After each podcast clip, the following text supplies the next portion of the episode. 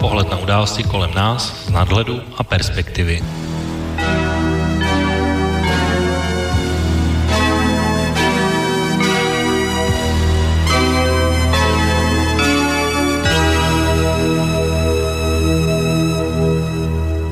Příjemný čtvrteční pozdní večer, vážení posluchači. Po delší odmlce se vám od mikrofonu opět hlásí Intibo a je tady speciální vydání relace Okénko. Dneska v trošku i netradičním čase, ale zvolili jsme tenhle formát a tenhle čas právě proto, že před chviličkou skončila relace Dualog, eh, kde se probíralo vlastně stejné téma, to znamená prezidentské volby v České republice, které proběhly o minulém víkendu. A my vlastně budeme v, té, v tom stejném tématu pokračovat i teď. A bude to vlastně taková nastavba určitě probereme témata, na která se v dualogu nedostalo. A tím pádem budete mít samozřejmě daleko víc prostoru vy, vážení posluchači, který jste teď a ještě stále nás posloucháte, věřím, že vás určitě hodně, a, takže a, e, hned na začátku řeknu takové ty technické věci, které také vždycky říkám, to znamená, pokud nás budete chtít kontaktovat a zeptat se našeho hosta, nebo mého hosta, a, tak můžete na e-mailové adrese studiozavináčslobodnývysílač.sk nebo můžete zavolat na telefonní linku 048 381 0101 a nebo můžete také napsat e, e-mailový odkaz přes naší webové stránky pod zeleným tlačítkem otázka do studia. Všechny tyhle tři možnosti budou k dispozici, určitě je využijte a bude určitě o čem mluvit. Já ještě v úvodu relace bych chtěl vyřešit takové tři záležitosti, které považuji za důležité. Ještě než se pustíme do diskuze, tak eh, ta první je, proč vlastně nebyla relace okénko od prosince. Eh, ačkoliv jsme slibovali, že bude, ale v programu se neobjevovala, tak eh, ten důvod byl na mé straně, protože v uplynulých týdnech jsem řešil některé soukromé záležitosti, které mi znemožňovaly vlastně vysílání a, a nebylo to prostě zkrátka možné. Teď už se zdá teda, že situace se nějakým způsobem uklidnila a, a jsme v podstatě domluvení, že od února bude opět relace okénko zpátky ve svém tradičním pátečním odpoledním nebo podvečerním čase, takže určitě se máte na co těšit a budeme zase rozebírat témata, tak jak jste byli zvyklí. Tak druhou věc, kterou bych chtěl dneska začít, tak eh, je vlastně hudební úvod a to bude písnička, kterou jsem si připravil speciálně pro dnešní relaci Okénko. Eh, a ta písnička určitě dneska musela padnout, protože je vlastně také v návaznosti na jeden z dualogů minulých, ne toho, který právě skončil, ale jednoho z prosincových, kdy se pánové střetli v jednom výroku, v který se v Čechách používá docela často, eh, když někdo dělá zagorku. A ještě kolem jednoho výroku, který je v té písnice přímo explicitně vyjmenován, takže pro vás, možná, že ta písnička není úplně známá, ale je z roku 1990 a pojďme si pustit skupinu Ratataplána a hned určitě budete vidět ti z vás, kteří tu relaci poslouchali o krém výroku, že ta písnička je. Žádnej z nás nebere takový platy, prostě jako berou oni. Řekněme, paní Zagorová, je to milá holka, ale ona už tři roky po sobě bere 600 tisíc každý rok. A další, milion, dva miliony berou. Žádnej z nás, žádnej z nás. Nebere takový platy. Žádnej z nás, žádnej, žádnej, žádnej z nás, žádnej z nás. Nebere, nebere, nebere takový platy.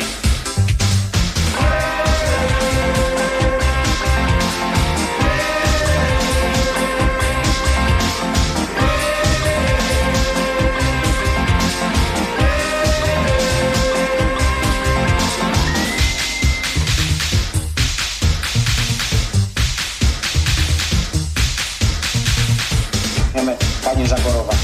Jdeme, paní Zagorová. Jdeme, paní Zagorová. Je to milá holka. Jdeme, paní Zagorová. Jdeme, paní Zagorová. Jdeme, paní Zagorová. Je to milá holka. Aby pracovali samostatně v zahrádkách. Myslím, dva miliony berou. Aby pracovali samostatně v zahrádkách. Milion, myslím myslím zahrádkách. A další, ne? a další, než a další. Ale ona už tři roky po sobě bere 600 tisíc papír. Kůži z nás vřeli, kůž, kůž, kůži z nás vřeli, zahrádkáři, kůži z nás vřeli, myslivci. Žádnej z nás. Byla, je a bude.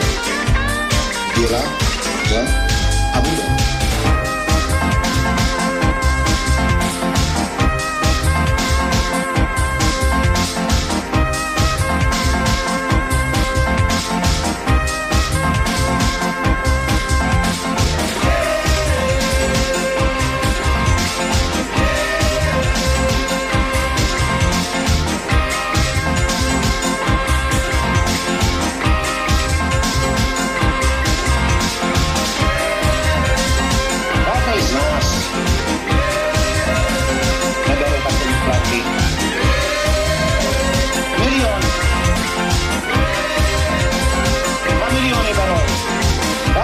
Nás,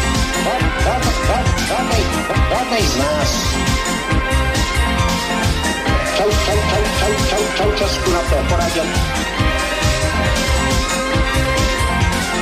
Žádnej z nás,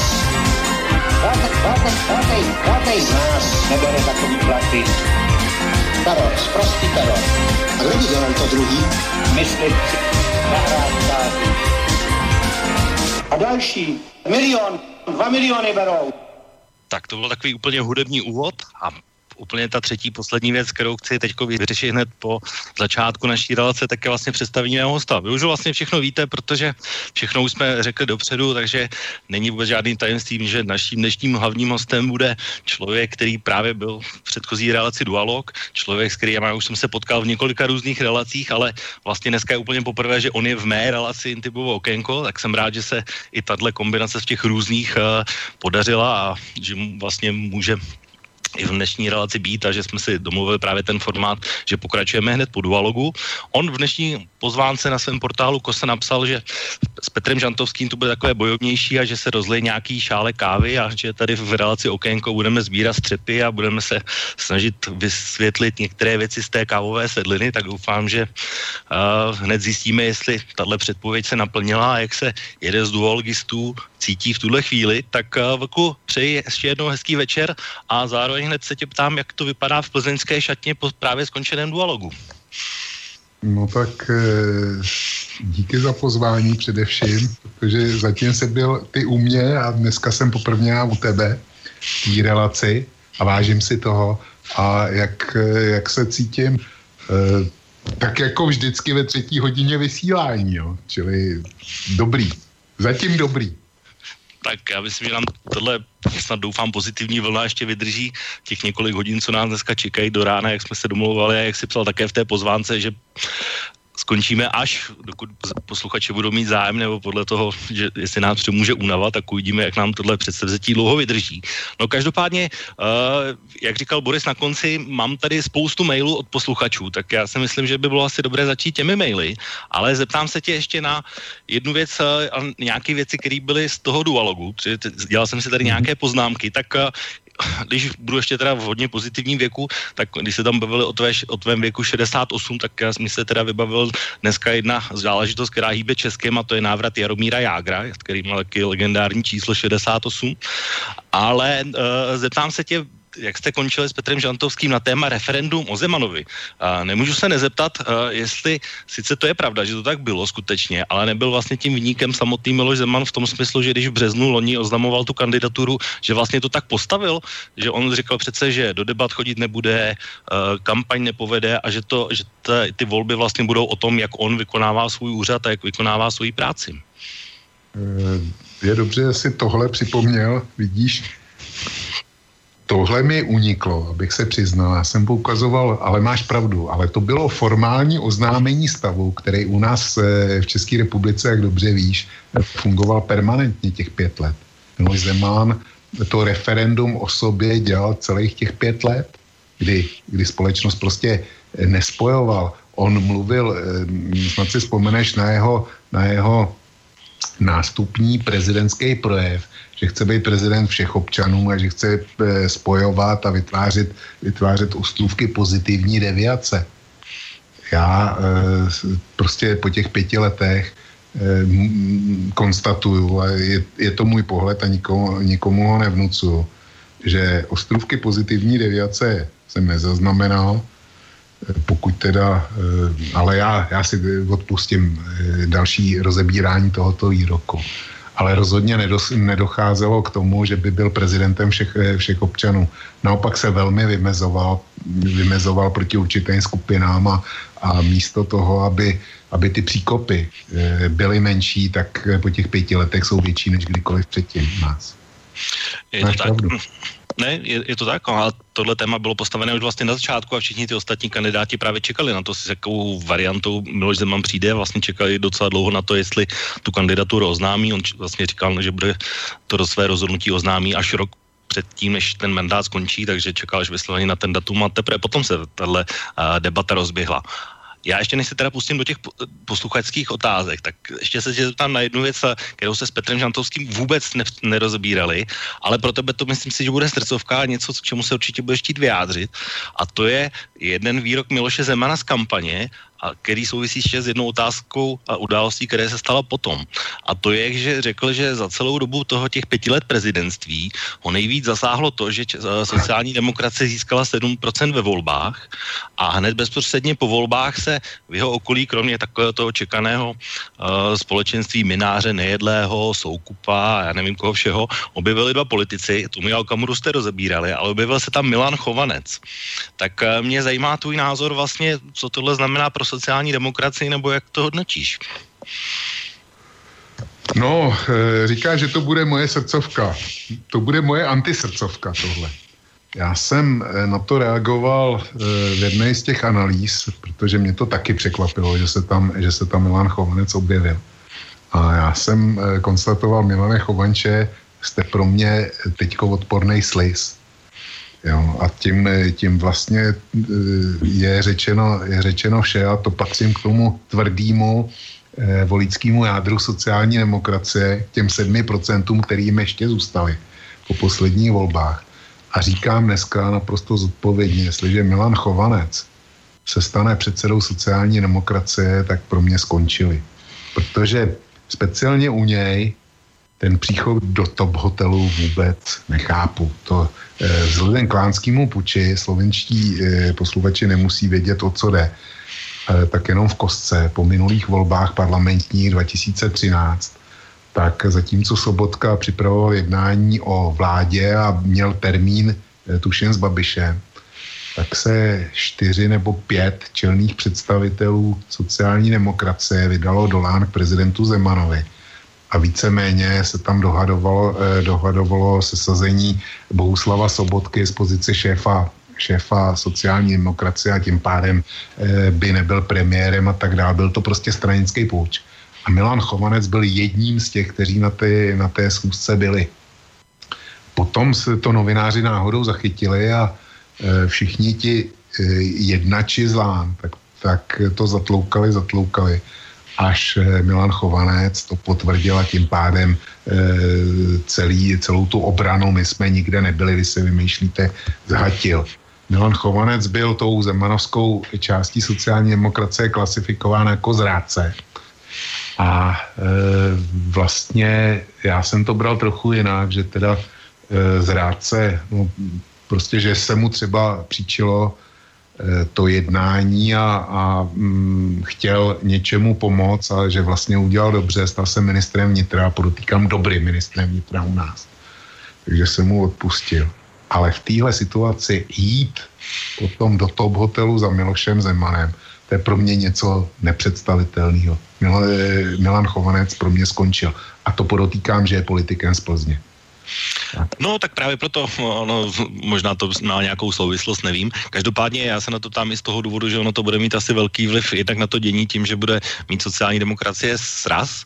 A je tady ještě jedna věc a důvod, po který se na to tam a taky jste o tom nemluvili s Petrem Žantovským, že vlastně veřejně preferovaná varianta vlády podle Miloše Zemana je ano, s nějakou spoluprácí ČSSD a s KSČM nějakou tolerancí. Tak eh, tohle asi taky nebude úplně pod šálek tvé kávy z tohohle hlediska, když zůstanu u té pozvánky, jak si psal. No to když, eh, když udělají a, Milo, a eh, Milan Chovanec nebude zvolen do čela sociální demokracie, tak pokud uzavřou, uzavřou jakoukoliv vládní spolupráci e, s Babišem a jeho nutím ano, tak e, platí to též. Sociální demokracie u nás v rodině skončila a skončí okamžitě. No. jednoduchý závěr. Eh, kdyby jsme měli víc času nebo chtěli, chtěli odbočit od toho hlavního tématu, tak eh, post, vůbec to vytváření vlády u nás, to by bylo velmi zajímavý téma. Co se okolo toho děje a myslím si, že si ještě užijeme zajímavých věcí. No tak vy jste ho zmiňovali s Petrem Žantovským z hlediska toho střetu uh, mezi Andrejem Babišem a Milošem Zemanem, tak to je jedna z otázek, kterou určitě se zeptám vlastně, jak to myslel a kde ten střet nastane, protože podle mě může nastat právě v tom období sestavování té vlády a už se to asi zřejmě a celkem viditelně děje. Ale já jsem říkal, že vlastně se na začátku budeme věnovat teda dotazům posluchačů, které přišly během uh, dualogu, uh, tak já už teď ty uh, e-maily mám od Borise, tak, takže, takže je budu teďko číst, ale vážní posluchači, pokud se budete chtít dál ptát, ještě i na základě toho, o čem se bavíme teď, tak určitě využijte tři naše tradiční způsoby, které jsem říkal na začátku, to znamená e-mailová adresa studiozavináčslobodnývysílač.sk nebo přes náš silný odkaz na webových stránkách otázka do studia, anebo přes uh, telefonický dotaz 481 381 0101 všechny tři možnosti můžete využít a můžete se buď mě nebo i Vlka ptát. Tak, já se tady do toho pustím. Mám tady takový, těch otázek je opravdu hodně, takže vlastně bychom mohli celou relaci číst jenom ty dotazy, takže uh, zeptám se. Uh, je tady otázka. Chci se opýtat na váš názor. Nerozdělují prezidentské volby národ sami o sobě bez ohledu na kandidáty? Naše republiky nejsou postavené na prezidentském, ale parlamentním systému. Je vůbec v našich krajinách jako zemích potřebná přímá volba prezidenta? Děkuju. Dobrá otázka. Samozřejmě z principu přímé volby eh, jednoznačně vyplývá to, že musí vést k dělení společnosti, ale k čemu nemusí, nemusí vést přímá volba, je otevřený nepřátelství, který bohužel začíná vyhřezávat na povrch. To je to, je to co, co mi vadí, co vadilo i Petrovi Žantovskému a musí vadit každému myslícímu člověku. Eh, k přímé volbě je to záležitost na diskuzi, ale ona se u nás v Čechách nevzala sama od sebe. Eh, přímá volba by nebyla, kdyby jsme si byli ušetřili trapnost a dejme tomu nečestnost, absolutní nečestnost a zjevnou, zjevnou manipulaci nebo zjevně, zjevně velmi pochybný získávání hlasů v druhé prezidentské volbě Václava Klauze. To, to natolik strapnilo nepřímou volbu prezidenta, že dál už byla neudržitelná. Tak to souhlasím, protože to, mimochodem já jsem teda viděl v, zase v mezi dvěma koly rozhovor Václava Klauze, kde on říkal, že, že o tomhle vůbec neví, že se dělo tehdy na Pražském Ale, hradě, což...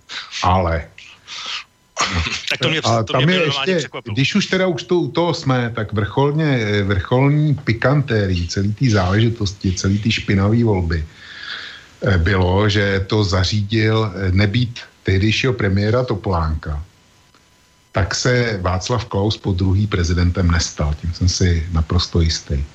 A jak to dopadlo za pár měsíců na to, co eh, to, to Polánek Klausovi zařídil po druhý, tak mu Václav Klaus přes eh, Vlastimila Tlustýho potrh existenci vlády. To, to prostě charakterizuje, charakterizuje poměry v české politice.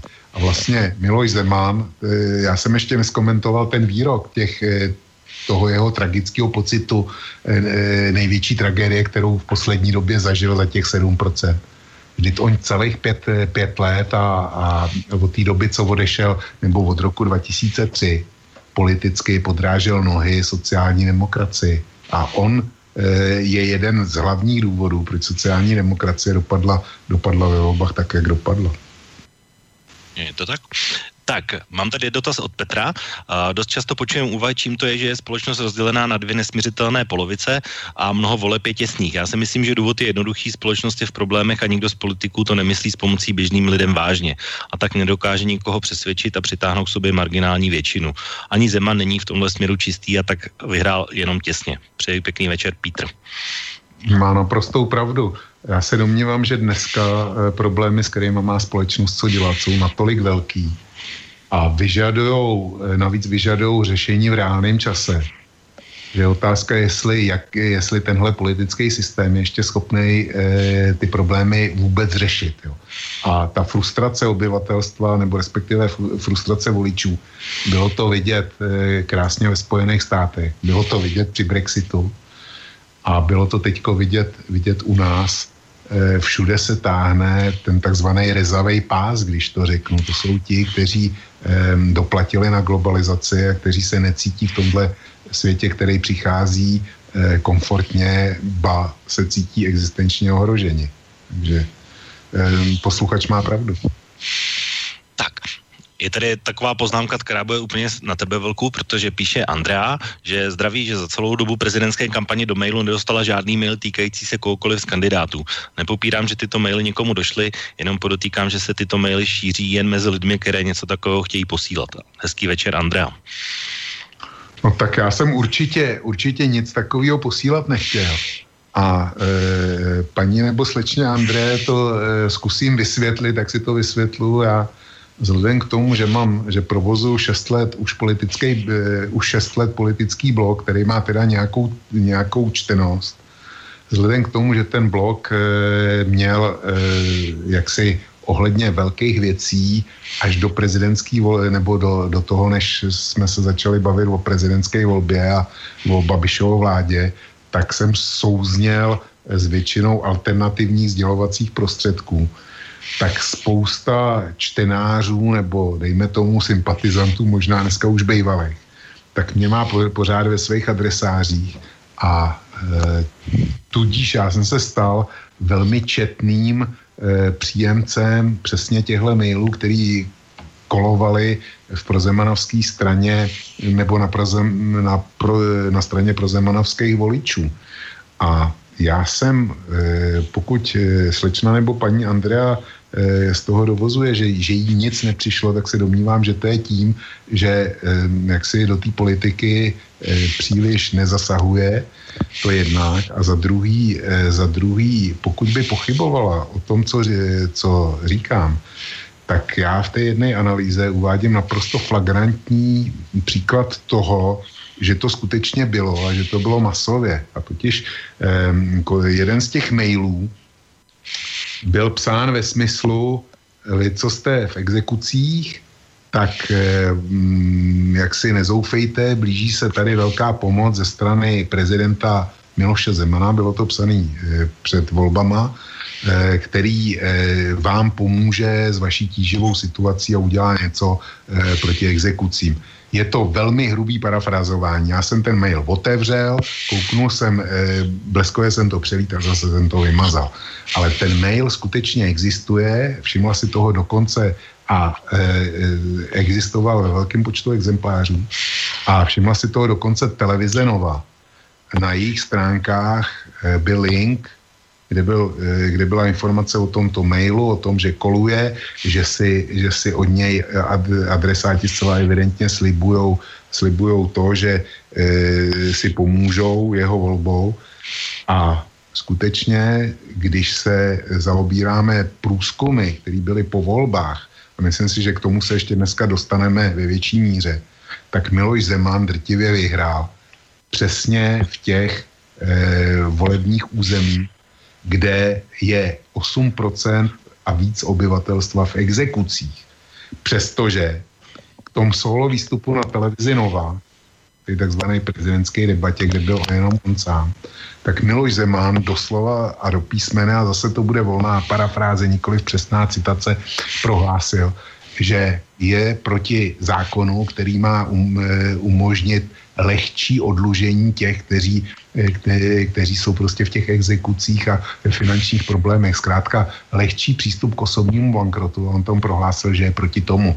Čili eh, jeho voliči, kteří reagovali na ten mail, tak si na nově, a jsou to většinou diváci nově, tak si na nově v přímý prezidentské debatě mohli, mohli e, poslechnout na vlastní uši tenhle, tenhle výrok.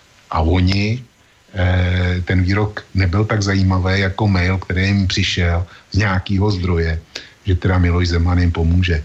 Já to nechápu, ale takhle, takhle to u nás fungovalo. Proto tvrdím, že tyhle, tyhle maily přečti a pošli dál, že tahle kampaň měla enormní účinnost a bylo to něco, co zatím e, ve volbách e, nefungovalo. A pokud ano, tak jenom jako okrává záležitost. Tentokrát to byla, to byla zbraň. No tak já asi největší pitomost, co jsem asi četl, tak to byla jedna, jeden článek na našem jednom takovém velmi známém serveru, který napsal, že volbou Jiřího Drahoše volíte premiéra Miroslava Kalouska. To, to mě docela pobavilo. Že už je to domluvené a tak, takže, takže to je asi takový můj komentář. No, uh, mám tady takový zajímavý dotaz od uh, odesílatele, který se jmenuje Tvor a ten píše, chtěl bych se zeptat takový hostí, ono to teda bylo i na Petra Žantovského, ale ten už tady není, tak eh, pokud byste si mohli vybrat mezi Zemanem a Kiskou, koho byste volili a proč?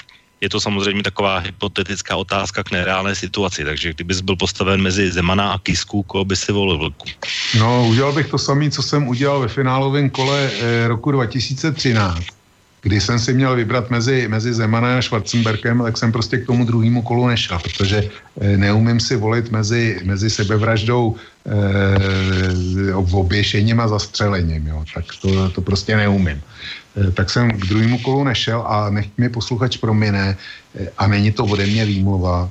Já bych, kdyby, kdyby ta volba stála takhle, tak bych opět absentoval. Co by si to dělal? Já jsem to vyřešil, já. se bavíme.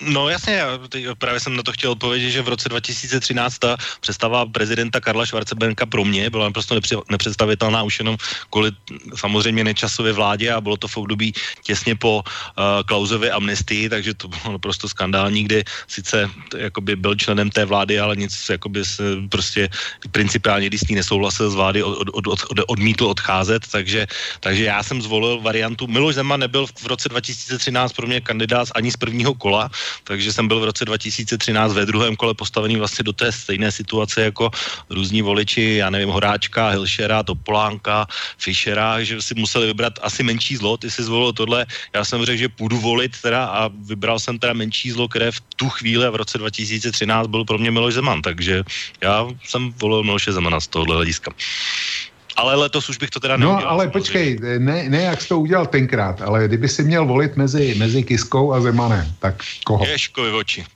No, to je těžký. to je těžká volba, asi bych taky nešel, protože já jako Zemana znám do detailu, si myslím úplně každým, ale u Kisky si nejsem tak úplně jist, protože uh, informace, které se ze Slovenska ke mně dostanou o Kiskovi, jsou takový hodně útržkovitý, nárazovitý a potřeba bych ho znát asi jako úplně podrobně. Samozřejmě pokud je tam takový ten daňový delikt, tak to je u mě většinou červená. Pro jakýkoliv politika je jedno, jestli se jmenuje Kiska nebo Zeman. Takže těžko říct, ale v tuhle chvíli asi bych taky nešel. Tak, pojďme k dalšímu mailu. Pojďme k dalšímu, no ten bude krátký, tady to píše Martin Vlk za pět let na hrad. Ježíš Maria, e, za pět let mi bude to ani, ne, to ani nedopočítám, jo. To je, to je číslovka, která při, překonává i skore, skore v dobrém basketbalovém zápase, takže, takže Vlk za pět let bude rád, když, když bude chodit v hůlce a bude sobě stačnej, nejspíš teda, pokud se toho dožije. Takže Vlk za pět let ne nahrát, Vlk za pět let e, na, na umělej výživě a hadičkách, ale já bych do toho, potom, potom co jsem viděl, e, co se dělo okolo mm, profesora Drahoše, tak já bych do toho nešel ani kdyby mi bylo 50 jo, a, a bylo to za pět let a opravdu někdo mi, eh, někdo mi to vážně navrh a to, když si představím, jak se vyvalo to bahno už v okamžiku, eh, když on ohlásil svou kandidaturu, eh, já jsem dneska koukal na ten starý článek, který jsem okamžitě napsal když se to stalo, tak e, Jiří Drahoš, v den, kdy oznámil kandidaturu, okamžitě začal být vláčený bahnem. Kromě jiného e, se tam zapojil taky ovčáček do toho aktivně. A potom, co se mu dálo celou tu kampaň, e, všechny ty pomluvy, které byly, e, neumím si představit, že by o mě napsal někdo, že jsem pedofil, jo? nebo že jsem donášel STB to, a, a teďko rodina, k čemu, čemu byla vystavená, to asi se, může být, že, že budou otaxované jako, jako zbabilec, ale tohle, co jsem viděl, ne to bych nechtěl absolvovat.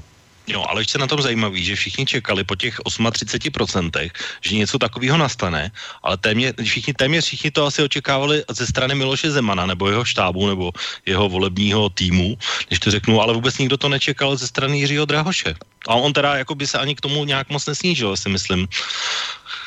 Aspoň teda pro mě, když to poměřuji jakoby tou mírou tak samozřejmě drzosti ovčáčka s Fikusem a s tím, že si to přines k, sou, k Soukupovi a tak, tak to samozřejmě tým Jiřího Drahoše ani Jiří Drahoš samozřejmě dosáhnout nemohlo, takže, takže když to poměřují mírou, tak samozřejmě velká výhra je to pro Miloše Zemana v tomhle, nebo jeho tým.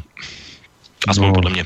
No samozřejmě, samozřejmě, ale e, ne, že to nebylo. Ono, ono to bylo, ale bylo to dělané tak, aby to nešlo Eh, de jure spojovat, spojovat jaksi s osobou Miloše Zemana a jeho štábu. Eh, jen si vzpomeň na ty inzeráty, které byly, eh, že mm, tahle země je naše, stop migrantům a stop Jiřímu Drahošovi. Jo. To byly půlstránkové inzeráty ve všech hlavních novinách. To, to byla inzerce na internetu. A e, já, když jsem se vracel předevčírem Eh, z eh, Olympie, což je takový velký nákupní středisko tady u nás, v té čtvrtě, kde, kde bydlím, když jsem se vracel, tak jsem počítal eh, billboardy s tímhle, s tímhle inzerátem, který tam byl. A byly po, ty, po celý tý krátký asi kilometra půl dlouhý cestě, jak byly čtyři. Jo. Čili, čili ona, ona ta kampaň byla a samozřejmě Miloš Zeman říká, s tím nemám nic společného, mý lidi taky ne.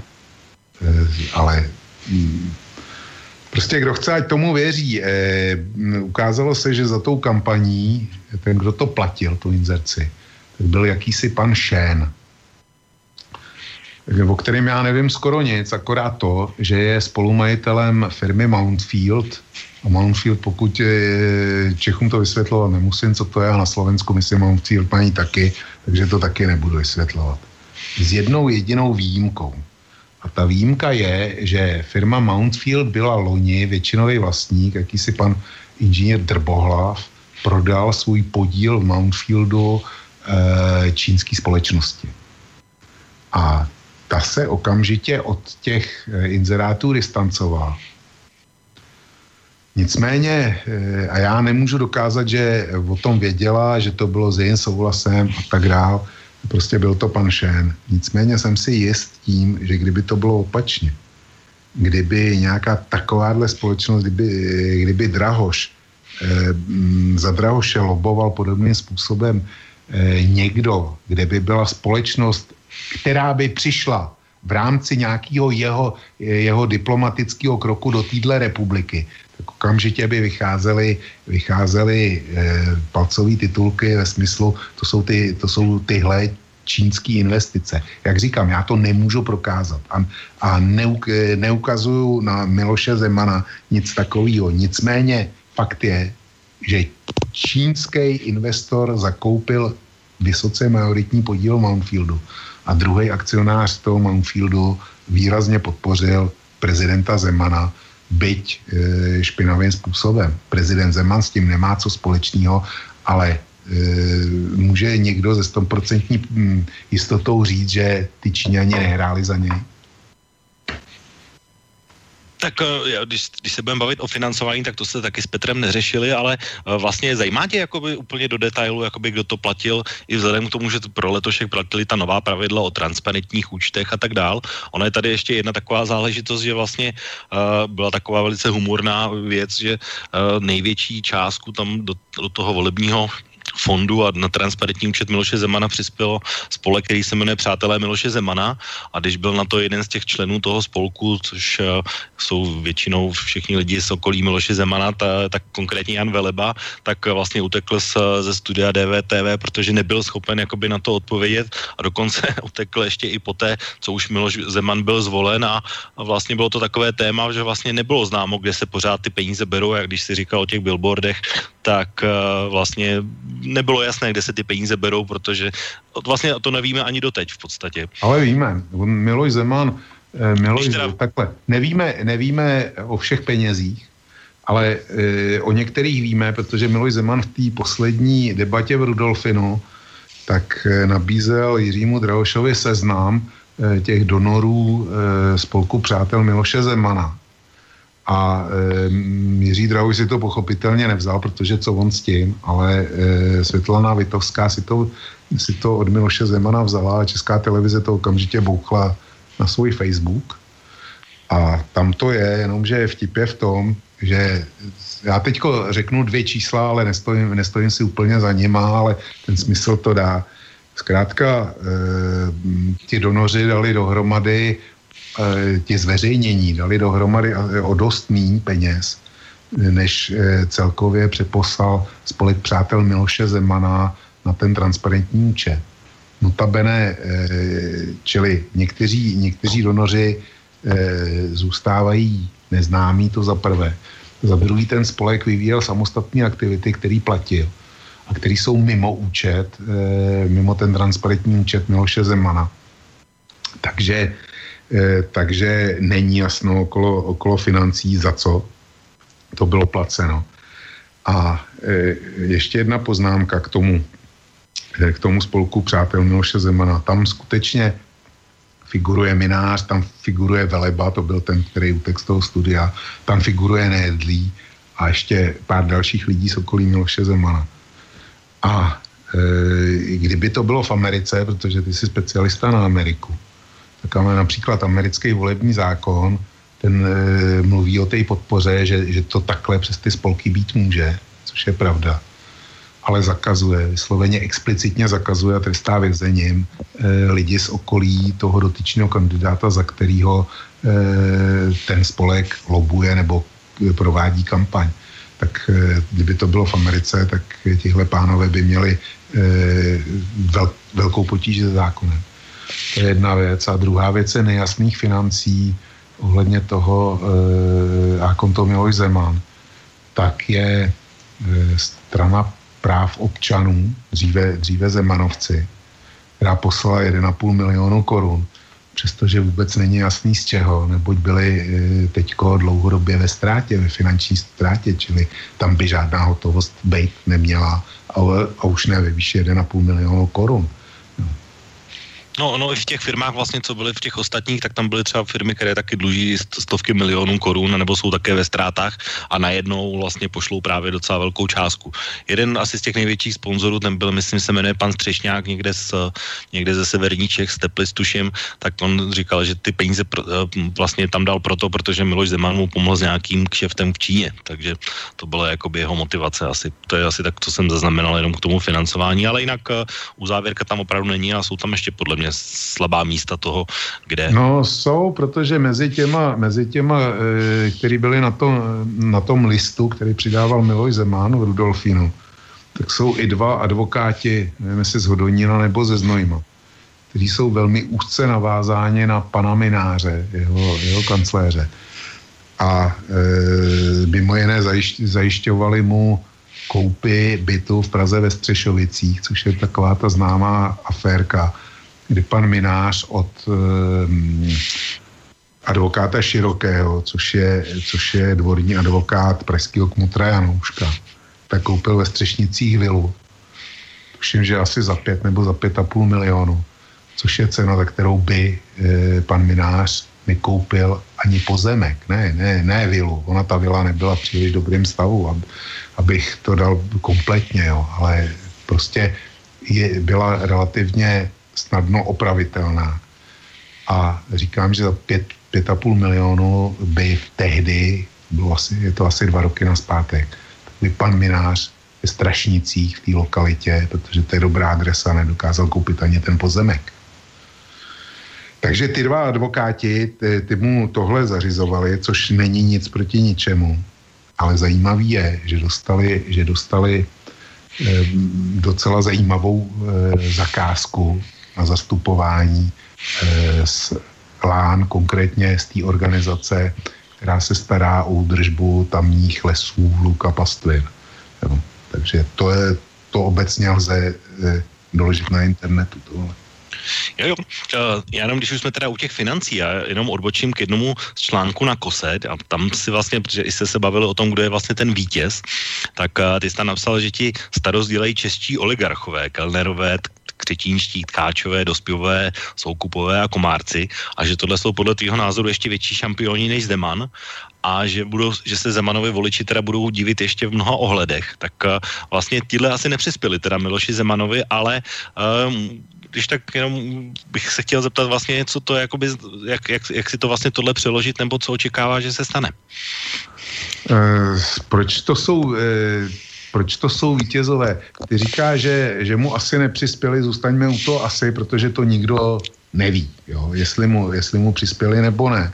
Dal bych k lepšímu, že den potom, nebo den potom nebo den předtím, než Miloš Zeman oznámil kandidaturu, druhou kandidaturu na prezidenta, tak se sešel zcela nečekáně a mimo, mimo protokol s nejbohatším Čechem, který je násobně bohatší než Babiš, a to je, to je Petr Kellner, jak, jak víš. Tak se s ním sešel na Pražském hradě, což není úplně, úplně normální a zejména ne v návaznosti na oznámení toho, že budu, že budu kandidovat.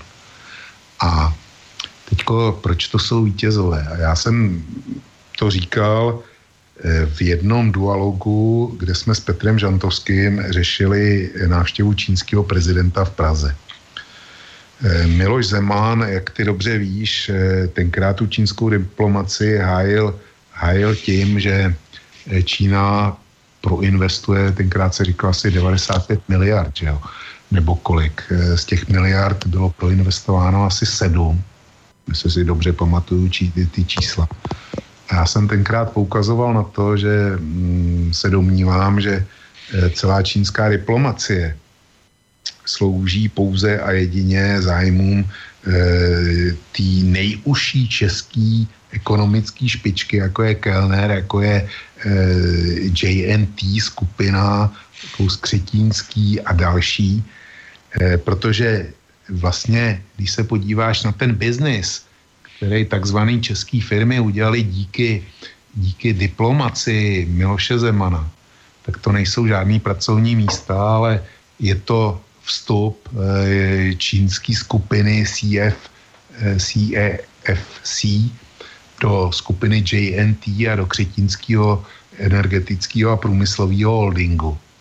To je jedna akvizice. Druhá akvizice je, že Číňani se zakoupili původně i do televize Barandov je soukup a pak z nějakého důvodu e, z toho jako odešli, ale jestli tam zanechali nějakou stopu nebo e, jestli jsou opravdu stoprocentně pryč, tak to samozřejmě vidí, e, ví jenom soukup. A, ale zejména ten biznis svědčí, svědčí Kellnerovi, protože ten rozjel, jako máme v Čechách Home Credit, na Slovensku je myslím taky, tak tenhle biznis rozjel nejdříve v Rusku, kde utrpěl poměrně citelné ztráty ale teďko velmi expanduje a ty prezidentské návštěvy s Čínou, tak ty tomu velmi pomohly, velmi expanduje v Číně a je tam velmi úspěšný. A já kromě těchto eh, akvizic, co jsem jmenoval, plus přidejme k tomu eh, prodej eh, žďasu, který patřil, který patřil nějaký velký slovenský oligarchický skupině, tak eh, to byla další čínská akvizice a potom, eh, potom ta poslední, to, byly, to byla skupina pivovarů Lobkovic, kde Číňani eh, samozřejmě začínají zajímavý biznis nebo poznali, že, že rostoucí společnost se projeví taky v konzumaci a vedle potravin jsou to taky nápoje a když jsou to nápoje, tak je to alkohol. A když světová móda je pivo, tak to, že to zasáhne i i Čínu a když pivo, tak eh, samozřejmě německý, samozřejmě holandský nebo belgický, ale nemůžeš mít pivní trh, aniž by tam byly české značky.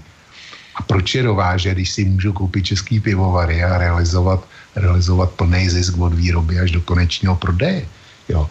Takže, takže eh, Číňani koupili skupinu pivovarů Lobkovic a že by ji kupovali proto, aby Eh, jak si ovládli nebo zvýšili podíl téhle pivovarnické skupiny na českém trhu, tak to můžeme zcela e, zřetelně vyloučit. Čili ty čínské akvizice, ty byly, ty byly dělaný e, v zájmu, jestli tam nějaký český zájem byl, tak byl dělaný v zájmu e, těch úplně nejbohatších Čechů. To je čínská diplomacie Miloše Zemana. No tak o, o v Číňanech je známo, že jejich eh, investiční strategie je v podstatě taková, že se snaží koupit firmu, z které vidí nějaký potenciál ve smyslu nějakého průmyslového vlastnictví, aby ho mohli zalevno potom skopírovat eh, u sebe doma a pak vlastně tu firmu nějakým způsobem odhodí a těch příkladů je docela velké množství celosvětově, takže to je asi jenom tak takový můj No, my máme takový, takový jeden, jeden pěkný a e, řekl bych nikoliv starý případ e, u nás v Česku. Je známo, že e, v Česku jakýsi pan Procházka vymyslel úplně revoluční technické řešení pro e, litiové baterie, kde na menší hmotě té baterie dokáže akumulovat více energie. Má to patentovaný, je to, je to zajímavý a e, velmi důležitou složkou té baterie je jakýsi černý prášek. Jo. To má být to gro toho vynálezu. A pan Procházka e, měl nápad a hledal k tomu investora no a přihlásila se mu jakási čínská firma, a vyjednávali spolu a vypadalo to, že se dohodnou. Eh, Číňani si dělali takzvanou due diligence a v rámci té due diligence byli i v nějakém tom poloprovozu nebo malý, malý výrobně těch baterií u pana Procházky. No a e, Procházka, nebo respektive lidi z té firmy, chytili e, člena té čínské delegace v okamžiku, kdy si hrábnul pro ten, pro ten černý prášek a strkal si ho do kapsy. Jo. No a výsledkem toho bylo, že Číňani obvinili milýho pana Procházku z investičního podvodu a kde si co si a chtěli, chtěli po něm obrovskou náhradu škody. Jo, čili to je, to je čerstvá zkušenost eh, s čínskými investory a s jejich získáváním know-how v České republice. Tak, když jsme se teď věnovali trošku Miloši Zemanovi, odběhli jsme k trošku financím, tak uh, máme tady ještě několik dotazů od posluchačů, které se týkají Jiřího Drahoše, tak uh, teď se teda otočíme na druhou stranu zase, ať jsme féroví a, a probereme i jeho. Tak uh, Lenka psala, že pan Drahoš zjevně tajil své názory, protože by neměl šanci být zvolen, kdyby je voliči znali. Zeman mě štve hodně, ale má nějaké názory, občas s ním i souhlasím. Volit na strčenou figurku pana nevím, to opravdu nejde. Kavárna prohrála svoji šanci, protože nebyla schopná postavit nějakého normálního kandidáta, který by mohl mohl vyjádřit svoje názory. Já už jsem tohle, tohle eh, zodpověděl, zodpověděl v relaci, protože eh, ne se stejným, ale s, s podobným názorem eh, přišel Petr Žantovský. A já tohle pokládám za naprosto povrchní soud, znova, znova se budu opakovat. Jednotící Jiří Drahoš neměl naprosto na vybranou v té mediální komunikaci. On žádný zásadně ostrý postoje zaujímat nemohl a nesměl, pokud chtěl vyhrát. To jeho spektrum e, volických hlasů v druhém kole, to bylo nesmírně, nesmírně různorodý a odlišný. Tam byli lidi jako Páter Halík, s kterým já se e, neschodnu naprosto na ničem. To, toho člověka prostě on má právo na svůj názor, ale ty názory pokládám osobně za naprosto nepřijatelný. Čili byl tam e, Páter Halík, byl tam Jakub Janda, o kterým platí to též. A, vedle, a já jsem volil stejně jako oni. Jo. A ten důvod, e, jak si, jestliže tam, jestliže ve volický spektrum je takhle heterogenní, tak eh, ten kandidát, který ho má, který, který usiluje o, přijde o všechny ty dosažitelné hlasy, kterým vadil Zeman, tak se nesměl za žádnou cenu ostře vymezit ve svém názoru. Eh, a Jiřímu Drahošovi nezbývalo nic jiného a musel takhle komunikovat. A dvakrát to porušil. Já už jsem to uváděl v dualogu. Porušil to v případě Ruska a porušil to v případě eh, Babiše jako premiéra. Eh, vůči Rusku se vymezil tak, že to je, že to, je to obecný zlo, který, o kterým členy čteme v novinách, že to tady tahá za nitky a všechno, všechno nám kazí, prostě univerzální vyník všeho. No a tím si podle mě odradil nemalý procento z toho eh, levicového elektorátu, který mohl moh získat. A druhá věc, voliči ano. To byl, to byl naprosto rozhodující stranický segment. Bez jejich eh, významného podílu se Jiří Drahoš prostě stát prezidentem nemohl. A Jiří Drahoš nevěděl nic jiného, než v samém finále říct, že pokud bude prezidentem a Babiš dostane třetí pokus, do kterého on bude moct zasáhnout, takže za žádnou cenu nebude, nebude Babišen, e, že ho prostě nemenuje premiérem. A voliči ano, a kteří jsou taky velmi různorodí, tam je od, od krajní levice až po pravici úplně všechno, tak eh, voliči Andreje Babiše volili hnutí ano proto, aby byl Andrej Babiš premiérem. No a Jiří Drahoš jim řekl, že on e, jak si tohle nebude respektovat, že chce sice její hlasy, aby byl premiérem, aby byl prezidentem, ale když tím prezidentem bude, tak zneplatní její hlas parlamentních voleb. Jiří Drahoš zaujal dvakrát, dvakrát e, jasný a vyhraněný postoj a na oba dva dojel. Čili znovu opakuju, Jiří Drahoš, jestli je chtěl vyhrát, ne, že by neměl názory, on ty názory určitě má, ale nesměl je e, zveřejnit, protože by si byl odradil e, voli, voli, voliče. A vzhledem k těsnosti výsledků 76 tisíc hlasů bylo dělatelný a podle mě každý z těchto dvou výroků, který kdyby nepronesl, kdyby byl dál nečitelný, nečitelný, tak si myslím, že ty volby vyhrál. No já mám ještě další výroky Jiřího Drahoše, který bych řekl, který, nad kterýma jsem já zvedal obočí. Asi jeden, který zaujal mě, tak to byl vlastně v té debatě, když se ho uh, paní Vitovská zeptala, a pane Drahoši, vy jste jako pro referendum o vystoupení z Evropské unie a on tam odpověděl tak jako neurčitě a končilo to tak úplně velice podivnou větou, minimálně pro mě ve smyslu, že no já nevím, jak kdo z občanů tady je schopen posoudit, jestli jakoby je pro nás lepší tam zůstat anebo, nebo odejít. To si myslím, že tohle byla taky taková docela pecka do, do mezi voliče, protože tohle rezonuje docela, docela hodně a já třeba kdybych mohl jemu poradit, tak tuhle otázku jednak musel čekat. A jednak bych odpověděl něco ve smyslu, že prezident v tomhle žádné kompetence v podstatě nemá. Může mít jenom jedinou věc a to je, že to referendum buď vyhlásí v případě, kdy jednak bude schválen nějaký ústavní zákon a vláda vlastně ho pro, prožene parlamentem a prezidentovi nezbude nic jiného, takže bych tohle respektoval, ale uh, nějak žádné další kroky bych třeba v tomhle nedělal. Tohle by bylo nám připadalo docela jednoduchá a úplně v pohodě odpověď, kterou Jiří Drahoš mohl říct, ale místo toho řekl to, co jsem říkal před chvilkou, že vlastně ty občany trošku schodil, si myslím. Já jsem teďko, co si tohle říkal, tak jsem přemýšlel, proč jsem to nezahrnul ten výrok do své analýzy, protože já s tebou naprosto souhlasím s tvým hodnocením. Byla to taky chyba a přemýšlel jsem, proč, eh, proč jsem to nepoužil v analýze. A ten důvod je jednoduchý. Máš pravdu, mělo to tam být. Byl to další klíčový výrok. Nicméně já jsem to do té analýzy nedal, protože s Jiřím Drahošem a s, jeho názor, s tímhle jeho názorem souhlasím. A když jsem s tím souhlasil, tak e, mi uniklo, že to byla další závažná chyba. Máš pravdu. Jo, ale to, to já nevyčítám jako to že, že by to tam chybilo, to je jenom třeba jeden moment. Ne, ne, já vím, ale já, já to komentuju tímhle způsobem. Máš naprostou pravdu, souhlasím s tebou.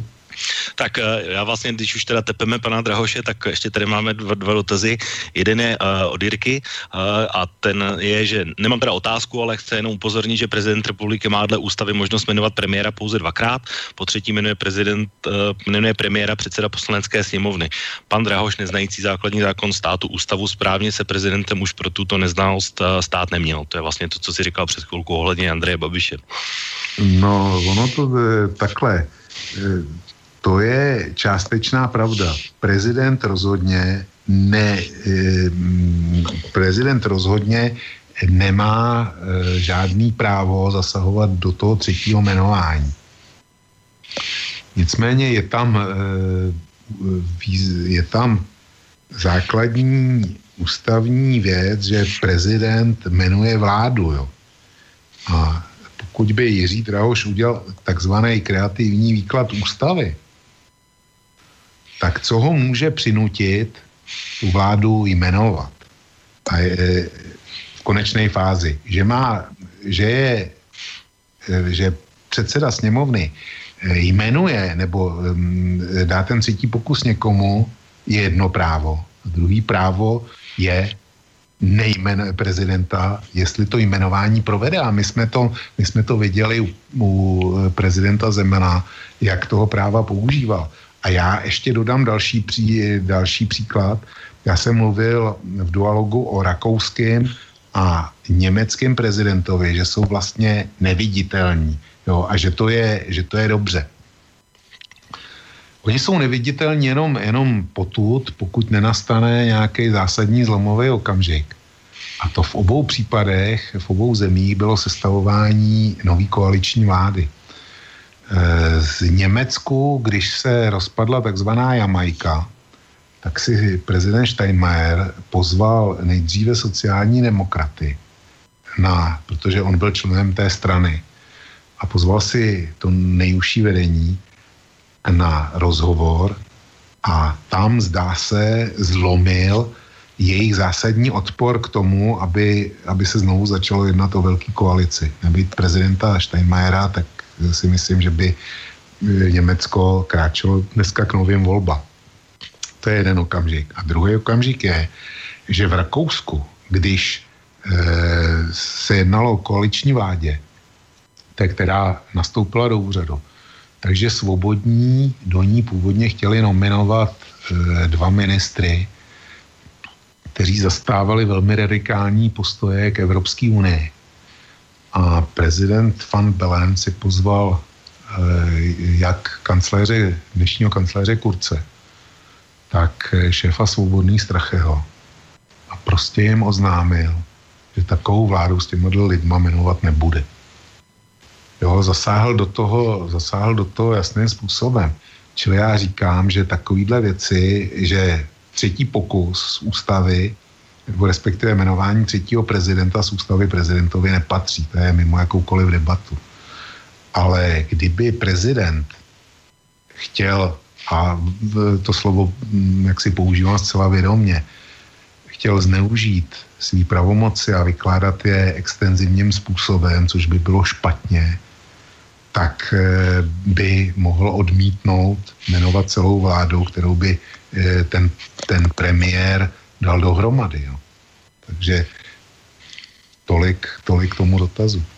Tak vážení posluchači, posloucháte relaci Intebovo okénko. Čas už nám trošku pokročil, ale stále se probíráme vašimi maily na téma prezidentské volby v České republice. Je jich tady ještě stále hrozně moc, takže budeme v tom určitě pokračovat. Uh, pokud byste se chtěli ještě připojit k nám a ještě nám nějaký případně dotaz poslat, eh, není nic jednoduššího, než na e-mailovou adresu eh, studiozavinářslobodnývysílač.sk nebo přes naše webové stránky pod, otázk, pod takovým odkazem otázka do studia, anebo na telefonní lince 048 381 0101 můžete nám i zavolat. Tak, ještě si dáme teda vlku ještě takový malý blok eh, dotázek, které se týkají Jiřího Drahoše a pak si dáme písničku, aby si mohl dát Dobře. pauzu. Uh, mám tady uh, Tady už to vidím, uh, to už jsme probírali. Hmm, to už jsme taky probírali, jsem si to tady zavřel. Tak, jo, tady.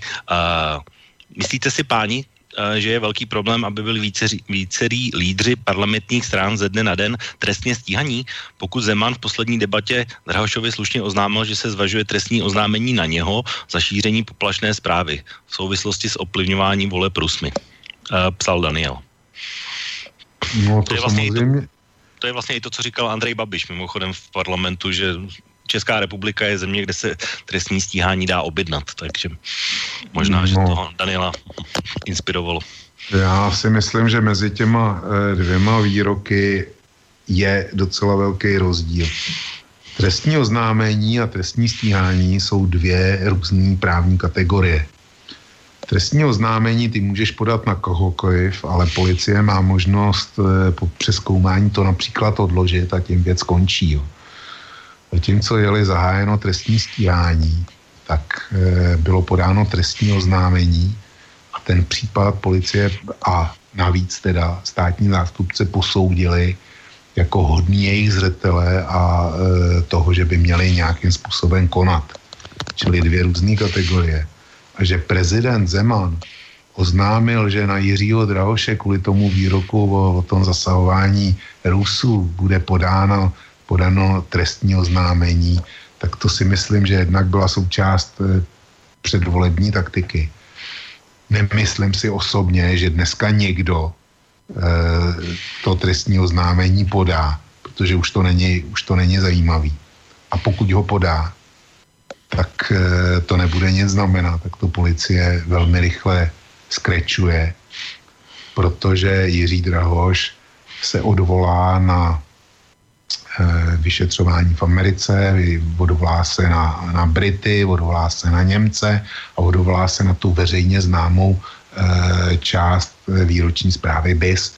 Jo, tudíž, tudíž z toho v žádném případě prostě před soudce prošíření poplašní zprávy rozhodně nedostane. Já si myslím, že to, byl, že to byl předvolební trik a ty dvě věci spolu nelze poměřovat, to, co řekl Babiš, protože Babiš eh, spochybnil, spochybnil vůbec celý právní systém který a jeho funkčnost. No tam u něj je to drzost, neboť poslední čtyři roky jeho, eh, jeho hnutí, jeho lidi, konkrétně paní profesorka Válková, a doktor Pelikán byli ministry, vnit, ministry eh, spravedlnosti. Takže oni jsou ti, kteří garantují, že český právní systém, že v českém právním systému něco takového nesmí být možný. A já jsem si nevšiml, že by pana Pelikána odvolal z pozice ministra vnitra. To, to byla z mého hlediska, jestli je něco účelovka, jak říká pan Babiš, tak je to přesně tohle tvrzení. Tak poslední otázka před písničkou, a to je taky na tebe velkou úplně konkrétní. Eh, pane Velko, já si myslím, že poradcové si vybrali pana Drahoše a ne on je, proto jich nechtěl a nemohl jmenovat. To bylo vzhledem k tomu kancléři a tak dále, což byla jedna, mimochodem taky jedna z těch věcí, eh, na kterou Jiří Drahoš určitě mohl odpovědět líp a, to, a tohle třeba je moment, kdy jsem třeba s tebou nesouhlasil v dualogu, protože já být na místě Jiřího Drahoše, tak eh, bych asi odpověděl něco ve smyslu, že bych si představoval, že jednak by to měl být samozřejmě člověk s prověrkou a že by to měl být třeba nějaký člověk. to řek. Ne, to, to, to je pořád, ne, to je v pořádku. Já jenom ještě, ještě to má tu druhou část, kterou už neřekl, bohužel.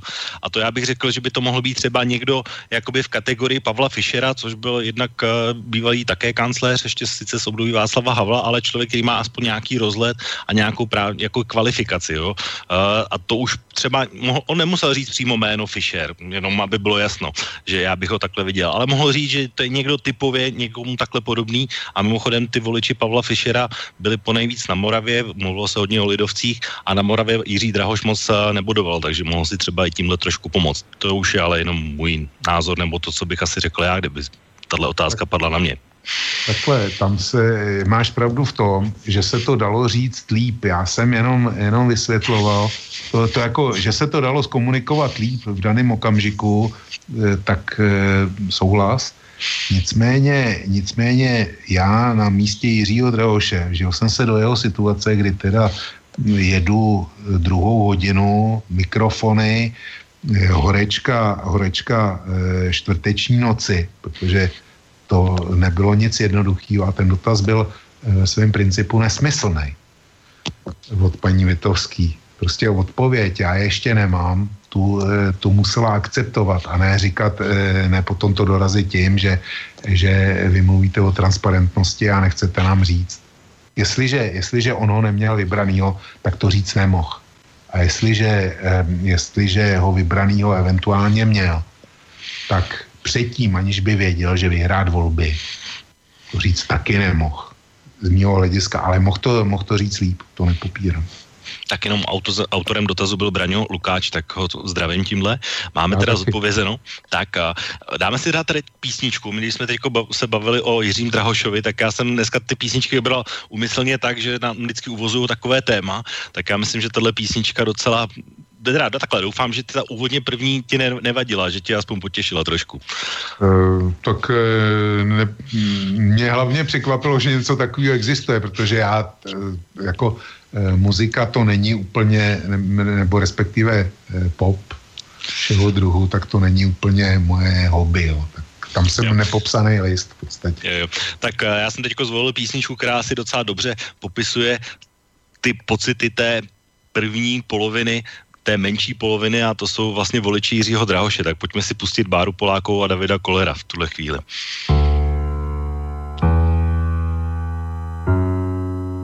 Jsme v prdeli, můžem si za to sami. Jsme v prdeli, zvolili jsme je sami, jsme sami. A psi hrají kdo z koho, jsme sami. A frustrace je z toho, jsme v prdeli. Můžem si za to sami, jsme v prdeli. Zvolili jsme je sami, jsme sami. Rozkrádaj naši zemi, jsme sami. A panduři se tlemí, jsme v prdeli. Můžem si za to sami, jsme v prdeli. Zvolili jsme je sami, jsme sami. A cesta tudy není, dokud vládnou morálně pokroucení. Klíče měly smysl a furt jsme na to hrdí. Ty klíče byly od basy a tam vás dáme. Politické strany jsou mafiánský systém. Prachy až na prvním místě, to může říct jen Greten. Pašák. Jsme v prdeli, kožený. Můžem si za to sami, Příšťal, jsme v prdeli. Mostecká uhelná, Zvolili jsme je sami, Plzeňská práva, jsme sami. Open karta, dobrá karta. a už nevíme kudy. Blanka je dobrý tunel. a komu. Tu vlastně rozbít huby, nejsme v prdeli. A změníme to sami. A nebudem rejp zase držkou v zemi, nejsme sami.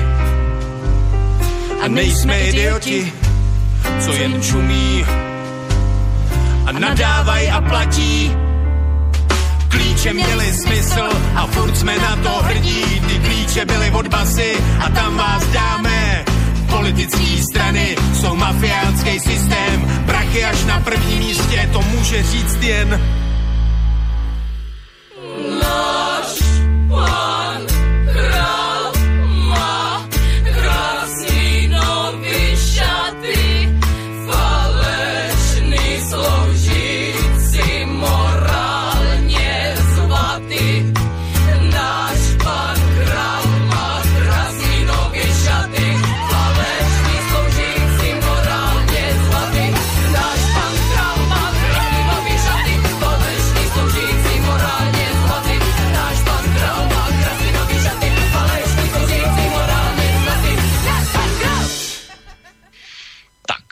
to byla písnička asi, která popisuje pocity Jiřího Drahoše a jeho, jeho fanoušků. Mimochodem mluvilo se o tom hodně často, třeba v německých novinách Die Presse napsali, že uh, jedna polovina slaví a druhá upadla do, do deprese. Já to teda už tak po tom týdnu černě nevidím, myslím si, že už se s tím asi spousta lidí nějakým způsobem vyrovnalo. Vidíš teda ty ve svém okolí taky ještě stále depresy nedělní nebo sobotní? Nebo už je to lepší po týdnu? Já se vrátím nejdřív k té písničce, když dovolíš. E, Já tvrdím, že ta písnička mluví z duše, ale kdyby si vynechal ten konec s tou častuškou a ještě, ještě jeden moment tam byl, e, ale dejme tomu, že tu písničku vezmeš, vynecháš ten konec s tou častuškou a jel, vzal by si ji před volbama do těch, do těch e, okresů, kde vyhrál Miloš Zeman s největším náskokem a pustil to tam lidem, jeho voličům, tak ti řeknou, to je skvělý, to je přesně, to je přesně to, co my si myslíme. Takže ty říkáš, že to je, že to je písnička, která vyjadřuje pocity eh, Jiřího Drahoše a jeho fanoušků. A já si myslím, že kdo s tím souzněl dlouhodobě a vůbec nejvíc, a proto například volil jak Zemana, tak Babiše, tak jsou ti lidi tamhle z, tě, z, toho, z toho severu, ze severní Moravy, eh, z Ústí a okolí, kde je nejvyšší na- nezaměstnanost, nejvyšší zadluženost, tak ty by tě tu, tu písničku podepsali a, a chtěli by, aby, aby si ji skopíroval a jestli ji budou pouštět doma. Jo. Čili těmhle lidem ta, ta písnička mm, konvenuje nejvíc. A pak, volí, eh, pak hodí hlas člověkovi, který se podílel na vytváření toho všeho, o čem ta písnička je. Kromě jiného tam zaznívá taky, eh, taky Mostecká uhelná. Jo. Čili to byla, to byla stejná kauza jako OKD, ale doprivatizovaná eh, vládou Miloše Zemana, když už teda u toho jsme. A není tam, není tam neprávem v tom. Čili eh, to není, ta písnička není eh, o Jiřím Drahošovi a jeho, jenom v jeho fanoušcích. Eh, Ti to berou momentálně takhle, ale dlouhodobě je právě o těch druhých, o, o dnešních vítězích, o jejich převážné většině. A Ne, teďko, to já vím, to- já vím No. samozřejmě, v jaké době zvykle. Já jsem říkal, že to je o fanoušcích jakoby v té fázi a mnoho, mnohokrát uh, jsem se třeba setkal s lidmi, kteří právě Jiřího Drahoše volili a měli přesně tyhle pocity, které jsou v tom refrénu. Já častočku samozřejmě to si tam přidali autoři nebo zpěváci oba, ale, ale primárně to bylo o tom refrénu a, a No ne, začátku- eh, o tom, o tom refrénu, jak ti říkám, kdyby si před druhým kolem, před druhým kolem prezidentské volby s tou písničkou vyrazil, vyrazil do nejsilnějších voličských obvodů Miloše Zemana, tak, eh, tak tam uh, si měl z ní, s ní veliký úspěch. Jo. A teďko, jak to, eh, to jsem chtěl říct, a teďko, a dlouhodobě, a teďko k tomu, jak to vypadá mimo okolí, Eh, ten, já jsem ten výsledek čekal, čili já jsem jim nebyl, nebyl překvapen, ale to, to neznamená, že když něco nečekáš, takže eh, že ti to nevadí. Ale vzhledem k tomu, že jsem to čekal, tak ten, eh, to vystřízlivění přišlo poměrně rychle. A mý okolí to nebralo jako, jako tragédii. To se stotožnilo s mým názorem, který jsem napsal hned v té první analýze bezprostřední, že tahle zem přežila, přežila nájezdy avarů, tatarů, braniborských, pasovských, eh, morový rány, pětkřížových výprav, eh, dobu temna Habsburky, rekatolizaci, násilnou rekatolizaci, přežila, přežila, eh, tři, eh, přežila Mnichov, přežila eh, protektorát, přežila komunisty, tak zcela, ne, zcela nepochybně přežije i druhý prezidentování Miloše Zemana. To, moje okolí na to, e, to vzalo takhle a ta výhra platí, je legitimní. E, Miloš Zeman je právem prezidentem, protože získal o, to, o těch nepatrných 76 tisíc hlasů víc než, e, než e, Jiří Drahoš. On získal dvojnásobek, ale 76 tisíc 093 by bylo stačilo na to, aby vyhrál Jiří Drahoš, kdyby je byl e, získal od Miloše Zemana. Čili to vítězství bylo myslitelně, myslitelně těsný, a, mm, ale platí. Kdyby to bylo o jeden hlas, tak to platí. A museli bychom to respektovat.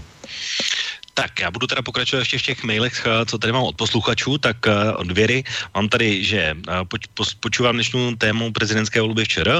Těším se, že vyhrál prezident Zeman, a hlavně z důvodu, že ho považujem za aktivního a vyhraněného bojovníka proti islamoafrické migraci Evropy, či přesně Evropské unie, což považujem za likvidační politiku proti míru, bezpečnosti a hlavně budoucnosti původního evropského obyvatelstva a evropské civilizace.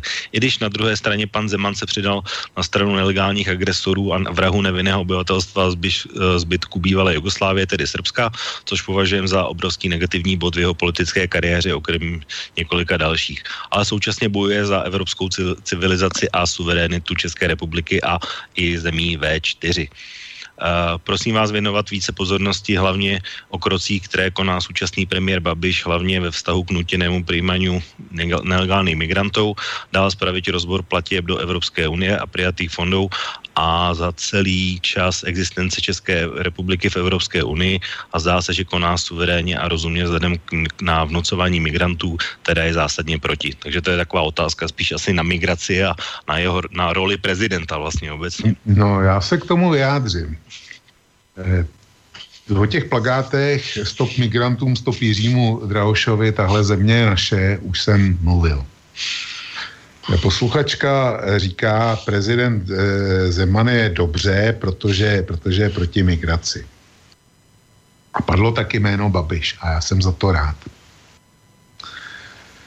Před prezidentskou volbou dostal Andrej Babiš Bianko šek na to, že bude dvakrát sestavovat vládu a ten třetí měl podepsaný už, už eh, v okamžiku, kdy byl pan Ondráček zvolen, z jeho hnutí byl zvolen šéfem parlamentu, protože ten má ten, ten třetí pokus, o kterém jsme mluvili.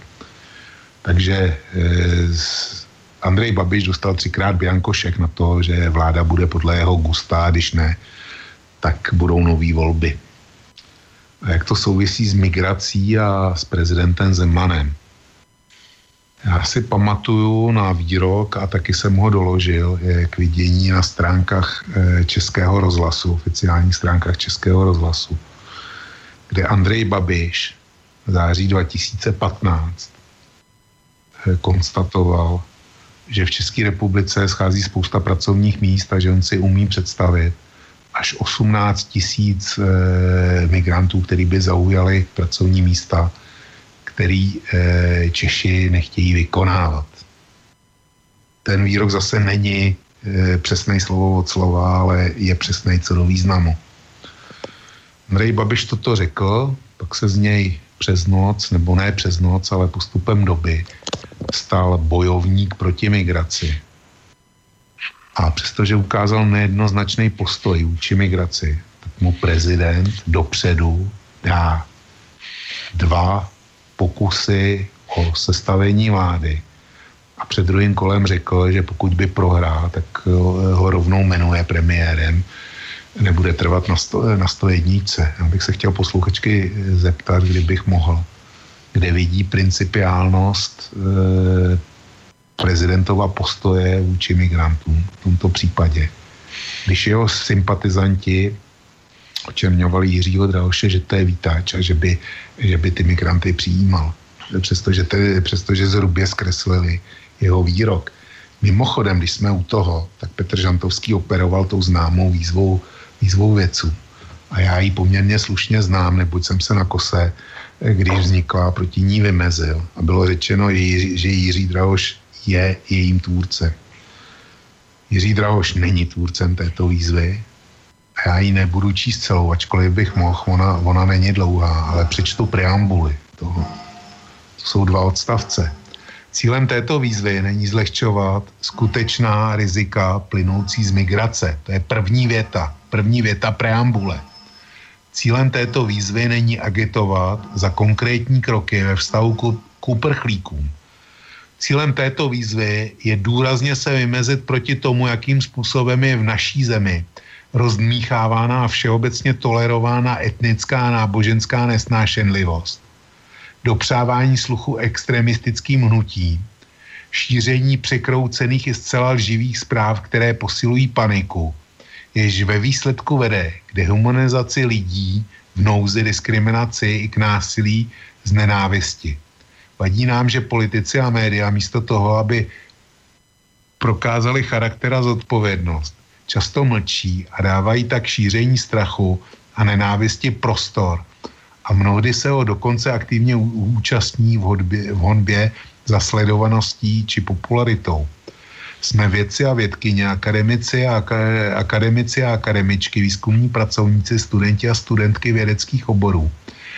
Lidé, jejichž základní schopnosti i hodnotou by mělo být kritické myšlení, schopnost nazírat problémy nezaujatě, pracovat s informacemi, rozeznat fakta od hypotéz a ne, nedopouštět se manipulací, jsme znepokojeni prudkým nárůstem xenofobních nálad ve společnosti a aktivitou extremistických skupin, které nemají dostatečnou protiváhu. Radikalizace společnosti skrze strach je podle nás jedno z největších nebezpečí, které nám v souvislosti s migrační krizí hrozí. Toto téma musí být předmětem diskuze ta však musí být vedená s chladnou hlavou a na základě faktů.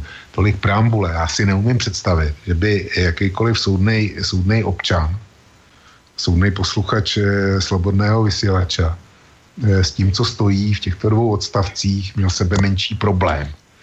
Prostě věta cílem této výzvy není zlehčovat skutečná rizika plynoucí z migrace. To je ta vůbec první. Tak tam mluví jasným způsobem.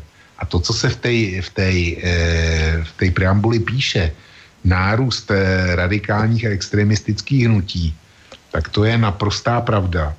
Já bych teď připomněl poslední jednání eh, v Bruselu, který vedl Andrej Babiš, kde mluvil s Žánem Klodem Junkrem o kvotách a o tom, co to bude znamenat, pokud by byly prosazený násilím, eh, zase tou takzvanou kvalifikovanou většinou ty automatické a nekončící kvóty, že by to znamenalo, že eh, v Čechách dojde k hlasování o českém Brexitu a že by to znamenalo obrovský eh, nárůst eh, preferencí eh, Tomia Okamury a spol, který žádný jiný program než eh, migranty nemají a nejsou schopní ani artikulovat, eh, ale hlavně rád dohromady. Čili nebýt, nebýt té migrační vlny, Já si do, dokonce troufnu říct, a to uvádím jako jeden z, ze čtyř hlavních faktorů, aby byl rád, kdyby jsme se potom k ním dostali, tak si troufnu říct, že kdyby nebylo tý migrační tsunami a toho nesmyslného aktu Angely Merklový by otevřela hranice, tak si myslím, že by, že by Miloš Zeman zkrátka nebyl prezidentem. Protože posluchačka to sama potvrdila. Migrační téma hrálo u spousty lidí obrovskou roli eh, v tom, jak se rozhodovali volit. A pro Miloše Zemana to byl dar, doslova dar z nebes, protože já si neumím představit, jaký jiný silný téma by byl nalezl, kdyby, kdyby nebylo tohle. A e, všichni, kteří volili Miloše Zemana, chtěli ho na hradě. Ne ti, kteří volili proti, proti Drahošovi, ale těch 77% e, z jeho konečního elektorátu. Tak by se mělo složit na největší kytici v dějinách lidstva a tu poslat do Berlína Angele Merklový, protože ona svým nesmyslným rozhodnutím v roce 2015 zařídila vlastně eh, zvolení Miloše Zemana v prezidentských volbách v České republice 2018. Čili eh, tolik posluchačce. To je docela překvapivý zjištění, že Miloš Zeman by měl gratulovat Angele Merklový. To asi mnoho No, lidí tak překvapilo.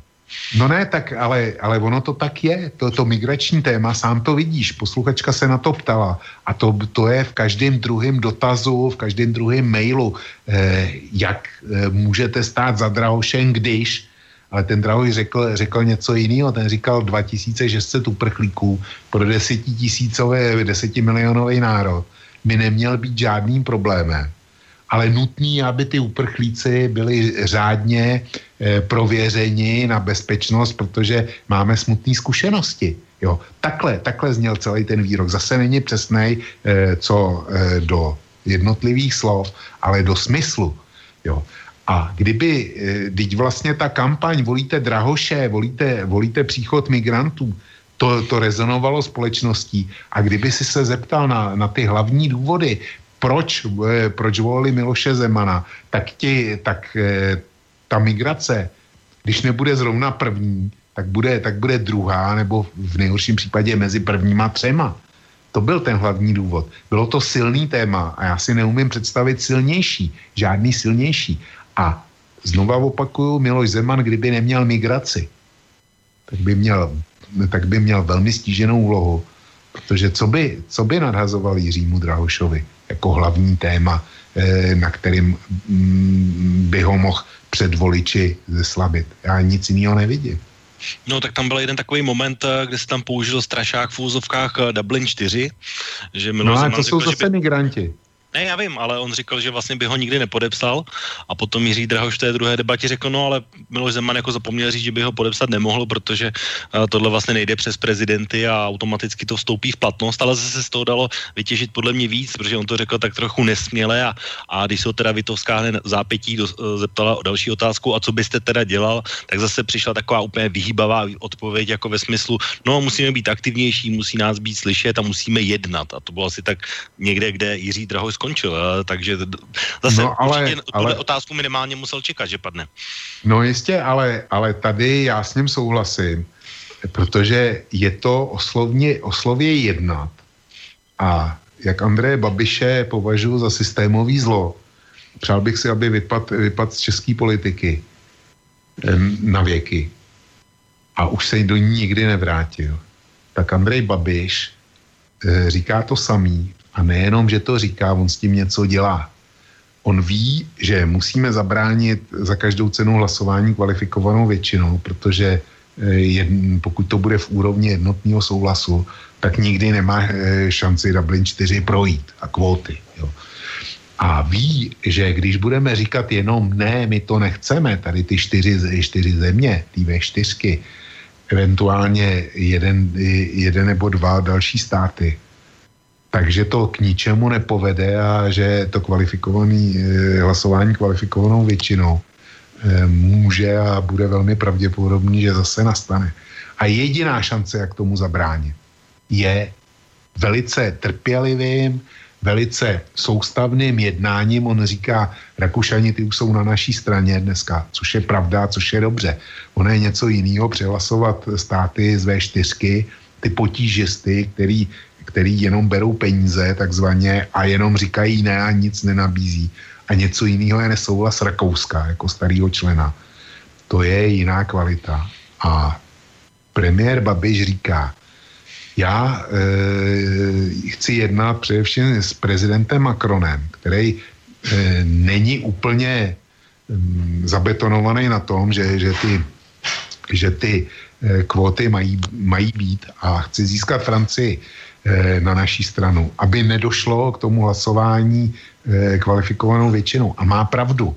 Čili je to, je to o jednání a jediná, jediná šance, jak zabránit, zabránit skutečně efektivně Dublinu 4 a ne, e, neodejít z Evropské unie, je získat další spojence.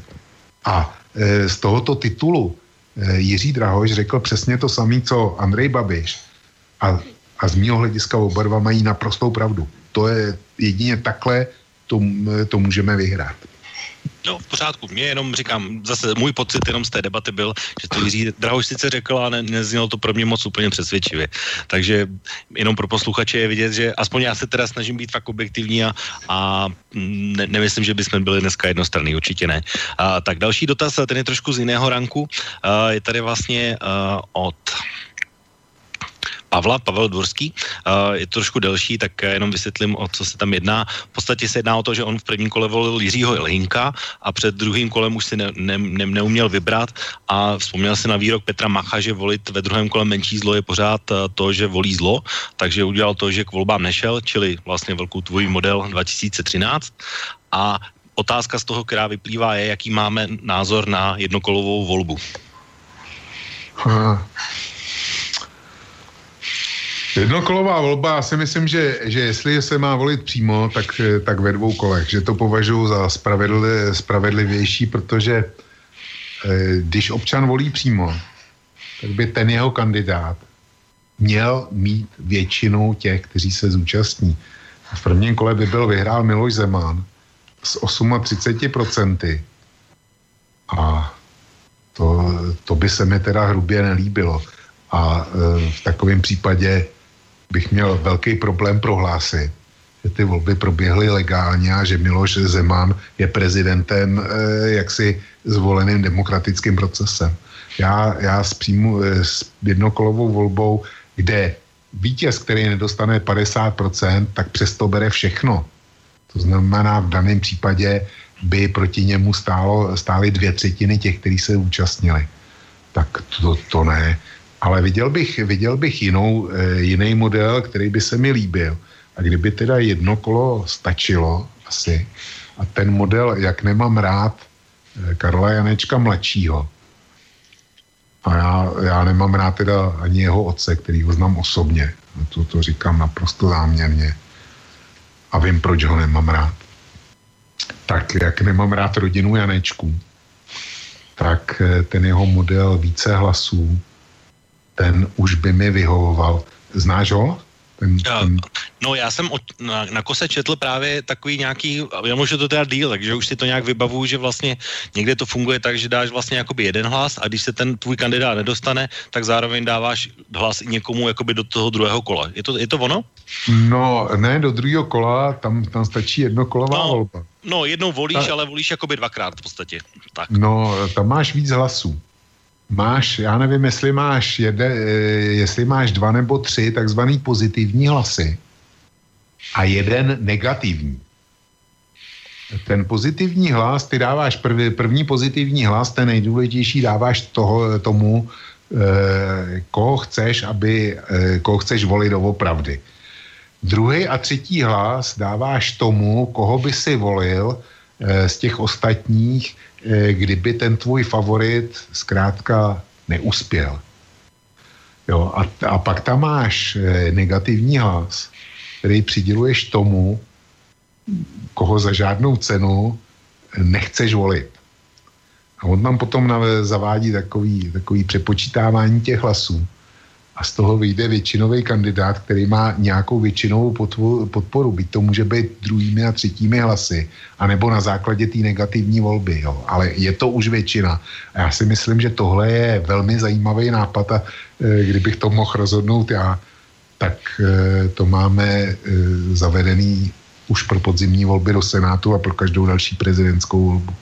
No, já jenom k tomu, k té jednokolové volbě úplně jednu řeknu krásnou a rychlou odpověď. No, asi noční můra by bylo to, kdyby kandidovalo devět kandidátů, jako kandidovalo letos, osm z nich by dostalo 10%, jeden z nich by dostal 15 a tím by se stal prezidentem. Myslím si, že legitimita takového zvoleného člověka by byla asi hodně slabá. Přesně tak.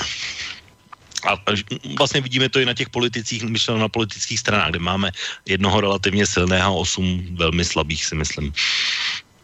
No, jenom ještě od toho stejného posluchače, on nám teďko poslal další mail jenom v reakci na to, tak já ho přečtu. Uh, takže musím reagovat na to, co jste přečetl o Zemanovi, to byl asi ten názor ohledně té posluchačky Věry, myslím. Uh, a co slyším kolem sebe velmi často o tom, jak je proti migraci. Zeman byl pět let vrchním velitelem armády, co se za těch pět let v téhle armádě stalo? Nic. Uh, Zemanovýma kecama proti migraci hranici neuchráníme. Proto jsem volil pana Jiřího Hinka, který má o armádě a domobraně jasno. Bohužel náš národ je značně zdegenerován naučit nakupovat les nových novin a touto metodou přistupují i k volbám.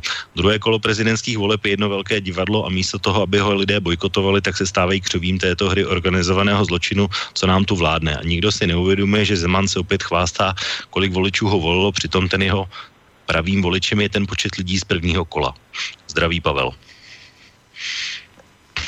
Takové, každý z nás má, má eh, právo na svůj vlastní názor. S něčím z toho, co jsme, co jsme právě slyšeli z toho mailu, souhlasím, ale eh, s podstatnou částí nikoliv. No, prostě nadávat na voliče hm, a říkat, že eh, druhý kolo demokratických voleb je v podstatě šaškárna, jako, to je popření smyslu, eh, smyslu e, demokratické volby. Nemůžu si pomoct. Výsledek se mi nelíbí, ale to neznamená, že, eh, že odsoudím systém. Tak a ještě jenom k tomu financování Miloše Zemana té kampani, tak jenom do, otázka, jak si pan Vlk vysvětluje, že ač se o tom to již hodně nadiskutovalo, tak nikdo, ať už z ostatních kandidátů či jiných politických seskupení tuto prezidentskou volbu ještě nenapadl u soudu. Není to všechno jenom hra na ovčany ze strany organizovaného zločinu, co nám tu vládne? Velmi podobná otázka. Já nevidím důvod, proč by, proč by organizovaný zločin, eh, zločin eh, měl Eh, vstupovat do prezidentských voleb, ne, že by nechtěl, jo, ale nemyslím si, že, že měl šanci a e, některý, já znám dva kandidáty osobně. E, a setkal jsem se s nima, měl jsem s nima co dělat. A e, tvrdím, že minimálně jeden z nich s organizovaným zločinem nikdy neměl naprosto nic společného u toho druhého bych si tím nebyl zase až tak jistý, ale, ale to, je, to je záležitost jiná. Nicméně, nicméně nevěřím tomu, že v tom organizovaný zločin hrál, hrál roli.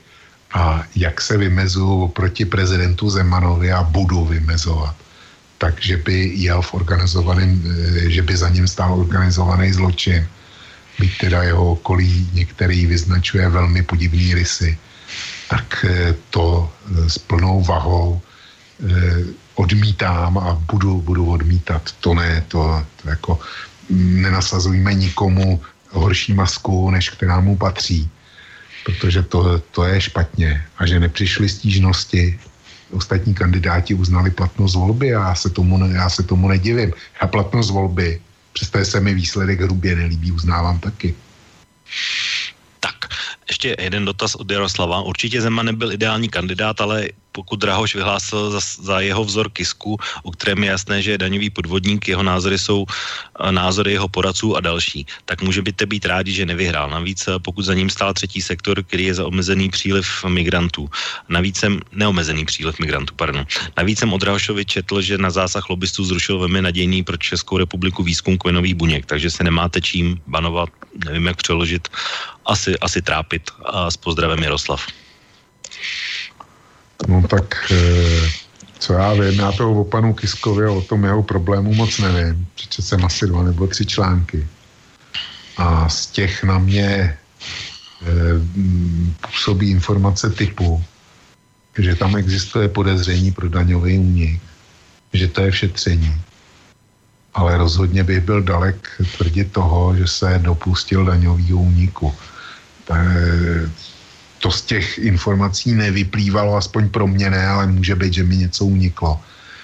Ale dokud pan Kiska eh, na něj nebude podáno, tak jako na, na Andreje Babiše, eh, ne trestní oznámení, ale dokud, dokud nebude, eh, nebude šetřen policií, znamená, že bude zahájeno trestní řízení, minimálně, tak bych se zdržel jakýkoliv kategorických výroků.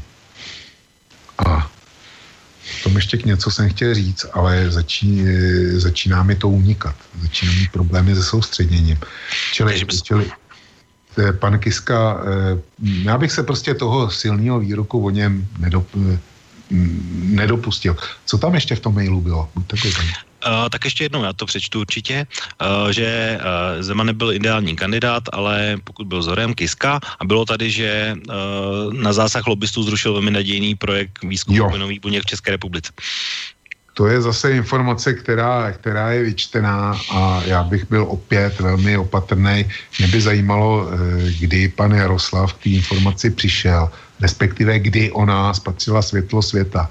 Jestli to bylo někdy předtím, než eh, mm, pan Drahoš oznámil svou kandidaturu, tak kdyby to bylo předtím, tak bych to bral naprosto vážně, protože tam nemůže být žádný, žádný jiný motiv, než teda buď přímo cílený útok na jeho osobu, eh, na jeho osobu, ale ne, nemělo to motiv politický, anebo se to skutečně stalo. Jestliže to bylo od okamžiku, kdy on oznámil, svou kandidaturu do prvního kola, tak už by byl opatrnější.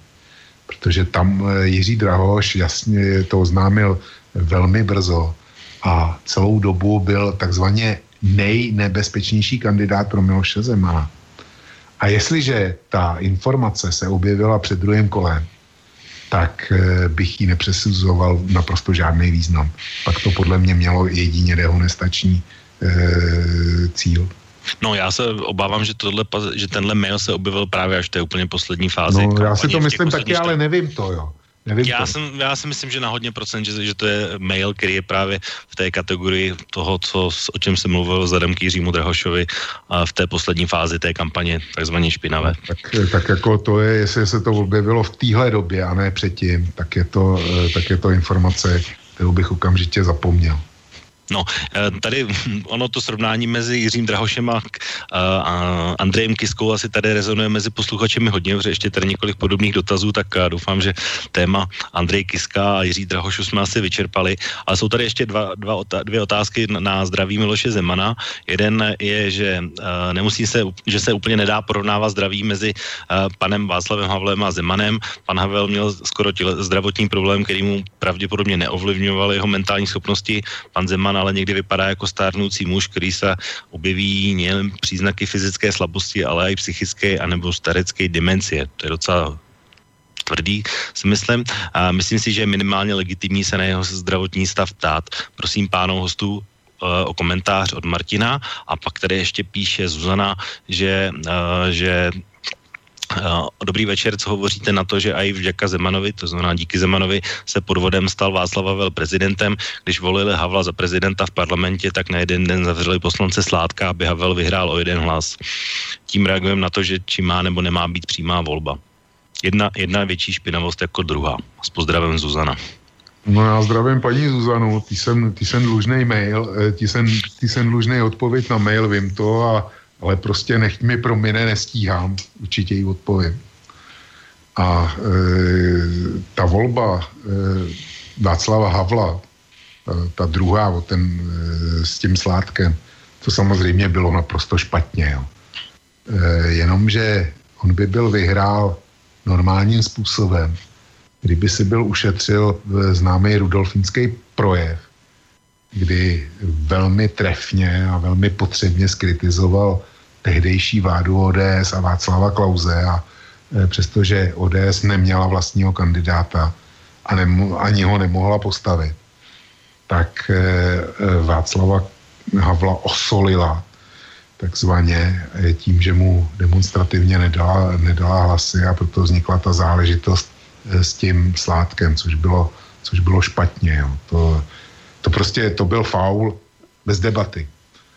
A e, posluchačka Zuzana správně řekla, že se toho faulu svým způsobem účastnil i Miloš Zeman, ale e, to už je, to už je, to nebudu dávat do hry. Něco jiného je ten posluchač, který, který vstoupil e, s tím konstatováním, že je legitimní se ptát na zdravotní stav prezidenta. Já jsem řekl, řekl v dualogu to samý a myslím si to. Jedna věc je ptát se na zdravotní stav a druhá věc je skandalizovat. To, to jako skandalizování nebo použití eh, nějakým dehonestojicím způsobem není, není eh, totéž. To, to jako eh, proti, proti eh, skandalizaci přes zdraví se musím vymezit. To, chci, aby to zaznělo. No to já s tím souhlasím a Nicméně. minima, minimálně takový ta informace, že má Miloš Zeman rakovinu a zbývá mu několik měsíců života, to je samozřejmě přes čáru i pro mě. To, to musí být přes čáru pro každýho. Byla to hrozná škoda. Já bych se zeptal, kdo to vlastně vypustil a proč, jo. Protože eh, komu to mohlo pomoct. Eh, ale ten dotaz nepoložím. Tam je jiná věc, že eh, posluchač píše něco o demenci a tak dále. Jestli Miloš Zeman něco není v souvislosti se svým zdravotním stavem, tak rozhodně není dementní. To, to proti tomu se musím vymezit taky. Ale je naprosto zřejmý, že zdravotně chátrá, pokud někdo e, si pustí, a není tak těžký to najít e, například v archivu České televize, pokud si pustí Miloše Zemana v roce 2013 a Miloše Zemana dneska, tak ten rozdíl každýho praští do očí okamžitě. To je, to je prostě, tam ta sešlost je, je věkem a nedá se to diskutovat. Je tam. Nicméně musíme položit otázku, jestli ta sešlost už je taková, nebo jestli je předpoklad, že zabrání Miloše Zemanovi ve výkonu prezidentské funkce. A já si myslím, že, že nikoliv. Nicméně máme prezidenta, jakýho jsme si zvolili se všemi riziky. No, já bych to komentoval jenom tak, že uh, vlastně, to, to je přesně to, co jsi mm, teď říkal, tak uh, ono, když se podíváš jenom i na ten billboard, který si dali původně na, na, na Zeman znovu a potom na ten druhý, s, uh, že tahle země je naše a stop Drahošovi a podíváš se na, na ten obrázek Miloše Zemana jakoby na tom billboardu a na ten Miloše Zemana reálně, tak je zjavný, že ta fotka na tom billboardu je asi tak o deset let mladší, než Zeman vypadá. A úplně, tra, úplně bombastický rozdíl to byl, pokud se posluchači podívají na ještě tu diskuzi na Primě, tak uh, vzadu za voříškem byly vlastně dvě siluety nebo dvě, dva portréty Jiřího Drahoše, který vypadal úplně stejně a Miloš Zeman, který tam byl ještě mladší než, než na tom billboardu. Jo? To je to takový úplně docela bizarní, bizarní uh, porovnání. Takže, takže ano, s Milošem Zemanem to jde sice z kopce, zdravotně, tělesně, ale můžeme asi jenom odhadovat, jaký je reálný stav, ale na druhou stranu, pokud uh, někde v období té kampaně lékařské konsilium řekne, že je zcela zdrav a to, končí to tak, že Miloš Zeman vlastně bez podpory ani ochranky, ani manželky neudělá ani krok bez toho, že by se o ní opíral a každý schod je pro něj nebezpečný pádem, tak asi všechno v pořádku bohužel není. Zdá se aspoň mě jenom laickým okem. No já si neumím představit, jakým, eh, jakým způsobem třeba Miloš Zeman eh, by chtěl zasahovat ve své, ve své současné kondici do nějakých e, závažných jednání, kdyby, kdyby se jich musel zúčastnit. Jo?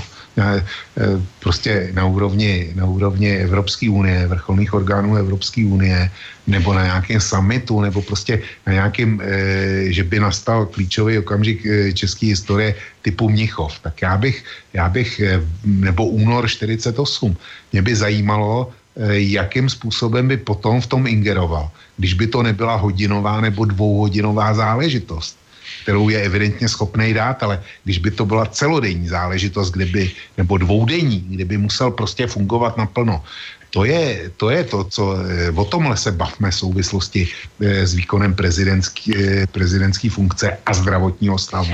Jo, protože to nemůžeš vyloučit, vyloučit že, to, že to eh, nastane. A například únor 48, tam se, eh, tam se říká, že eh, byl důsledkem už akutního a těžkého onemocnění prezidenta Beneše.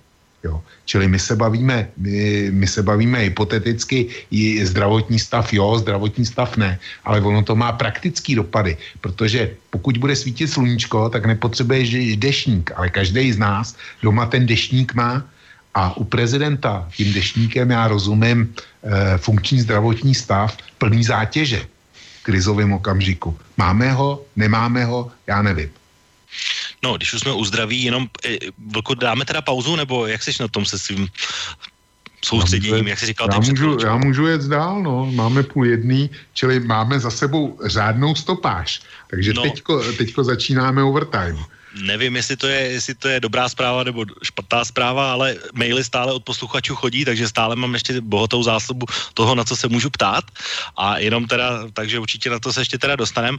A ještě mám teda jeden dotaz, ať doklepnem to zdraví Miloše Zemana. Já se tě zeptám už trošku stranou, protože, se, protože to je doba, kterou jsem nezažil, ale nabízí se ještě jedno srovnání. A říkám, já jsem ho nezažil, ty ano, takže jsi v trošku drobné výhodě. A to je, že volba Miloše Zemana vlastně se trošku přibližuje volbě Ludvíka Svobody, už v tom pokročilém zdravotním stavu, kde vlastně potom to volební období jeho skončilo předčasně právě kvůli těm zdravotním problémům, ale nezažil jsem to, tak eh, je tohle srovnání relevantní nějakým způsobem nebo není? Podle mě je, podle mě je a díky za to, protože tohle, tohle vystihuje pro pamětníky, přesně vystihuje dobu a já k tomu dodám, dodám jistou pikantérii, vzhledem k tomu, že taky e, sbírám známky, teďko teda už ne, jo. E, už ne, ale sbíral jsem známky poměrně dlouho. Tak když byl Ludvík Svoboda e, prezidentem a byla už to ta konečná fáze, tak e, Česká pošta byla připravená tenkrát na to, že, že, může, že může umřít a dopředu si natiskli aršíky, jeden byl perforovaný a druhý perforovaný nebyl ty aršíky některý, teda protože oni jsou různý typy, tak některý mají docela slušnou hodnotu. A e, furt je drželi, že jako potom k tomu přidělají smuteční rámeček a tak dále. Nicméně Ludvík Svoboda měl tuhej kořínek, byl pořád prezidentem. Tak oni to potom vydali nějak k jeho narozeninám nebo ne, jako, jako speciální edici. Jo. Tak já bych se velmi nerád dočkal něčeho podobného u nás ale to už, to už prostě tu byl prezidentem a ten prezidentský úřad nevykonával.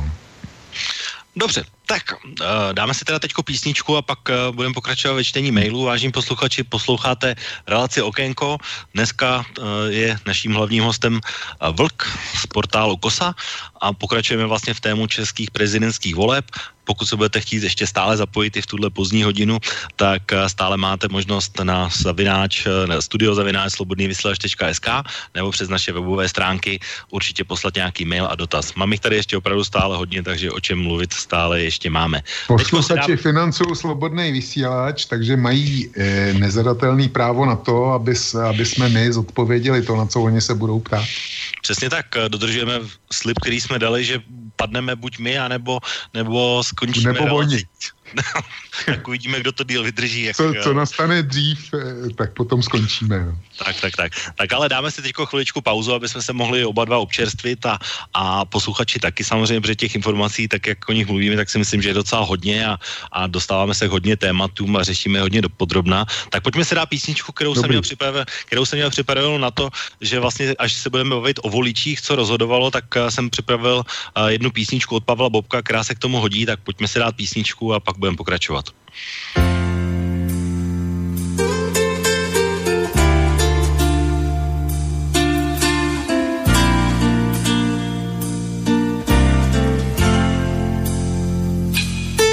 Jeden muž na konci světa, postřežte svůj telegram, na co v této chvíli myslí, když se stmívá, když je sám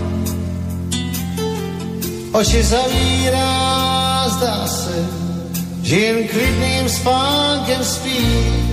Možná slyší čas, jak týká v hodinkách na zápěstí. Na co myslí v této chvíli, ten, kdo má se rozhodnout.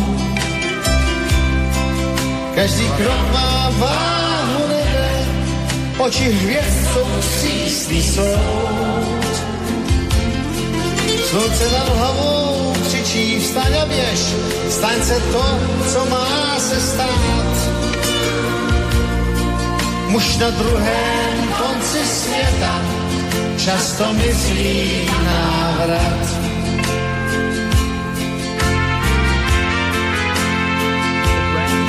Jeden muž na konci světa přijal výzvu osudu. Jeho stopy zavál vítr v končinách noci a dnů. Teď se dívá tam dobře, halí v mračnech černý dým. Možná v duchu píše dopis, něm se svěří s tajemstvím. Na co myslí v této chvíli ten, kdo má se rozhodnout. Každý krok má váhu nebe, oči hvězd jsou přísný soud. Slunce nad hlavou křičí, vstaň a běž, staň se to, co má se stát. Muž na druhém konci světa často myslí na návrat. Na co myslí v této chvíli, ten, kdo má se rozhodnout. Každý krok má váhu nebe, oči hvězd jsou přísný soud. Slunce nad hlavou křičí, vstaň a běž, staň se to,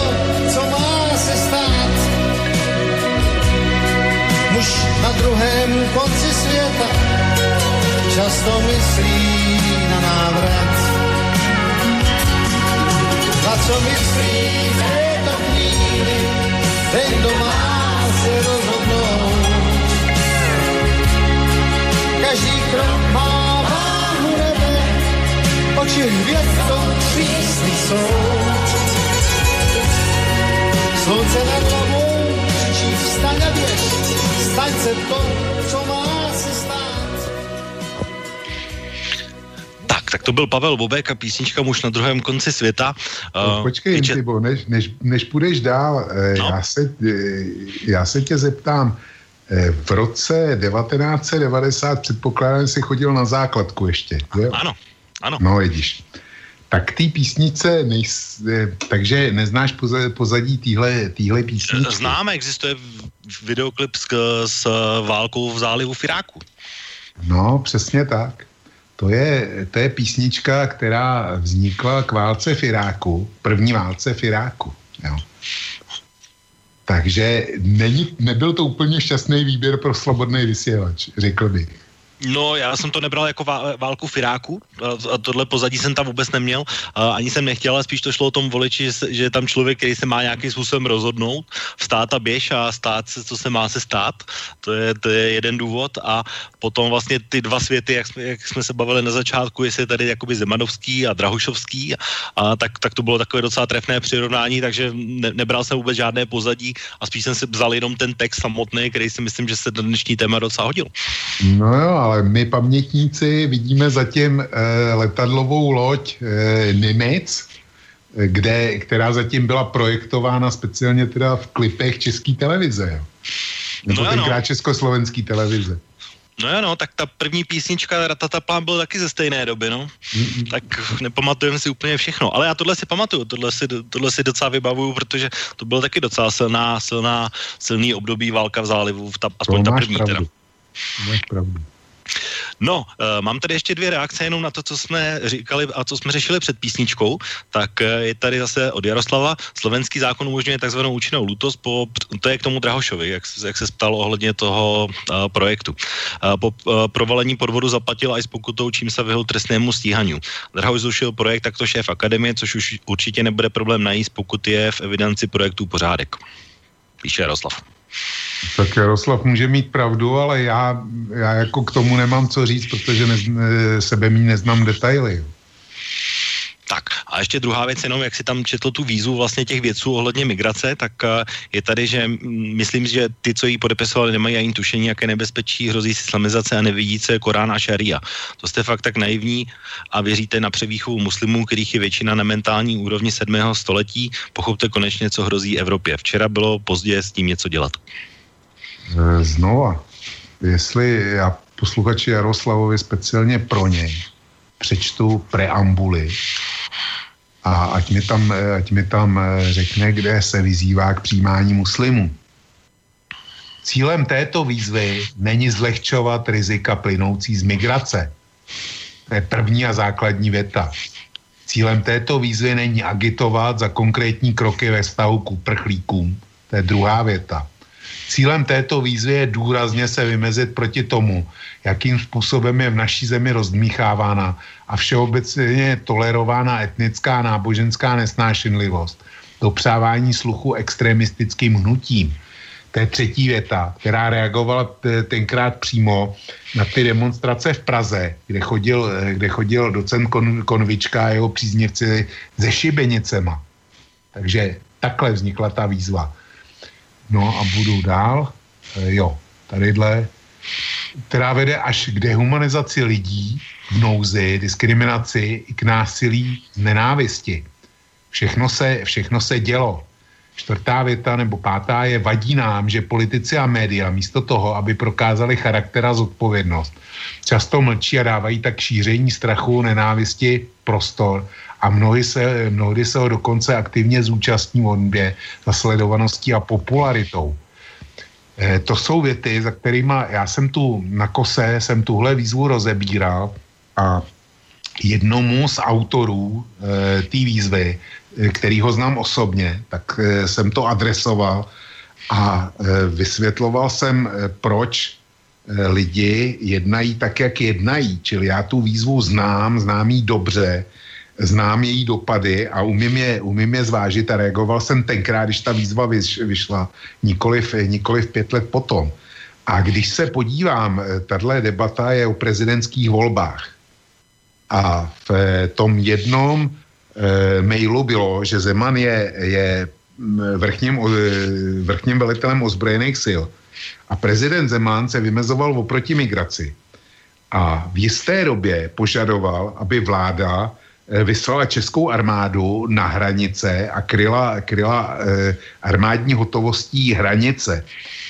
Což byl naprosto zjevný nesmysl. Já jsem tenkrát napsal k, eh, okamžitě na to článek a teďko jsem technicky vypočítával, co by to znamenalo, že, že se tím nic nevyřeší, protože ta naše armáda by tu hranici ani zdaleka nepřikryla. Tam by byly takový mezery, že by, že by to byly akorát vyhozený peníze. Argumentoval jsem tím, že zatím přes nás žádná migrační větev nejde a to, co dělá vláda, kdy důsledně dodržuje současný, současně platný Dublin 2, spolehlivě všechny uprchlíky od návštěvy České republiky eh, jak si vyžen eh, odradí, protože, protože tady jsou okamžitě zavřeni do, do detence a e, následně vráceni do země, odkud k nám přišli. Takže není sebe menší důvod, proč by, proč by k nám vůbec chodili. A když nemají důvod, tak není důvod mrhat e, prostředkama, který ty armáda který armáda stejně nemá eh, na to, aby byla na hranicích, že by byla k ničemu.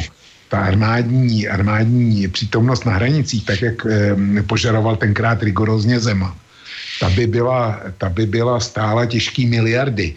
Čili já bych se chtěl posluchače Jaroslava zeptat, co je lepší, jestli teda vyzvat, e, napsat výzvu, která měla tu preambuli, kterou jsem četl, s kterou podle mě nikdo, nikdo rozumnej nemůže nesouhlasit.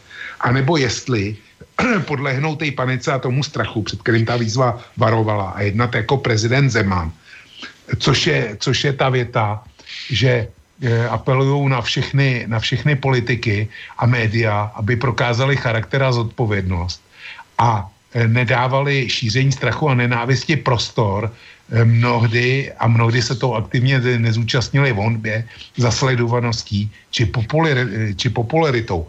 Eh, ty, to, co potom předvedl Zeman, konkrétně s tou armádou, tak to je přesně to, je přesně to co politici nechtěli, nebo co signatáři téhle výzvy nechtěli, aby se stalo. No, já vlastně, eh, proto jsem to chtěl otočit trošku na ty voliče a nevím, tady Jaroslav asi ne, v České republice nežije, ale tady už eh, koluje teď takový jeden docela vtip na, právě na téma migrace, který říká, že na 12 migrantů v Česku máme 22 poslanců, rozumě okamurovců a nyní, máme, a nyní máme na, na těch 12 migrantů ještě i prezidenta. Takže jak aby jsme to měli fakt pojištěný. Takže, takže to je jenom taková, takový můj komentář, nechci to zlehčovat, ale to je takový vtip, který koluje po České republice. Ale ty si velkou na, zmínil jednu, když už jsme se dostali k armádě, tak jsme tak tak mi vnuknulo ještě jednu takovou myšlenku. Uh, zase, a je to takový téma, o který se mluví často. No vlastně se o něm nemluví vůbec, omlouvám se. Nemluví se o něm skoro vůbec.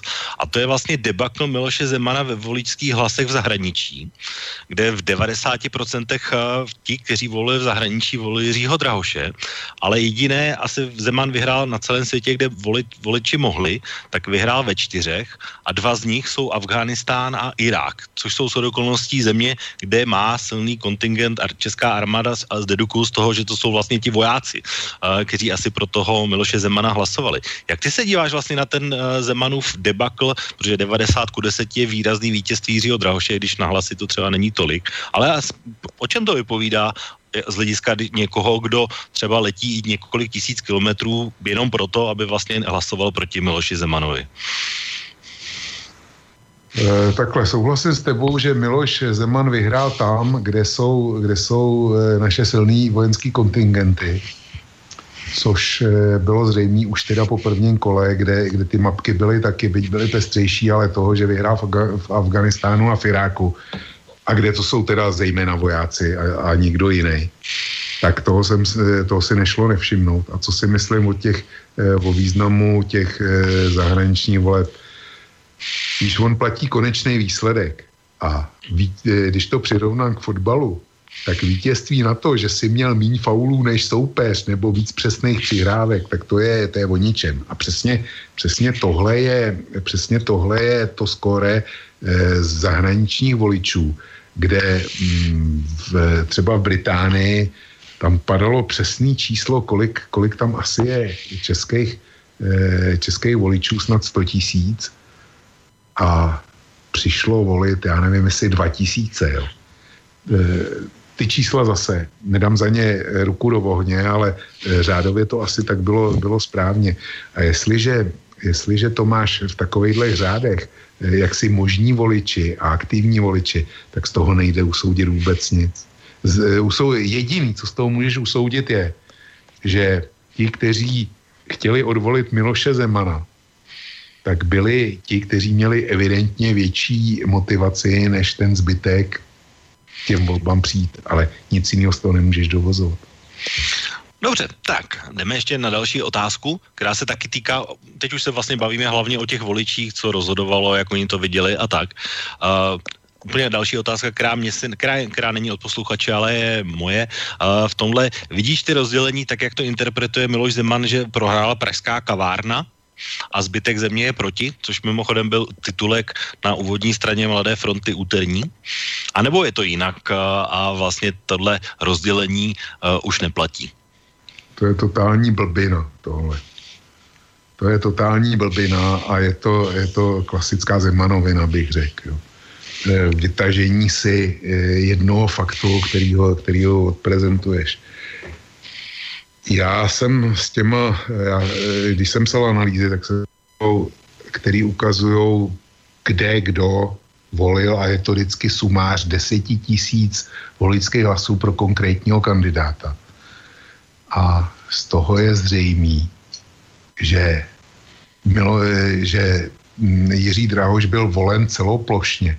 To, že Miloš Zeman vyhrával, tak eh, až na ty příhraniční okresy, se silnou nezaměstnaností a se silnou, eh, se silnou eh, menšinou lidí, kteří jsou v exekucích přímo, tak jinde, kde vyhrával, tak vyhrával poměrně těsně. Zrovna tak jako, jako Jiří Drahoš. Neplatilo to eh, o Praze, a myslím o Brně. Tam, tam jako vítězství Jiřího Drahoše bylo nadproporcionální. Nicméně z té mapy, mapy, mapy například zjistí eh,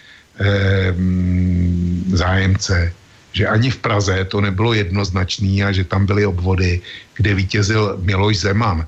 Abych to konkrétně přiblížil, tak eh, v těch velkých městech, včetně Prahy a Plzně, tam jsem si to kontroloval, tak fungují rozdělení velká sídliště versus ostatní zástavba. Ostatní zástavba volila Drahoše, velká sídliště, volila, volila Miloše Zemana.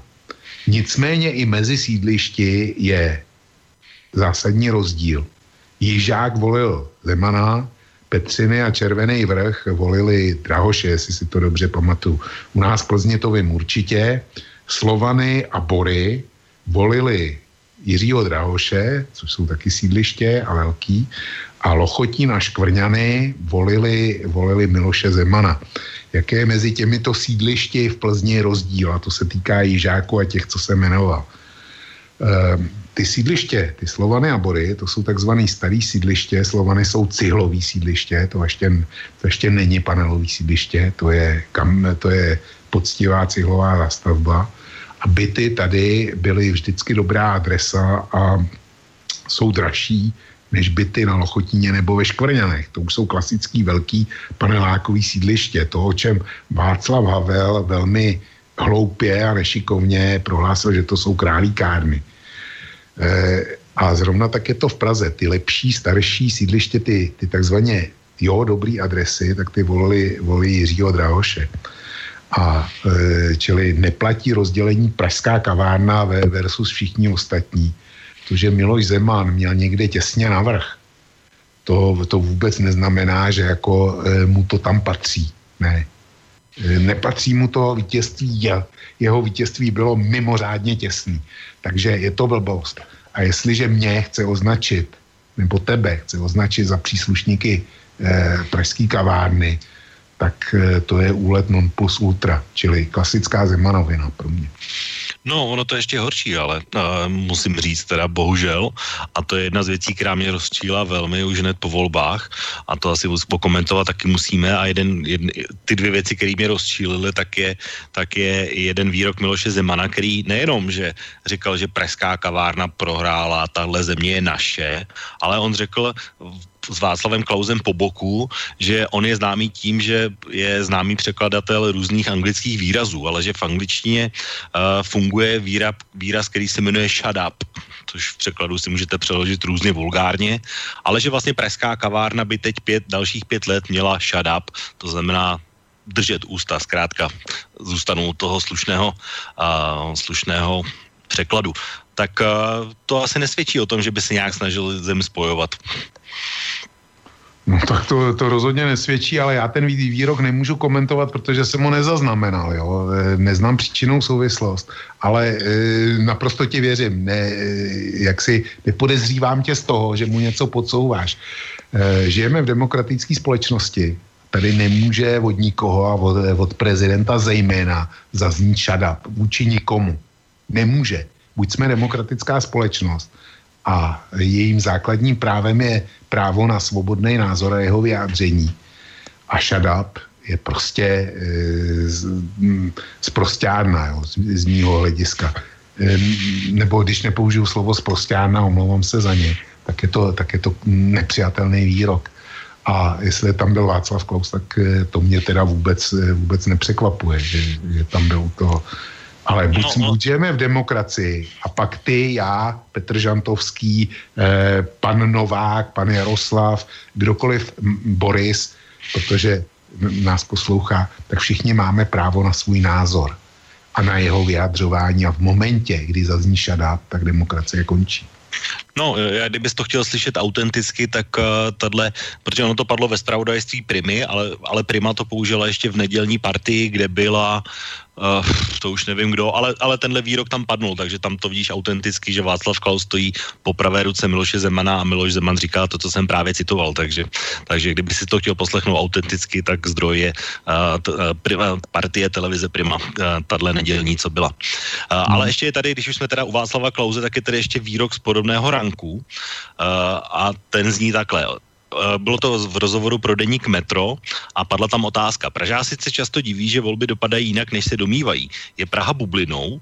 A Václav Klaus na to odpovídá.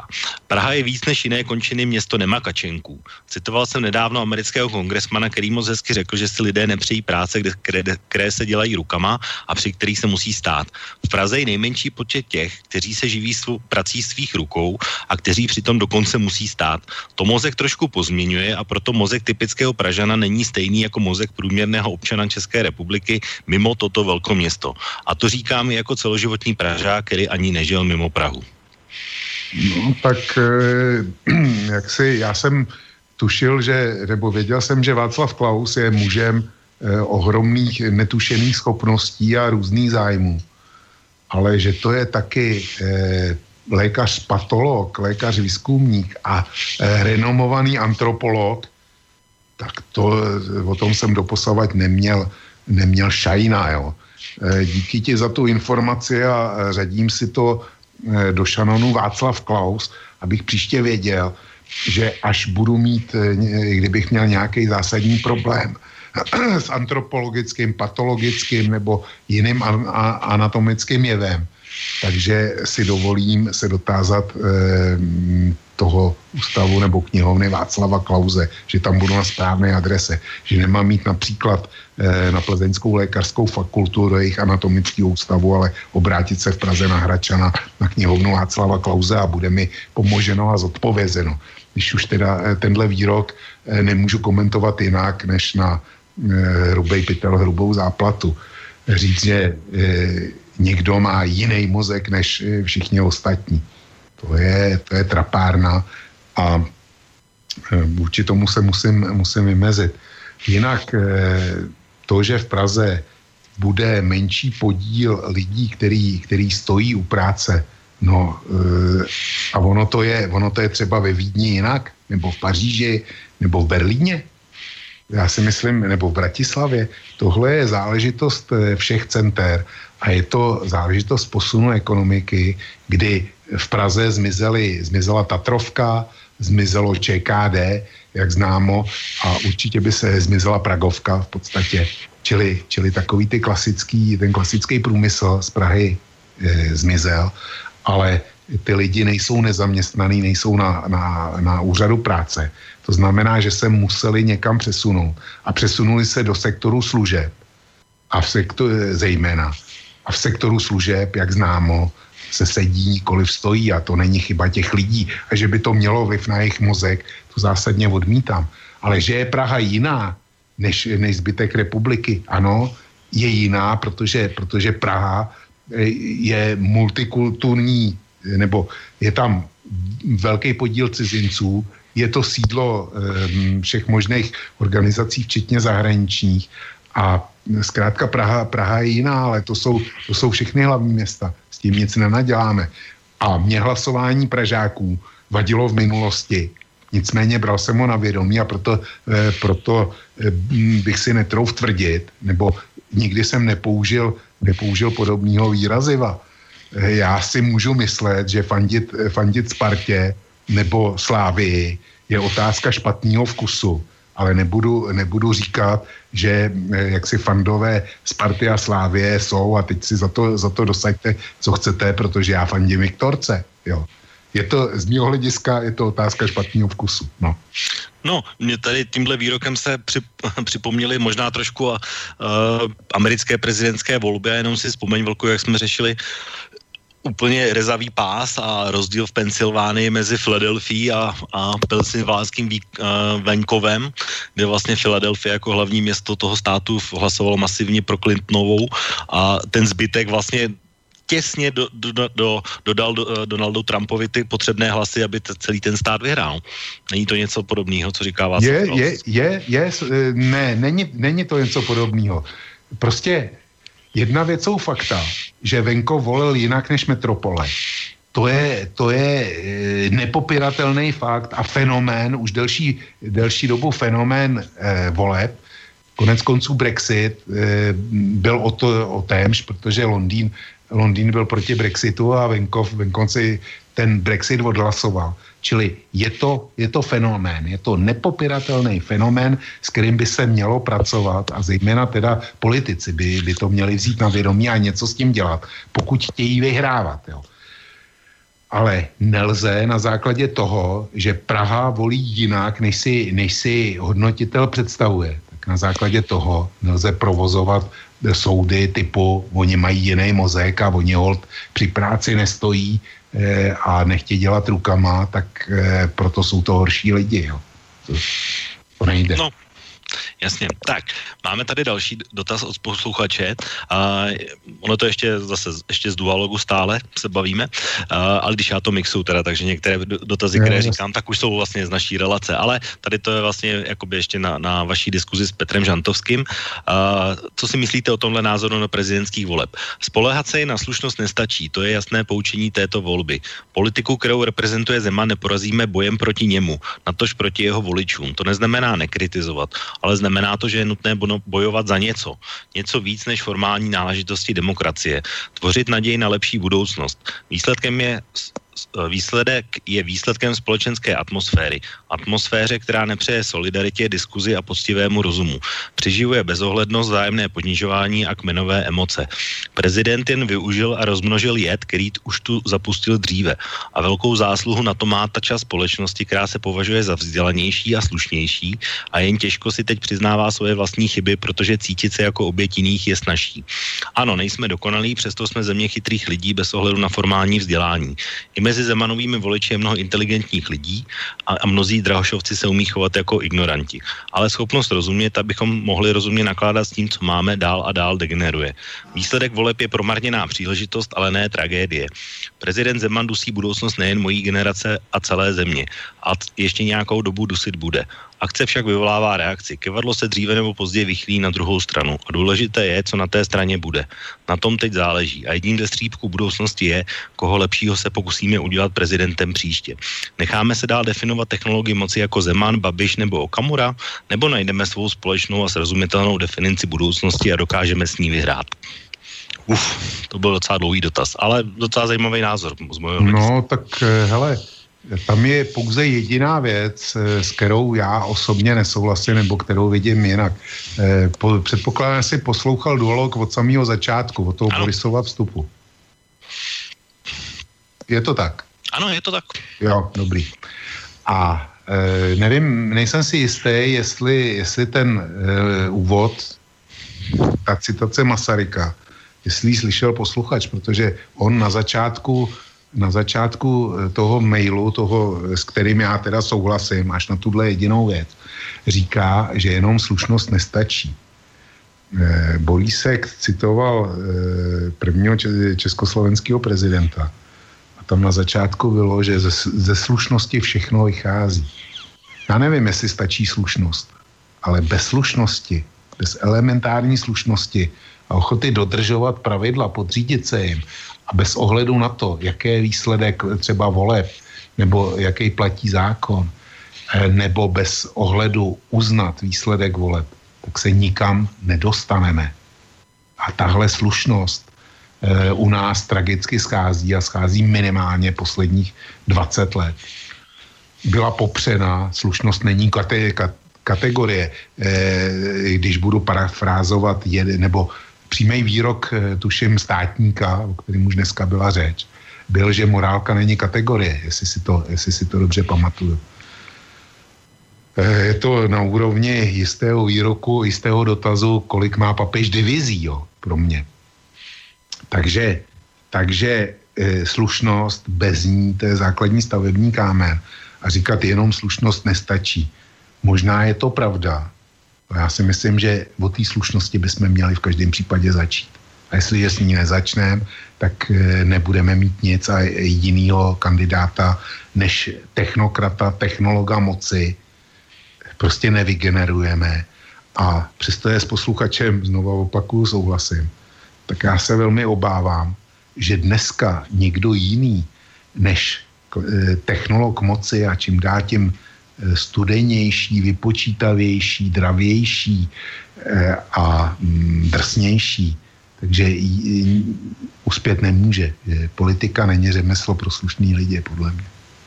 No, já bych k tomu dodal asi jenom to, že uh, protože už je jasné, že Miloš Zeman po třetí být zvolen nemůže, tak jistá sásková kancelář v Česku vypsala kurzy, kdože bude favorit No, no. té volby příští a představ si, kdo není hlavní Vím, favorita, to je to, ano, je to Václav Klaus mladší a další, který uvažuje o kandidatuře a je zmíněný v tom seznamu, je Tomio Okamura, tak to je taková, myslím si docela Nevím, jestli je to dobrá zpráva, nebo jaká je to dobrá, jestli je to vůbec nějaká zpráva z dnešního No. hlediska. Je, je to zpráva v každém případě. E, Já si myslím, že e, bookmakeri si vybrali dobře, že tyhle dva lidi o tom určitě budou přemýšlet. A já bych, já teda e, mám obrovský problémy s Klausem starším. To je pro mě člověk, který, který spolu se Zemanem může za ten marast a za to, že tady ty Okamury a Babiše máme svoji opoziční smlouvu. Jo. To, to, jim nikdy, to jim nikdy neodpustím. To prostě a posledních 20 let, může být, že poslední 20 let svého života s těma dvěma strávím ve funkci prezidentu. Což je No. teda naprosto, naprosto deprimující záležitost. Ale e, říkám, s mladým Klausem jsem zatím žádný problém neměl. Jeho názory na školství sdílím. Ale dost se bojím, že v dalším se vydá cestou svého otce. Pokud ne, pokud ne, tak by mi zase až tak, aniž bych znal kandidáty za pět let a kdo ví, jestli budou volit, tak eh, kdyby mladý Klaus byl takový jako, dejme tomu před dvěma lety, tak by ho klidně volil a, ne, a nečinili by, nečinilo by mě to žádné obtíže, jenomže bojím se, že, že projde vývojem. Ale No, já přijde, ti te- do, já bych já počkej, bych- a já ještě chci něco, něco dodat. Já bych si dovolil přidat kandidáta třetího, na, který, na kterého zatím nejsou vypsaný kurzy. A já bych e, ze všech tří, tak bych na něj sázel nejpravděpodobnější. Já si myslím, že e, dalším prezidentským kandidátem nebo dalším, kdo to zvažuje, není nikdo jiný než Servel Soukup. To on říkal, to se, já jsem ho viděl, že on v žádném případě říkal. Jo? Některý z aren, jo, já, to je, když jsem se koukal, to byla, myslím, debata, kde byl Ovčáček, hor, uh, Horáček a Hájek, tak oni vlastně, on tam tak jako něco takového naznačoval a on řekl v žádném případě. No tak eh, to je pro mě překvapivá informace, kterou já nemůžu znát, protože na takovýhle pořad, tak tím, tím já marně čas nebudu. Jo. To, Jo, no tak mě to docela ale zajímalo. díky, díky za informaci, takže ne, takže bych prohrál. No, ale ještě jenom, já jsem se ještě chtěl zůstat chvilku toho Václava Klauze mladšího, jenom si vzpomeň, když jsme byli ještě v dualogu spolu v prosinci, tak jsem tam říkal jeden výraz, nebo výrok Václava Klauze mladšího právě, že bychom z Evropské unie měli vystoupit, i když o třetinu, o třetinu bohatství přijdeme. Jo? Takže nevím, jestli ještě by si byl tak nadšený úplně. Já jsem- že tehdy počkej, jsi se mnou nesouhlasil, no? Já jsem říkal, já jsem říkal před dvěma roky, že kdyby byl Václav Klaus takový mladší jako před dvěma roky, takže bych s tím neměl problém. No, tak uvidíme, kam se za pět let posune. No právě. Tak, uh, jenom vlčku, máme jednu hodinu a pět minut, což byl asi takový úplně původní čas, kdy jsme mysleli, že skončíme. Já jenom uh, mám tady ještě další maily stále přichází a mám tady od Borise a jeden z těch mailů začíná tak, že uh, uh, uh, chlapáci hodně stel do vysílání, dělám ledovou uzávěrku, tak vás mohu poslouchat do rána. Abych to vydržel, tak přicházím z piva na víno. Tak to asi nevypadá, že ještě posluchači by neměli zájem a, a ještě stále nás poslouchají. Tak jak ty to vidíš teď? No já to, já to zatím ještě vydržím, jo. Eh, Rekord, eh, rekord, eh, co jsme přetáhli s Borisem, je půl třetí.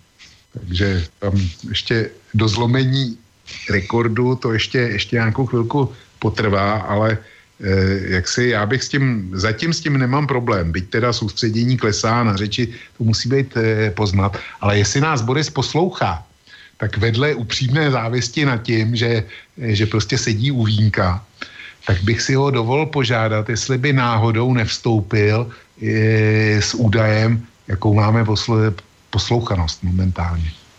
No, To je podle toho, to by se som měli- asi aj měli mohol, zažiť. ale ja to neviem absolútne nejako zistiť, chlapci, v tejto chvíli, že ako je to s počúvanosťou, lebo ja tu nemám žiaden taký ukazovateľ, ktorý by mi to nejako aktuálne mm, ukazoval. Počkej, jsi- Borisy, když, No. když si, tak eh, podle tebe má smysl dál vysílat nebo ne? Tak podľa mňa, hej, kým chodia ešte maily stále, tak dajte. Čili ty by si ještě vysílal, jo? Aby som ešte na vašom mieste išiel, ale tak to si musíte vy Tak ty si rozhodnúť. náš šéf, tak jedeme dál. Dobre, ideme ďalej, Úplně, v no. úplně v pohodě, já jsem taky svěží. Tak. Hele, a No. kdyby si se chtěl zapojit, tak, eh, tak klidně vstup. My budeme jenom rádi. No dobre, však ja zatiaľ vstupujem aspoň tak, že ma nevidieť. Ja som tu zatiaľ tieňový. Ja všetko posielam uh, Intibovi. A zatiaľ mám pocit, že si s tými mailami vystačil. Dokonca teraz som mu aj poslal jeden zaujímavý, o ktorom som celkom aj rád, že to poslala poslucháčka Zuzana, lebo ja som na to chcela aj nejako naraziť v, v dualogu, ale nebol na to čas. Ono totiž to, ale to sa týka slovenského mainstreamu, ktorý zase vám nemusí byť až tak veľmi známy, preto som aj, aj Intibovi hneď preposlal celý ten článok, že by si ho mohol pozrieť prípadne. Já jsem, o něm, já jsem tu zmínku o něm za, jako zaznamenal, že, a myslím, že to máš Borisy i na stránkách, že jo? A áno, áno, dali sme to nám na stránku. Že, že jsme spáchali kolektivní sebevraždu, říkáš. Uh, áno, tak eh, mnohí tí naši mainstreamoví nominári od Hríba cez Šimečku až po eh, pr- proste všetci títo ako dosť, dosť nepekne sa vyjadrovali o Čechoch a jeden z naj pre mňa na takých najtvrdších názorov napísal práve, práve Hríb. No a na to sa vlastne pýta aj posluchačka, tak toto mňa tak ako bude aj zaujímať, že čo si o tom Vlčko myslí, lebo neviem, či si ty zaregistroval tieto, týchto našich novinárov, čo písali o, o českých voľbách slovenských. Eh, Borisy, kdyby se mě zeptal odpoledne, eh, Aha. tak, tě, tak moje odpověď zněla, že jo. Já jsem opravdu eh, nějaký hřibovo eh, hodnocení eh, minimálně teda ve výtahu četl. Mm. Ale kdyby se mě zeptal na to, co v něm bylo teďko, tak tě odpovím vím jenom, že jsem, že jsem četl ten výtah. Hm. To, No už, však to, už je daň, to už je daň tomu, tomu provozu od půl devátky. Jo. No, dobre, ono, tak však v podstate tam máte ten mail, tak keď tak ho o, potom... Tak ho dáme hned. No, tak ho prečítaj. A, Tak já ho no, prečítaj. Tak já ho přečtu a vlk bude v obraze aspoň. No. Uh, tak Zuzana píše, uh, chtěla bych se spýtat, co hovoříte na to, že co napíšel Hříb a něco podobné i emigrant Gál, myšleno Fedor Gál, chápu. Že Češi jsou primitivní a ustra, ustrachaní, to je asi ustrašený, předpokládám. To byla reakce na výsledek voleb. Jinak prej vaši někteří herci ohlásili, že emigrují, ať, když vyhraje Zeman. Už se tak stalo? Nebo to, co se teraz děje v médiách, ať už slovenských, ale i českých, už nemůžem počúvat, už to nemůže poslouchat. Dávat do jednoho vreca všetky, všechny jsou primitivní, ne, nevzdělaní hrůza. Mimochodem, to je ta slušnost. A já to ještě spojím s jedním dotazem, který už tady Zuzana poslala dřív. A tam byl dotaz od, na tebe na Vlku, kolik myslíš, že ztratil Jiří Drahoš tím, že se právě na jeho stranu připojila ta kulturně mediální fronta, když to řeknu takhle jednoduše, takže právě takový ty halíkové a, a polívkové a herci různí a tak dál. Tak já začnu od toho posledního, to neumím změřit, ale že bude jejich, jejich kandidátem, eh, to bylo jasný od samého začátku a oni, ho, oni eh, tu podporu, on, eh, Jiří Drahoš, on ní nestá. Dokonce, dokonce žádal, aby byli tak laskaví a, a byli sticha. Pokud si teda pamatuju, a nejenom on, to tež, to tež Michal Horáček, ten se um, vymezil oproti kroměřížské výzvě a, a v podstatě to tež Pavel Fischer, jo. O, o jejich podporu nikdo nestál, kolik ztratil hlasů, to, eh, to já neumím, eh, neumím kvantifikovat. Umím kvantifikovat jiné věci a rád bych se k ním dostal, jo. Eh, Kde prohrál Miloš Zem, eh, kde prohrál Jiří Drahoš, proč prohrál, kdy prohrál, a jaký byly hlavní, hlavní důvody, jo. To jsme zatím, toho jsme se zatím nedo- nedotkli a mě to mrzí. Ale k tomu Hříbovi, co píše Štefan Hříb nebo a jemu podobný, to je jejich problém a v Čechách nás to nemusí zajímat. Eh, To je záležitost, kdy oni mají nějaký vidění, vidění světa černobílý a dosazují si do toho, do toho svoje projekce a, a tak, aby jim to vyšlo. E, to je právě to, proč ty si, Borisy, začal vysílat. A já jsem začal eh, psát, eh, nebo já jsem e, nezavřel kosu, jak jsem původně chtěl, ale se, se trval jsem v psaní dál a v jejím provozu. Prostě ta jejich zahleděnost sama do sebe a když není po jejich, tak je to všechno špatně. Mně volba Miloše Zemana krajně nevyhovuje. A já za sebe říkám, a taky jsem to psal, že udělám všechno, co bude v mých silách, skromných, aby Miloš Zeman prohrál. Aby prostě nevobhájil. A co jsem viděl, že udělat můžu, tak jsem udělal. Nicméně, abych eh, prohlásil o eh, těch, kteří volili, volili Miloše Zemana, že to jsou dementi, jak, jak e, ustrašení dementi, tak jak stojí v těch hodnoceních e, některých na Slovensku, tak jako nic podobného v životě, v životě neřeknu. E, samozřejmě, že mi, že mi vadí, e, že nejsem zcela komfortní s tím, že hlas e, univerzitního profesora nebo, nebo mm, já nevím, Eh, kohokoliv, kdo je mimořádně respektovaný ve společnosti kvůli tomu, že něco zná a umí, platí stejně jako eh, volební hlas, eh, dejme, toho, eh, dejme tomu nějakého hm, polo eh, člověka, který horko těžko, eh, pologramotního člověka, který, který neumí pořádně číst a pořádně psát. Ty oba dva hlasy platí stejně, přestože asi oba dva, eh, každý z nich je tvořený na jiný bázi a, a um, s jiným důrazem na preference a nikdo nepochybuje o tom, že pologramot těžko bude mít preference, který tu republiku někam pohnou dál. Jo. Ale s tím demokracii a oba dva hlasy, říkám, mají stejnou platnost. Byť s tím nejsem vnitřně docela komfortní, ale vyznávám, že takhle je to v zákoně a takhle je to prostě, e, prostě jinak to tam být nemůže. Ale abych, abych eh, někomu nadával eh, do idiotů a, a posmíval se mu, že, že prostě volil Miloše Zemana, tak to ne, to, to nejde.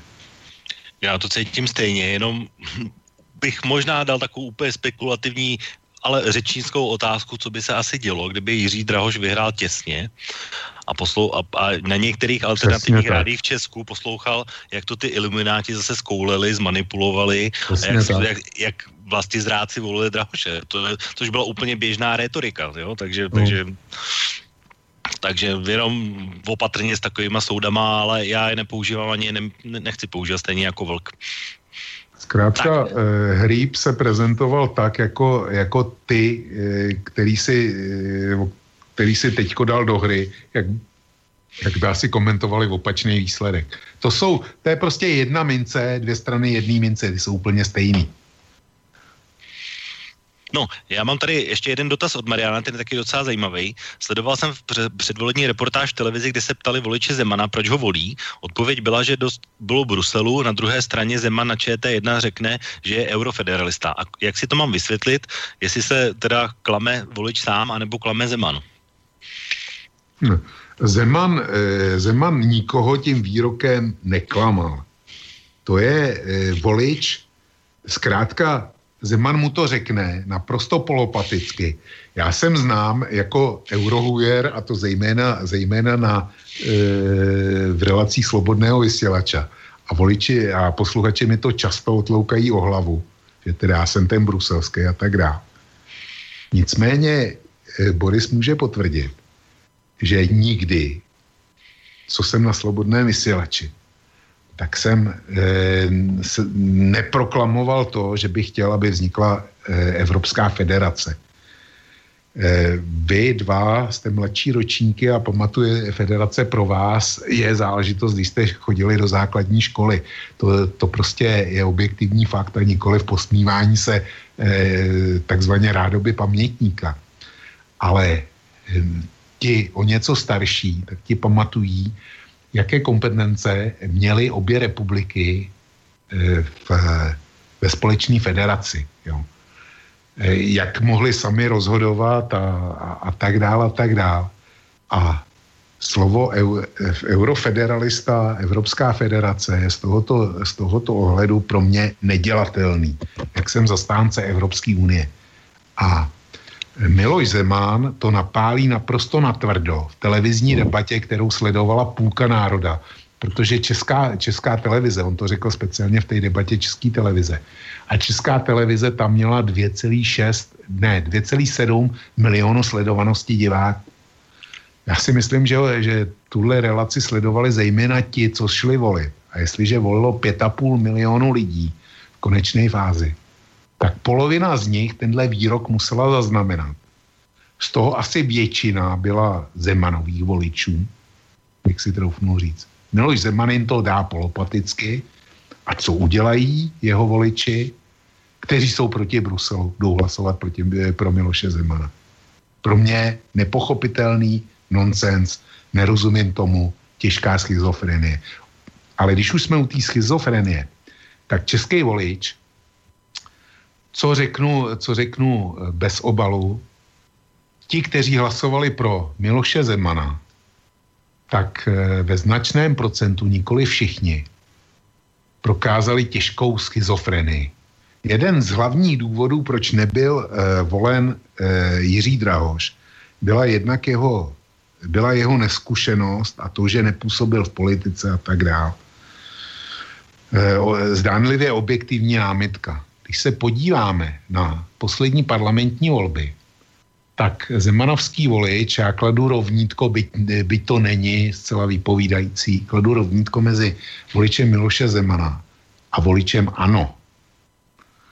Nebo takhle, ne voličem ANO, ale voličem, eh, voličem následujících stran. Ano, Okamura, komunisti a piráti.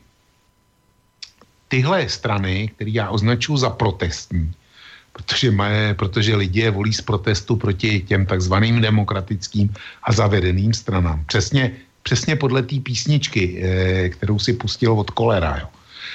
Eh, tak eh, tihle voliči volili protestně a prohlasovali do sněmovny 135 poslanců těchto stran, což je dohromady, já nevím, dvě třetiny asi tak, jo čili 660% nebo kolik, no to by mohlo být, ono to bude asi víc.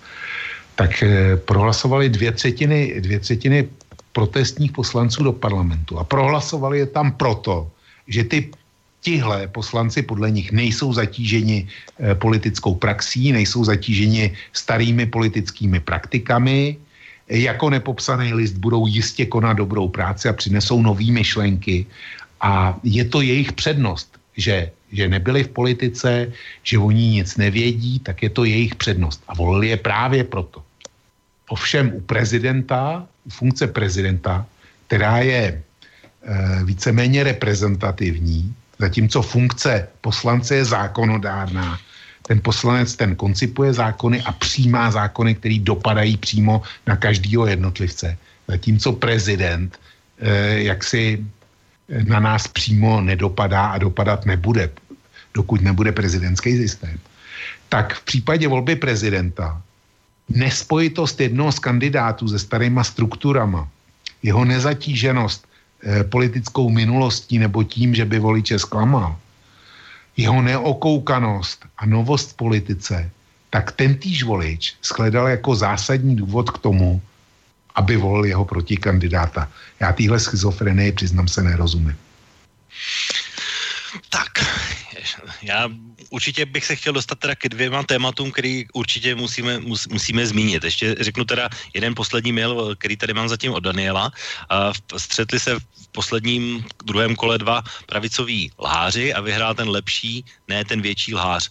Pro českou a moravskou společnost nic přínosného a pozbuzujícího pro další období a její rozvoj. Tím se pomalu asi dostáváme k tomu, co nás čeká a tam právě mám dvě věci, které určitě musíme rozebrat nějakým způsobem a to je střed eh, mezi Andrejem Babišem a Milošem Zemanem a proč k němu dojde a, a co bude ten spouštěcí mechanismus a co to vlastně přinese dál eh, pro českou společnost, tak jak se ptá Daniel. Tak uh, možná bychom asi mohli začít u toho Babiše Zemana. Uh, tak jak ty vidíš ten střed, protože mě, když se na to podívám zpětně z pohledu kampaně, tak uh, tam byly takové velice podivné kroky minimálně ze strany Andreje Babiše. Já ho v tuhle chvíli vnímám jako slabšího, nejenom proto, že se stavuje vládu a tohle je asi jediné období s z hlediska ústavy, kdy prezident je jednoznačně ten určovatel toho dění.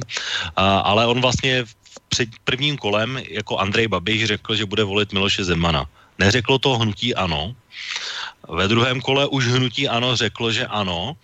A Andrej Babiš po prvním kole naopak řekl, že se má Miloš Zeman zbavit svých minářů a, a nejedlých, na což mu Miloš Zeman hned v zápětí po výhře zodpověděl, že nezapomíná. Tak co tohle signalizuje? No, vypích si, vypích si věci, který, který trochu pečlivějšímu eh, pozorovateli nemohly uniknout. Jo. A jsou signifikantní. Já o tom, já o tom e, budoucím střetu Andreje Babiše píšu minimálně půl roku, že si myslím, že k němu dojde.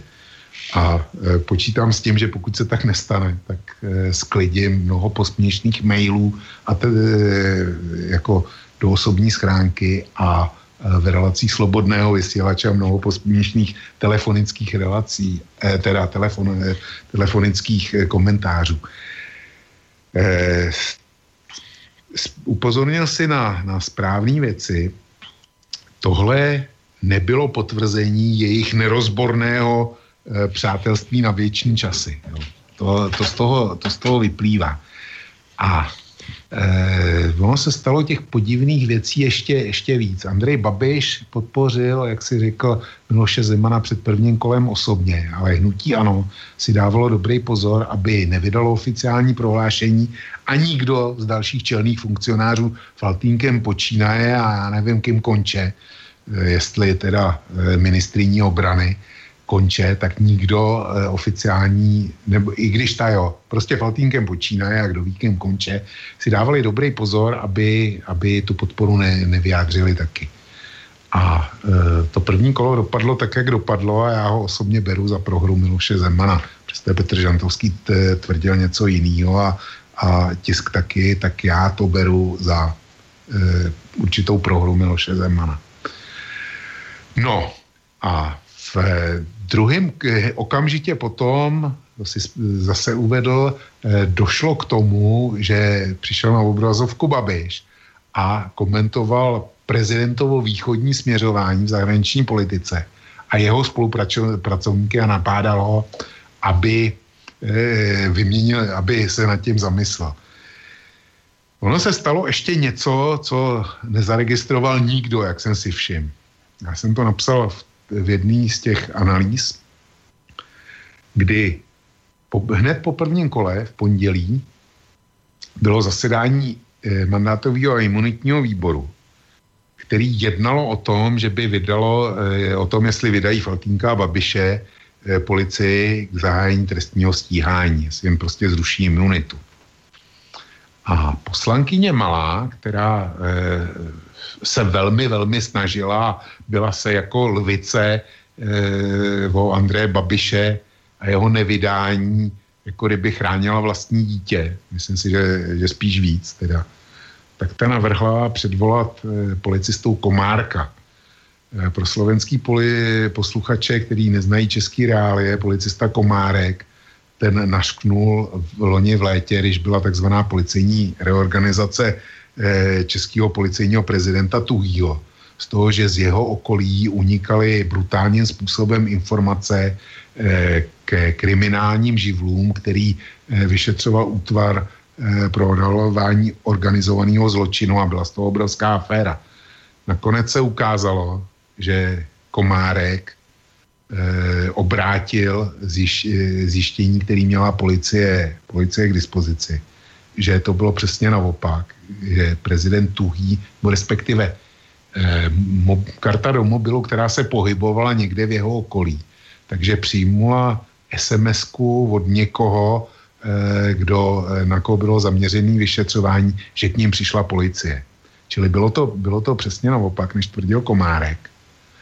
A e, Komárek za to v první instanci dostal e, rok podmínky, že prostě e, jsou to se, se znal jako trestný čin.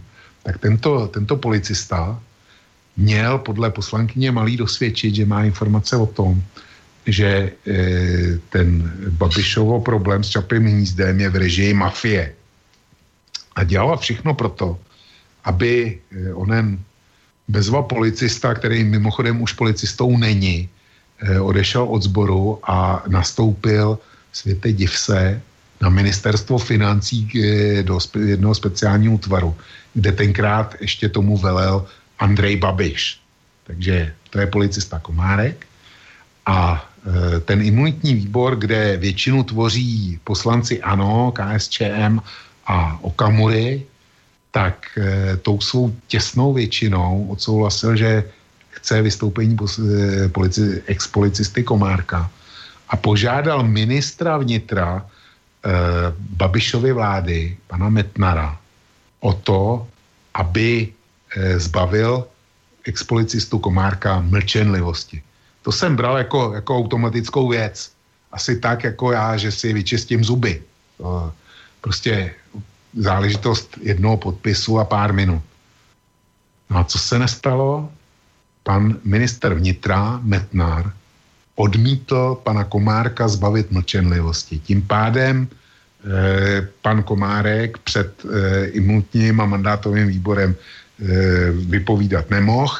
Paní poslankyně Malá musela, musela skončit, protože už nikoho dalšího v rukávu neměla. Poslanci za ANO se zdrželi a zbylí poslanci odhlasovali, že teda Andrej Babiš a Faltýnek vydání budou. A doporučili to taky sněmovně, která je potom vydala. Proč o tom mluvím? Protože si neumím představit, nebo situace, že by některý z Babišových ministrů eh, jak si nekonal tak, jak eh, na čem má zájem Andrej Babiš, to pro mě bylo naprostý sci-fi. Přesto se to stalo. A proč se tak stalo, o tom se můžu dohadovat, ale svou verzi mám a ta zní, že Metnár nepochází z Agrofertu, s Andrejem Babišem neměl předtím nic společného. Eh, Byl náměstkem eh, ministra vnitra, když ho vykonával jistý Pecina, což byl eh, eh, člen eh, vlády Jiřího Rusnoka, kterou instaloval proti vůli sněmovny An, eh, Miloš Zeman jako překlenovací, vlád, eh, jako překlenovací vládu, která nezískala důvěru, ale vládla skoro tři čtvrtě roku. Tak eh, tam byl pan Metnár náměstkem ministra vnitra. On ještě náměstkoval potom chvíli za Milana Chovance. A pak odešel dělat šéfa bezpečnostní divize, jestli se nepletu, do Vítkovických železáren. Vítkovické železárny patří blízkému příteli Miloše Zemana, panu Světlíkovi. A najednou pan Metnár se objeví je na ministerstvu vnitra ve vládě Andreje Babiše. Pro mě nepochopitelná věc. A není samotná. Druhá ne, e, ještě je tam jedna nepochopitelná nominace e, ohledně, ohledně lidí, kteří jsou u Andreje Babiše. A to je šéf jeho sekretariátu, pan Augustin. Pan Augustin, To je to to jméno, je si- kancléř. Ne, já vím, ale to je to, jak jste se bavili s Petrem Žantovským, že tam má nasazeného člověka od Miloše Zemana. To jsme se nebavili s Petrem Žantovským. Dneska Ne, dneska určitě tam padalo, že, že jak Ne. jste se bavili, že Jiří Ne, ne. Drahoš nechtěl říct eh, jméno toho kancléře a že vlastně pak jste tam bavili o tom, že Andrej Babiš má nějaké lidi na úřadu vlády a to bylo určitě pan Augusty, nepochybně. Ne, ne, ne, ne, já jsem, eh, to, to nepadlo dneska. Eh, v- Ne, určitě padlo, já to v poznámkách. Ne. Eh, Zkrátka pan Augustin přešel eh, z analytického útvaru Pražského hradu rovnou na místo kancléře. A nejenom to, on to byl místo předseda eh, té Zemanovo strany, když se to ještě jmenovalo Zemanovci. A byl kancléřem právě taky premiéra Jiřího Rusnoka. Tohle je pro mě záležitost, kterou nemůžu vysvětlit jinak, než Miloš Zeman podle mě nanutil Andreji Babišovi jak ministra vnitra, tak kancléře, protože ne, nevěřím tomu, že Andrej Babiš ve svém obrovském agrofertu a se svýma možnostma nebyl schopen si vlastní silou eh, opatřit vhodného člověka na pozici šéfa kanceláře eh, nebo ho sehnat na trhu. Že si, že si prostě nutně musel vybrat pana Augustína. Tomu prostě odmítám věřit. U pana Metnara eh, jak si ta spekulace je daleko složitější, ale přesto si myslím, že to, byl, že to byla podmínka Miloše Zemana za, ten, eh, za ty biankošeky s premiérstvím. Takže, eh, jak to váže na, to, na ten vztah Babiš Zeman? Takže pan Metnár zrej, eh, nevydat nebo nedat to povolení ke zbavení mlčenlivosti pro Komárka, to má jenom je, pro mě jenom jeden význam. Zkrátka bylo to naprosto dů- důsledný klepnutí přes prsty Andreje Babiše, aby si uvědomil, co jako je potřeba pro druhý kolo. A tam je zaděláno na problém, jestli mám pravdu s, tímhle, s těma nominacemi těch dvou, tak je tam jasně zaděláno na problém. Protože člověk e, typu Andreje Babiše si nic podobného dlouhodobě nenechá líbit. Minister vnitra je zajímavý obecně a šéf, kan, šéf kan, kanceláře premiéra je jasným zdrojem informací, tak aby ty informace proudily, proudily na hrad z mého hlediska. Jo, ale je tam ještě jeden, jeden e, důvod, pro který jsem to psal už před půl rokem, ještě než Babiš se stavoval vládu a než ty dva e, přišli do svých současných funkcí. A to je pro mě osobní, osobnostní nastavení Miloše Zemana. Myslím, že nikdo nemůže popřít, že e, Zeman je těžce sebestředný. A jestliže zasahoval e, po dobu uplynulých pěti let výrazně do práci vlády, tak eh, v tom bude jenom pokračovat a ve zvýšené míře. A on si zkrátka ten druhý prezidentský mandát bude užívat a užívat si ho může jedině tak, že bude vidět, slyšet, bude čten a do mal, slabý, roztříštěný, chaotický opozice vůči těm se vymezovat, to jeho ego prostě nic nepřinese. Jediný jeho soupeř, proti kterému to ego může měřit a kde, kde, kde opravdu jak si se bude cítit uspokojen, je Andrej Babiš. Čili z tohohle pro mě ego Miloše Zemana je ten, je ten pravý a základní důvod, proč si myslím, že k jejich střetu nutně musí dojít. A dříve nebo později? To nevím. To, to prostě nevím. To, to, to, neví, to neví nikdo, ale máme před sebou pět let, nebo teda respektive minimálně čtyři roky. Jo.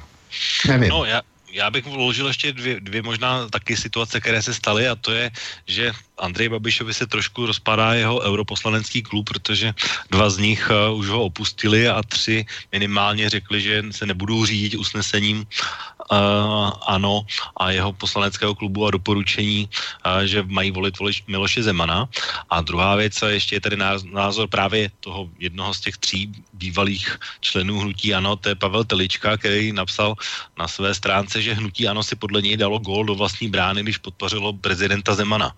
A ono to vlastně souvisí s tím, co si říkal, že vlastně Andrej Babiš bude teď tím cílem, na kterém si Miloš Zeman bude nějakým způsobem snažit vymoci něco, co si v tuhle chvíli vymoci může a to díky právě tomu, že jsme ve fázi sestavení vlády, ale může to dopadnout tak, že by ho Andrej Babiš mohl přechytračit nějakým práv, nějakou právě koalicí, kterou upeče a která třeba nebude. Nebude vlastně podle vůle, jak jsme se bavili na začátku ohledně sociální demokracie, KSČM a hnutí ANO, i když oni samozřejmě jednají mezi, mezi sebou, ale každopádně Andrej Babiš podle mě může vyhrát čistě jenom tak, že se žene víc než těch 101 hlasů hlasů a pak už Miloše Zemana úplně potřebovat nebude? No tak eh, Andrej Babiš, eh, když se žene 101 hlasů, tak dokud mu ta 101 bude držet, tak Zemana opravdu potřebovat nebude. To je přesně ten okamžik, kdy, kdy, se, ho, kdy se ho zbaví. Za, za dvou předpokladů, že mu ta 101 vydrží a že, ta, že k té 101 nebude potřebovat eh, v žádném případě Okamuru, protože Okamura bude hrát kartu Miloše Zemana. E, opakuju po třetí dneska už, že si myslím, že Okamura udělá všechno, aby byl politickým dědicem Miloše Zemana a že on bude odcházet z politiky. A mimochodem Okamurovci a Zemanovci e, v minulých krajských volbách e, utvořili v některých krajích volební ko- koalice a docela se jim to podařilo. Jo. Takže Okamura, tam, tam ta afinita je značná. Eh, komunisti taky asi budou dělat, co jim Miloš Zeman eh, řekne, protože si od toho budou slibovat eh, návrat hlasů. A Andrej Babiš tohle ví. A proto on, on podle mě, to je jeden, jeden z několika důvodů, proč říká o Kamuru do vlády, do vlády ne a domlouvá se s těma, s těma ostatníma. Jo, čili pokud se žene Andrej Babiš 101, aniž by u toho byl Okamura, a v ještě lepším případě ani ne komunisti, tu ránu Zemana nepotřebuje a je svým vlastním pánem. Přesně tak to je. Ono, ten Andrej Babiš má taky velice ještě podivné výroky v úzovkách eh, toho, že on, myslím, tenhle týden někde řekl, že se Zemanem nemá téměř vůbec nic společného, ale že ho podpořil, protože pro lidi nekrade a bojuje za zájmy podnikatelů. Eh, Ale, ale samozřejmě mu byl velmi otlučen výrok z roku 2013, kdy před volbou právě, kterou jsme začínali, to znamená Schwarzenberg Zeman řekl, že považuje Zemana za pokračovatele Klausovy éry, který by si prezidentskou kandidaturou pouze léčil ego, jako prezident by dál rozděloval společnost a z hradu by se za jeho prezidentství stalo mocenské centrum, v jehož hlavní slovo by měl Miroslav Šloup a další kontroverzní osoby spjaté se Zemanovou politickou kariérou, takže ani pro Andreje Babiše to asi nebylo úplně jednoduché vysvětlovat eh, tenhle naprostý veletoč. No, já se, já se domnívám, že Andrej Babiš eh, zamáčkal slzu v oku, eh, když eh, padly koneční výsledky a že si přál, že si přál, aby vyhrál Drahoš, protože v souboji s ním by byl daleko, daleko silnější. Jo. Ale ještě k těm výrokům, ten, ten současný, ten řekl o tom, že není Miloš Zeman, tak ten řekl pro a řekl ho v týdnu. A ten, ten dávnej z roku 2013, tak ten pro, teďko nevím pro koho, tak ten komentoval tak, pro českou pozici, že neměl, že neměl tenkrát dostatek informací. No, tak to bych Jo. se dost divil. No ne, to je jasně, no. Jasně. On, on akorát v době vlády Miloše Zemana privatizoval Aliachem a e, Zemanova vláda mu přihrála tenkrát Unipetro. Takže on, on opravdu o Zemanově neměl dost informací. No. No, je tady ještě jedna taková rovina, když jsme se bavili o těch migrantech a, a vlastně toho, kdo je větší bojovník, tak ještě je tady jedna věc, že Andrej Babiš se teď stylizoval ještě do, fa, do situace nebo pozice, že je vlastně poslední pro, jako kandidát a šance, jak zabránit antievropským náladám v Česku. Co si o tomhle myslíš? To vlastně bylo právě v tom jednání s, eh, myslím, s Junkrem, že kde tohle padlo a kde on to říkal, že pokud on by nebyl premiérem, takže zesílí velmi eh, rozhovory nebo směřování k Chexitu nebo k minimálně referendu o vystoupení. No on to, on, to, on to říkal trošku jinak. Tam, tam, ten, tam ten kontext byl, že jestli, jestli e, projde hlasování na sílu, takže to, takže to bude takhle. Jo. To, to, byl, to byl ten kontext o, o migračních kvotách. E, a z mýho hlediska má Andrej Babiš naprostou pravdu. Já se domnívám, že Tomio Okamura a migranti to bude téma, o kterém, o kterém uslyšíme pořád a e, nesleze, dokud, dokud nebudou zamítnutý kvóty a přerozdělování, tak e, do té doby bude mít e, Tomio Okamura svou největší muni, e, zásoby munice a, bude ji používat při každý vodní a nevhodný příležitosti. Já s Andrejem Babišem naprosto souhlasím. Jestliže Evropa nanutí kvóty, tak to naprostým způsobem eh, posílí eh, takový, takový jako jsou, jako jsou eh, Kamura nebo, nebo Jobik v Maďarsku. V Maďarsku jsou volby tuším za 14 dní. Já jsem velmi zvědavý, jak to tam dopadne. No, tak na Maďarsku to je mimochodem taky, eh, já vím, že už jste se o tom chtěli asi s Boricem bavit eh, v poslední hodině vlka, ale nedošlo na to, protože jste se bavili hlavně o českých volbách, tak tam je teď ten skandal, kdy se zjistilo, No, že právě. vláda Viktora Orbána přijala v- tak jakoby potají těch 13 migrantů, na které No, by jim stačily ty kvóty a je to teď vlastně, myslím, že ze strany Jobik tam byl nějaký ten někdo, teď už nevím v té pozici, jaké byl, ale že to je vlastně podvod století v úzovkách a že se to chce nějakým způsobem řešit, tak uh, to je docela zajímavá a pikantní věc. Aspoň No já si myslím, že to, bude, že to bude mít naprosto zásadní dopad, dopad na maďarské volby. A jsem, eh, jsem nelíčeně zvědav, jak dopadnou. A poprvé v životě jsem litoval, že eh, neumím maďarsky, abych se podíval, podíval na tamní internet a, a spravodajský portály, protože moc by mě zajímalo, proč to Orbán udělal, eh, proč to ten jeho náměstek, eh, náměstek na té Maltě pustil. To, to je další věc, nechápu. A e, třetí věc, kterou nechápu, je, jak si, jak, jak si někdo mohl myslet, že přijmutí 1300, e, 1300 migrantů zůstane utajeno. No, to, to, prostě je- je ne- nelogický, absolutně nelogický. Ale zpět k nám, já s Andrejem Babišem a s, tímhle názorem naprosto souhlasím. No, já mám zase se vrátím tady k našim posluchačům. Máme tady ještě dva e-maily zase od Daniela, od uh, Jaroslava. Uh, některé okruhy už jsme teda probrali, tak já jenom on, proč by nevolil uh, Jiřího Drahoše, teď jsme o něm mluvili tak trošku uh, povzdálí, tak se zase k němu můžeme vrátit. Uh, on tady píše několik důvodů, já přečtu jenom některý z nich, uh, který jsou asi relevantní, protože ty ostatní už jsme probrali. Tak uh, v první debatě vysloveně pohřel, v druhé byl zbytečně útočný a v závěru chválenkářský. To znamená nějak pozitivní. Teď, když jsme bavili se o Evropské unii, tak eh, pokud by došlo k ostrému střetu s Evropskou unii, tak neví, jak by se zachoval a hlavně, jakým kolektivem lidí by se obklopil a měli na něho vplyv. To je to o tom, jak jsme se bavili o tom kancléři a tak, tak to já, a tak to píše Jaroslav. Tak a možná zase spekulativní otázka, protože Jiří Drahoš se prezidentem nestal, tak a co myslíš, že on by dělal v případě, kdyby se došlo k nějakému ostrému střetu s Evropskou unii? No, ta otázka by měla znít, a může vůbec prezident něco dělat? To je, prezident, od, pokud dojde k ostrému střetu s Evropskou uní, tak prezident maximálně může sdělit veřejnosti svůj názor. Ale jinak je přesně ve stejné pozici, eh, co do kompetencí, jako anglická královna, když se v Británii eh, připravoval Brexit. Královna určitě o Brexitu hlasovala a určitě nějaký názor má. Ale eh, do vyjednávání Brexitu nemůže nijak zasáhnout a stejně by na tom byl prezident. Do vyjednávání s Evropskou unii, pokud bude krizový, tak prezident může vnést svůj názor. Může se zúčastnit jednání vlády, která bude připravovat pozici. A to je asi tak všechno, co může udělat. Jinak, jinak mu nepřísluší vůbec nic a je to reprezentativní figura. Důležitý je, co udělá vláda, pokud dojde na krizi s Evropskou unii. Co udělá vláda a parlament, eventuálně senát. To jsou, ty, to jsou ta místa, ta tři místa, kde je v daném případě moc rozhodovací a která nás musí zajímat. Všechno ostatní eh, je o ničem. No, ale to je právě, já si myslím, že tohle je právě moment, který si myslím, že u mnoha voličů Miloše Zemana hrál, že byl relevantní, protože oni ho brali, bez ohledu na to, co si teď říkala, jaká je asi reálný stav nebo právní stav věci, tak jejich vnímání říkalo, že Miloš Zeman se postaví razantněji Evropské unii než Jiří Drahoš.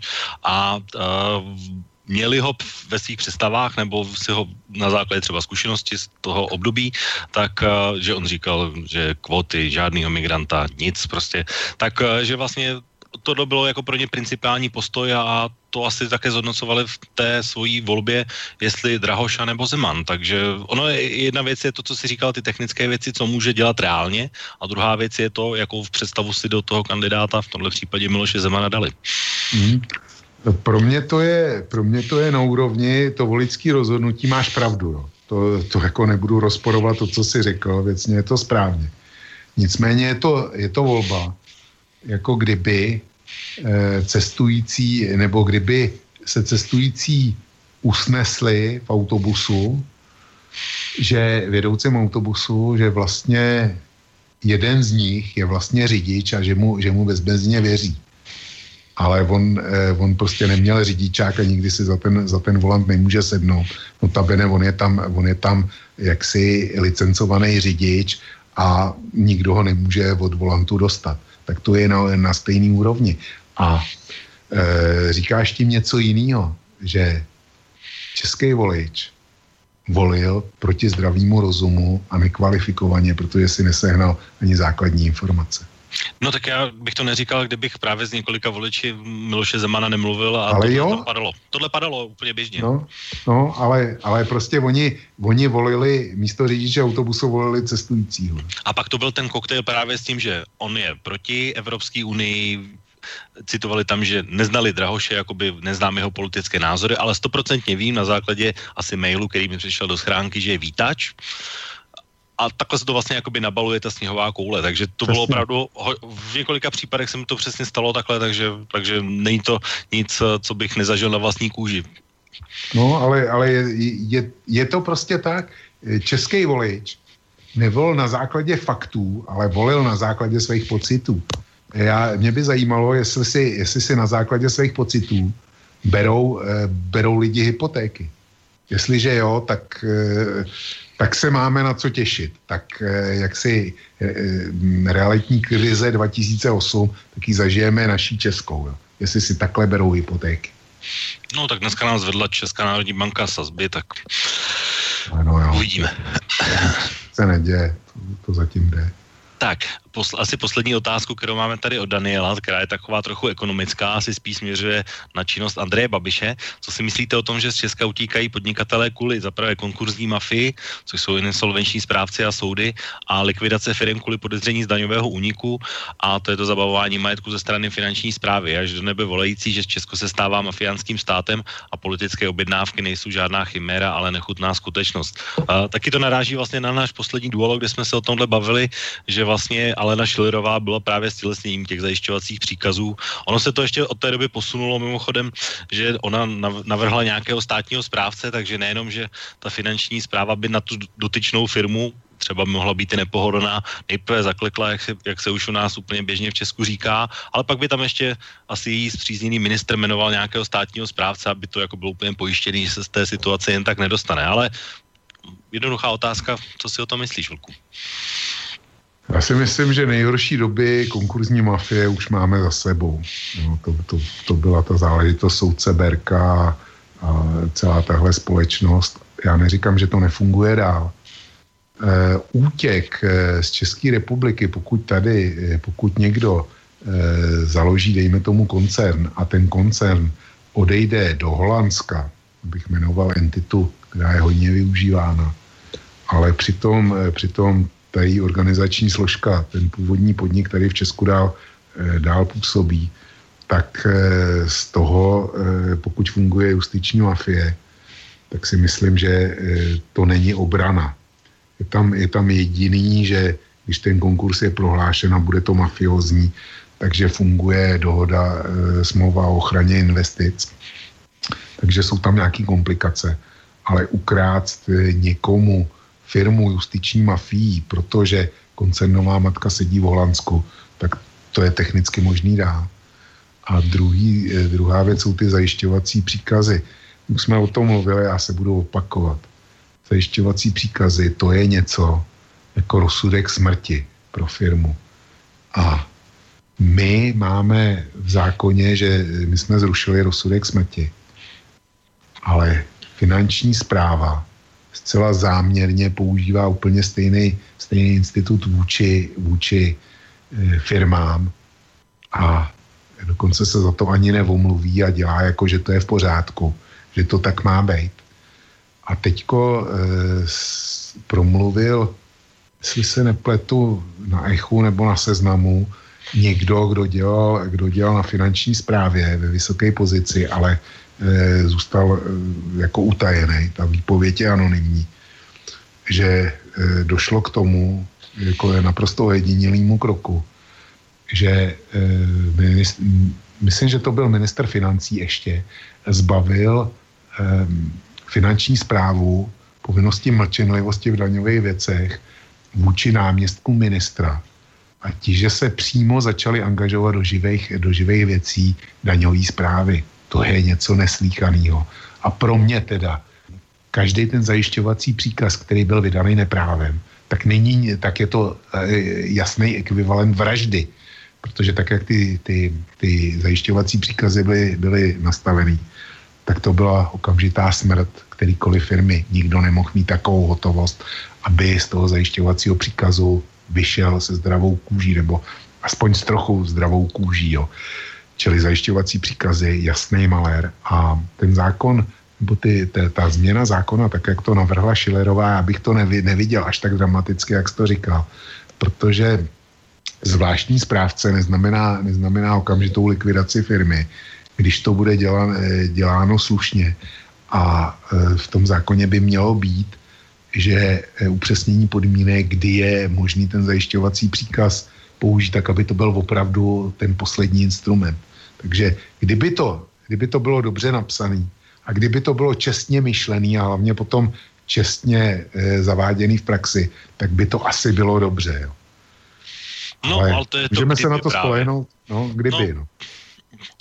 Přesně tak. Česká naše zkušenost většinou je, že každý dobrý nápad skončí na nějakém ďáblově detailu a, a zvrhne se z toho trošku něco úplně jiného. No. No, respektive každý dobrý nápad je zneužit. No. Tak, tak. No, Vlčku, máme skoro dvě hodiny času po půlnoci. Zdá se, že jsme posluchače asi už utahali, tak ono je samozřejmě velice už pozdní hodina. Tak uh, probrali jsme toho opravdu hrozně moc. Uh, Myslíš, že Borísek je ještě, ještě, ještě bdělej? Ja, Neviem. ja stále som tu, ja vás počúvam intenzívne. Fakt? No to a jsi to že? vydržel? No a že?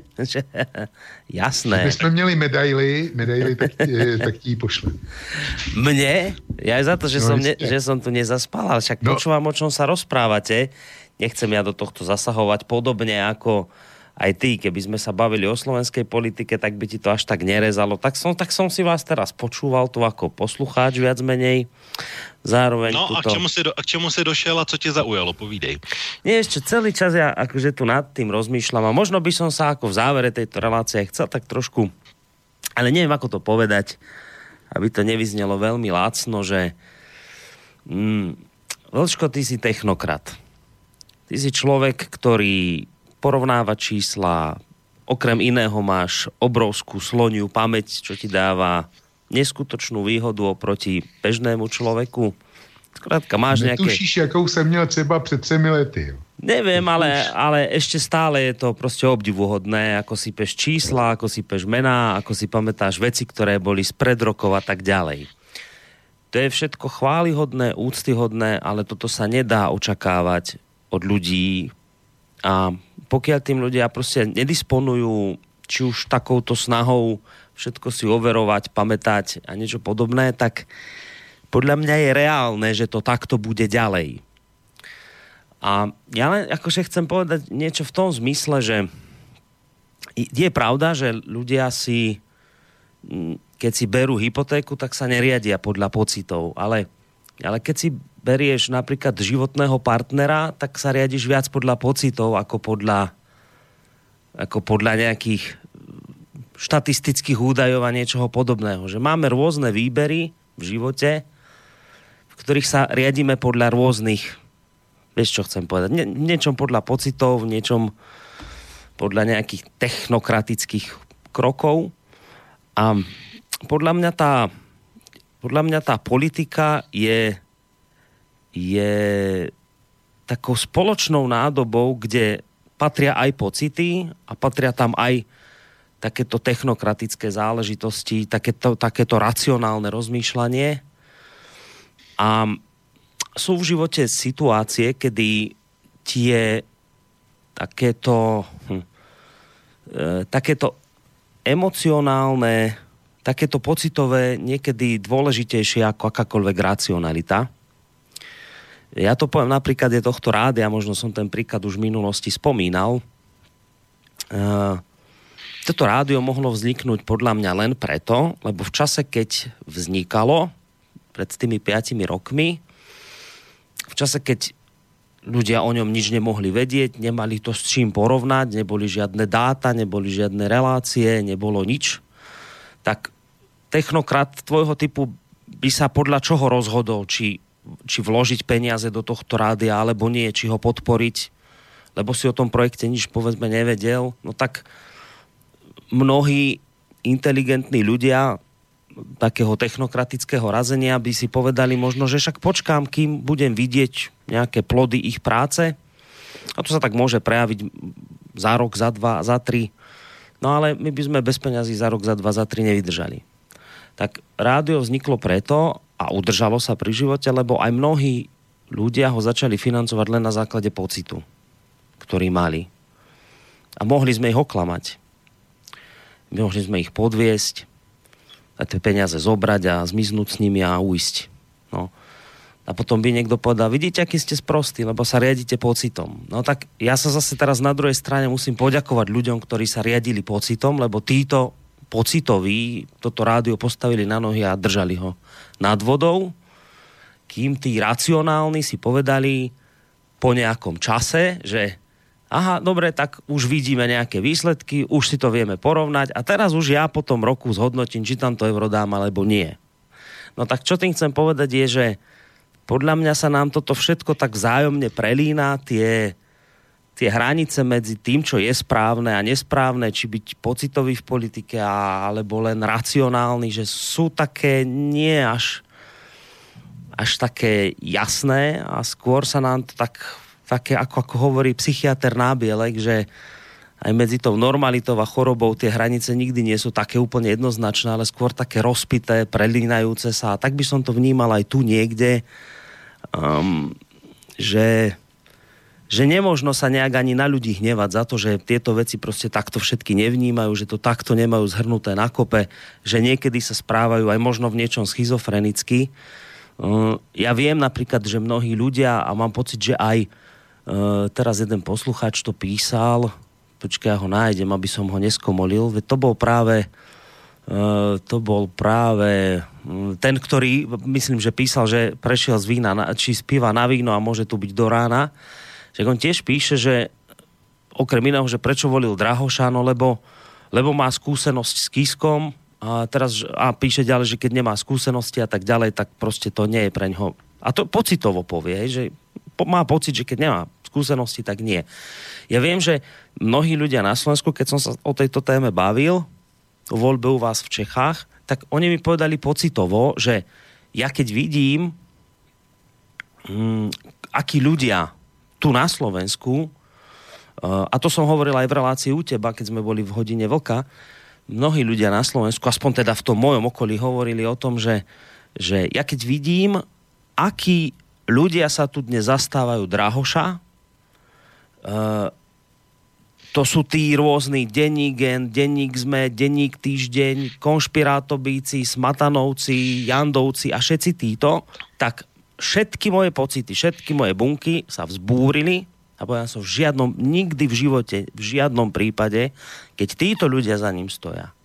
A teraz to je, to je absolútne mimo akejkoľvek nejakej racionality v zmysle, dobre, idem si teraz k tomu sadnúť a idem si preklepnúť Zemana za posledných 20 rokov, čo robil. Nie čiste pocitovo, keď vidím, akí ľudia za ním stoja, keď vidím, akí ľudia sa k nemu hlásia, keď vidím, že sa k nemu hlásia ľudia typu hríb, ktorý oponentom nadáva a neviem čo, nikdy v živote nemôžem tomuto človeku dať hlas. Takýto pocitový, ale teraz podľa mňa je to o tom, že nemožno teraz sa na týchto ľudí hnevať a povedať, že toto je ale nesprávny krok, aký ste spravili, lebo, lebo to je váš iba pocit, ktorý nemáte ničím overený, ale jednoducho s týmto neúspeš. Je, je veľa prostě voličov, ktorí takto volia a budú voliť takto bez ohľadu na to, či táto relácia bude ešte trvať ďalších 20 hodín a ešte im tu nasekáš ďalších tisíc dobrých dôkazov, čo urobil Zeman zle, kde čo urobil a nemal urobiť.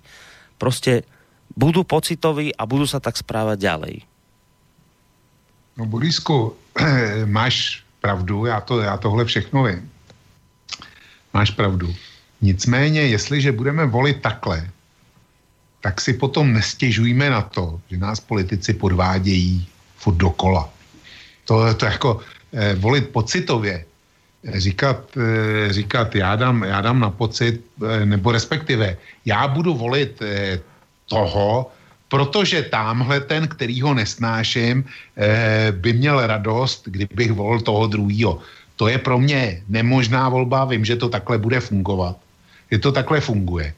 Navíc vím, že výsled, výsledek každých voleb u nás, a u vás to bude nejspíš stejný, tak není, není formovaný rozhodnutýma voličema, který, když jdou do volební místnosti, tak mají jasno, eh, já nevím, třeba už 14 eh, dní, koho budou volit, ale rozhoduje to těch 25%, to je číslo z našich posledních parlamentních voleb, který se rozhodovali, koho budou volit po cestě do volební místnosti a ve volební místnosti. Jestli se volič rozhoduje tak, jak ty říkáš, a říkáš to správně, a jestliže se e, rozhoduje na poslední chvíli, tak potom ten bordel s odpuštěním co, co, co je u vás, u nás, ta korupce, to podvádění neustálý obyčejných lidí, eh, kdy jsou vození za nos a je jim šmátráno v kapse ze stále větší drzostí, tak ne, nikdy nebude šance, šance to zlepšit. To, to, jako, to je přímý důsledek toho volení pocitem. Ano, Já vím, ale, že to nezmění. Áno, ale, ale, ale realita... nestěžujme si. Áno, ale realita je taká, že ty tiež vieš veľmi dobre a to, je- to, to je proste tak, že tu nikdy nenastane stav, ani to nemôže nastať, ani to nikdy nebude, že teraz, ja neviem, človek príde o, ja, vymyslím si, ja neviem, o štvrtej domov z práce a teraz si sadne k počítaču a bude sledovať do rána, čo kde aký politik spravil. Jednoducho, je kopec ľudí, prídu domov, sú radi, že majú voľno, neriešia tieto veci a nebudú ich riešiť. Čiže, čiže my, my musíme podľa mňa vychádzať z nejakých reálnych faktov, aké tu sú a, a tomu nejak prispo... ja, ja nemám na to odpoveď, ja neviem, že ako z tohto výjsť, čo, s tom, čo s týmto spraviť, len, len akože e, musíme rešpektovať realitu, aká je. Realita je takáto a na tom sa veľa nebude meniť, podľa mňa, do budúcna. V zmysle, že teraz tu budeme mať raz, raz spoločnosť, uh, takú, že, že každý občan bude tu do- dopodrobna sledovať a pamätať si a vedieť, hneď vytiahnuť. Proste to tak nebude. No tak, akože z hlavy informáciu som chcel povedať, aby si to niekto inak nevy, nevysvetlil to neskorú hodinu. A tak, uh, takže že, že, že z nejakej reality vychádzať a tej realite, ktorú tu máme a ktorá zrejme bude takáto a zrejme taká aj v tých tzv. vyspelejších demokraciách, tak tomuto ako nájsť nejaké, nejaké riešenie, ktoré by rešpektovalo tento skutkový stav, ale zároveň by niečo urobilo s tým, že aby, aby to nedopadlo, nedopadalo presne tak, ako si teraz povedal. Ne, ja, ja tú odpoveď nemám, ja to riešenie nepoznám. Len viem, že musíme rešpektovať stav, stav reality, aká je. A tá je takáto. Mhm. Já jenom, že vám do toho skočím. Já jsem měl teda připravený na úvod ještě takový kratší proslov v úzovkách, ale teď už si to asi můžu dovolit vzhledem k času a tohle se přesně hodí na to, co si Boris říkal. Já měl teda trošku jiné pocity jako voliče, protože jsem říkal, že jsem Miloše Zemana volil v roce 2013, ale tak minimálně tři roky teď už si připadám jako, že vlastně s Milošem Zemanem jako tehdejším kandidátem jednak nemám nic společného, protože ty jeho názory posunul někam úplně jinam, než eh, takový, jaký zastával dřív, takže nevím, proč bych mu měl dávat důvěru. A vlastně, když jsem se bavil o těch s těma lidma, s těma voličema, tak jsem narážel na různé věci, ale v podstatě jsem jim potom, když jsme se dostali dál trošku v diskuzi a šlo to, tak jsem jim položil jednoduchou otázku. Jo. Uh, chtěl byste za partnera, partnera slovo potrhuju, člověka, který vám lže, nestará se o vás, uráží vás, mění názory, jak se mu to hodí a pak přijde jako, že miláčku můj znovu? Většinou mi teda řekli, že ne. A pak jsem si říkal, no a když ne, tak takového člověka chcete za prezidenta? No a teď začal tam jako, že neznají Drahoše a není výrazný a vítač a takový tady to, co jsme řešili, jo. Takže já jsem to položil do téhle jednoduché otázky, kde je vlastně úplně všechno z tohohle hlediska a jsou to, je to taky o pocitech, ale trošku úplně jiných. A potom ještě druhá věc, eh, která s tím souvisí. Mně teda samozřejmě jsem byl trošku smutný, že to nedopadlo tak, eh, jak, jsme, jak jsme si asi přáli, ale byl tam jeden velký rozdíl. A to je, že asi to nejlepší, co se mi mohlo stát, tak když jsem se probudil v neděli ráno, tak jsem měl asi to štěstí, že jako tenisový fanda jsem se koukal na finále tenisového Australian Open, kde hrál Švýcar Roger Federer s, s Chorvatem Marinem Čiličem. Byl to teda super zápas, eh, taky napínavý, bojovný, hráli skvěle všechno. Rozhodoval se až v pátém setu, ale prostě vyhrát mohl jenom jeden a to bylo stejný jako Zeman Drahoš. Prostě vítězem mohl být jenom jeden. Ale teď ten rozdíl a ten zásadní a dramatický a galaxický rozdíl, aspoň pro mě je ten, jakým způsobem se toho ujmul Miloš Zeman, což bylo těch 51% shut up, jak jsem říkal, a jak se toho ujmul třeba Švýcar Roger Federer. On tam mluvil prostě, že gratuluju divákům, gratuluju, všechno bylo skvělý, ale hlavně zmínil toho Marina Čiliče, řekl, že hrál skvěle, že mu přeje všechno nejlepší a že určitě vyhraje, ale to teda Miloš Zeman a tahle jeho kultura absolutně ne, nedává. A nebyla žádná šance, že by se mohla změnit spíše, tak jak jsme se o tom bavili celou dobu, že to bude spíše k horšímu. Takže pro mě tahle volba byla aspoň nějakou naději ve smyslu, že se posuneme k tomu Švýcarsku. Bohužel zůstáváme stále na stejným a nejbližších pět let se neposuneme jako společnost vůbec nikam. No, on se vyjádřil Zeman a zůstal sobě věrný. Eh, on přece řekl, že eh, jak si eh, nejvíc těší tě, relativně těsný vítězství. Čímž Ano. jiným způsobem řekl, řekl těm, který volili Jiřího Drahoše, eh, vás mám radost, že právě tím, jak to bylo těsný, o to víc vás to bude, bude štvát a mrz, mrzet. Jo. To, to je překlad do jednoduchý češtiny. Ale Borisku, eh, k tomu, co jsi říkal, já patent eh, na řešení taky nemám. Ale jestliže to bude takhle, tak nemůžeme očekávat, eh, máš pravdu, ono to takhle bude, ale pak nemůžeme očekávat funkční státy. Vždycky to bude mrzák. A jestliže stát bude nefunkční, tak výsledkem toho, toho co máme dneska, nutně musí být diktatura. No, to je vlastne to, čo my často v reláciách práve s Emilom Pálešom rozoberáme a on tam, on tam v tých svojich reláciách veľmi často spomína, že tieto vlastne rôzne ústavy alebo politicko-spoločenské zriadenia sa cyklicky menia, striedajú.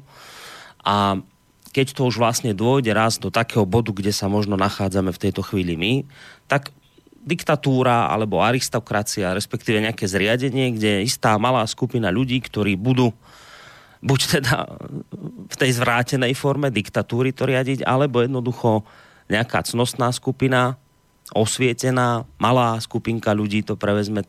To, to, že to vraví je to zákonitý vývoj. Proste takto sa to nejako cyklicky strieda a možno toto je to riešenie do budúcna. Ja neviem, ale, ale viem, že proste je, je, viem, že je nereálne očakávať, že tu budeme mať spoločnosť demokratickú ľudí, ktorí všetci tu budú uvedomelí, e, občania, ktorí pôjdu zodpovedne k voľbám, lebo si prečítajú všetky všetky e, volebné programy všetkých politických strán a teraz to prídu domov a budú to so ženou doma porovnávať a s deťmi sa o tom rozprávať. Proste nebude to takto. Nebude to takto, nie je to takto a toto je proste nereálny stav. No tak ja len vravím, že musíme z reality, ktorá je vychádzať a možno nakoniec naozaj bude jediný stav ten, že buď diktatúra, alebo proste niečo v zmysle aristokracie, monarchie sa sem vráti to už tak či onak hovoria mnohí ľudia, že to tam práve smeruje. Borisku, já na to můžu reagovat jediným způsobem. Doufám, máš pravdu. A já doufám, že než to nastane, to, to co se musí stát, takže stihnu umřít. Hmm. Tak to je smutný konec, to jsem se... No, no jo, no, ale žádný veselý nemůže být. No aj, ano. Tak. Tak půjdeme do peří, pánové. Ideme do peří, lebo my ešte s Vlkom dneska pokračujeme, som zistil. no máš pravdu, ale ne, ne, pro posluchače dobrá správa. Peč, ale ne, ne. vieš čo, ale mohli by sme to spraviť tak, že si to odbijeme teraz a o 6 ráno môžeš už ísť spať? A už máš pokoj do rána, do pondel. Čo, ďalší týždeň až v piatok potom nastupuješ. No, vlastne ani nie, to... lebo je tretí piatok mesiaci. Není to úplně špatný nápad. Ale při, ty si vzpomeň, že před tou první relací, jo, ono už je to dávno, před tou první relací jsme se domlouvali na, na dopoledne na, na něco. Když budu spát, tak... No, tak, tak, to je tak pravda. to nejde, vy. To by nešlo. Tak to musíme no. odsunout. Presne tak. Dobre, tak sa rozlúčime, chlapci. Intibo, no, se... bylo mi potěšením. Podľa mňa Intibo, Intibo to ťahal na rekord, on je teraz trošku nešťastný, si myslím, že sme to ešte nepoťahli tak 20 minút. Tak hodinku, aby byl rekord. Čo, Intibo? No máš tam ešte nejaké maily? Nemám, nemám, nemám maily.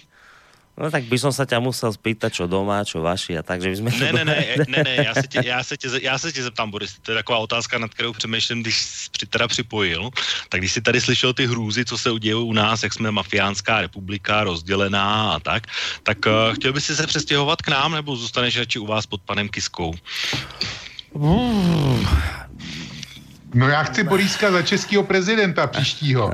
No tak Uh, vieš čo, toto je, toto je taká ťažká voľba, ako keď vám tu hodil poslucháč, že koho máte voliť, že máte na výber, že Zeman Kiska, že čo spravíte. No tak si sa ma spýtal vo, iba v opačnom garde vlastne to isté. No a to je práve preto. Ale... Tam, pretože ale ja, ja sa priznávam k tomu, ja som tu povedal aj v hodine vlka, to by bolo odo mňa nečestné, keby som teraz krútil.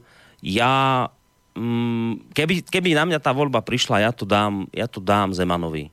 Pre mňa je pre mňa je, a opakujem to, čo som povedal, pre mňa je Kiska absolútna hrôzostrašnosť a, ja, vám, ja vám zo srdca prajem, že nemáte Kisku za prezidenta. Ale počkej, ale na to já jsem se neptal, komu bys to hodil. Já jsem se ptal, jestli by si teda, když už máme ty dva mesiáše, to znamená Babiše i Zemana, který nás ochrání a zařídí a budou makat, tak jestli jako by si ještě jako nechtěl se přesunout k nám jako do České republiky a potom později za pár let splnil vlkovy přání a stal se tím prezidentem, anebo jestli radši budeš bojovat s panem Kiskou na Slovensku.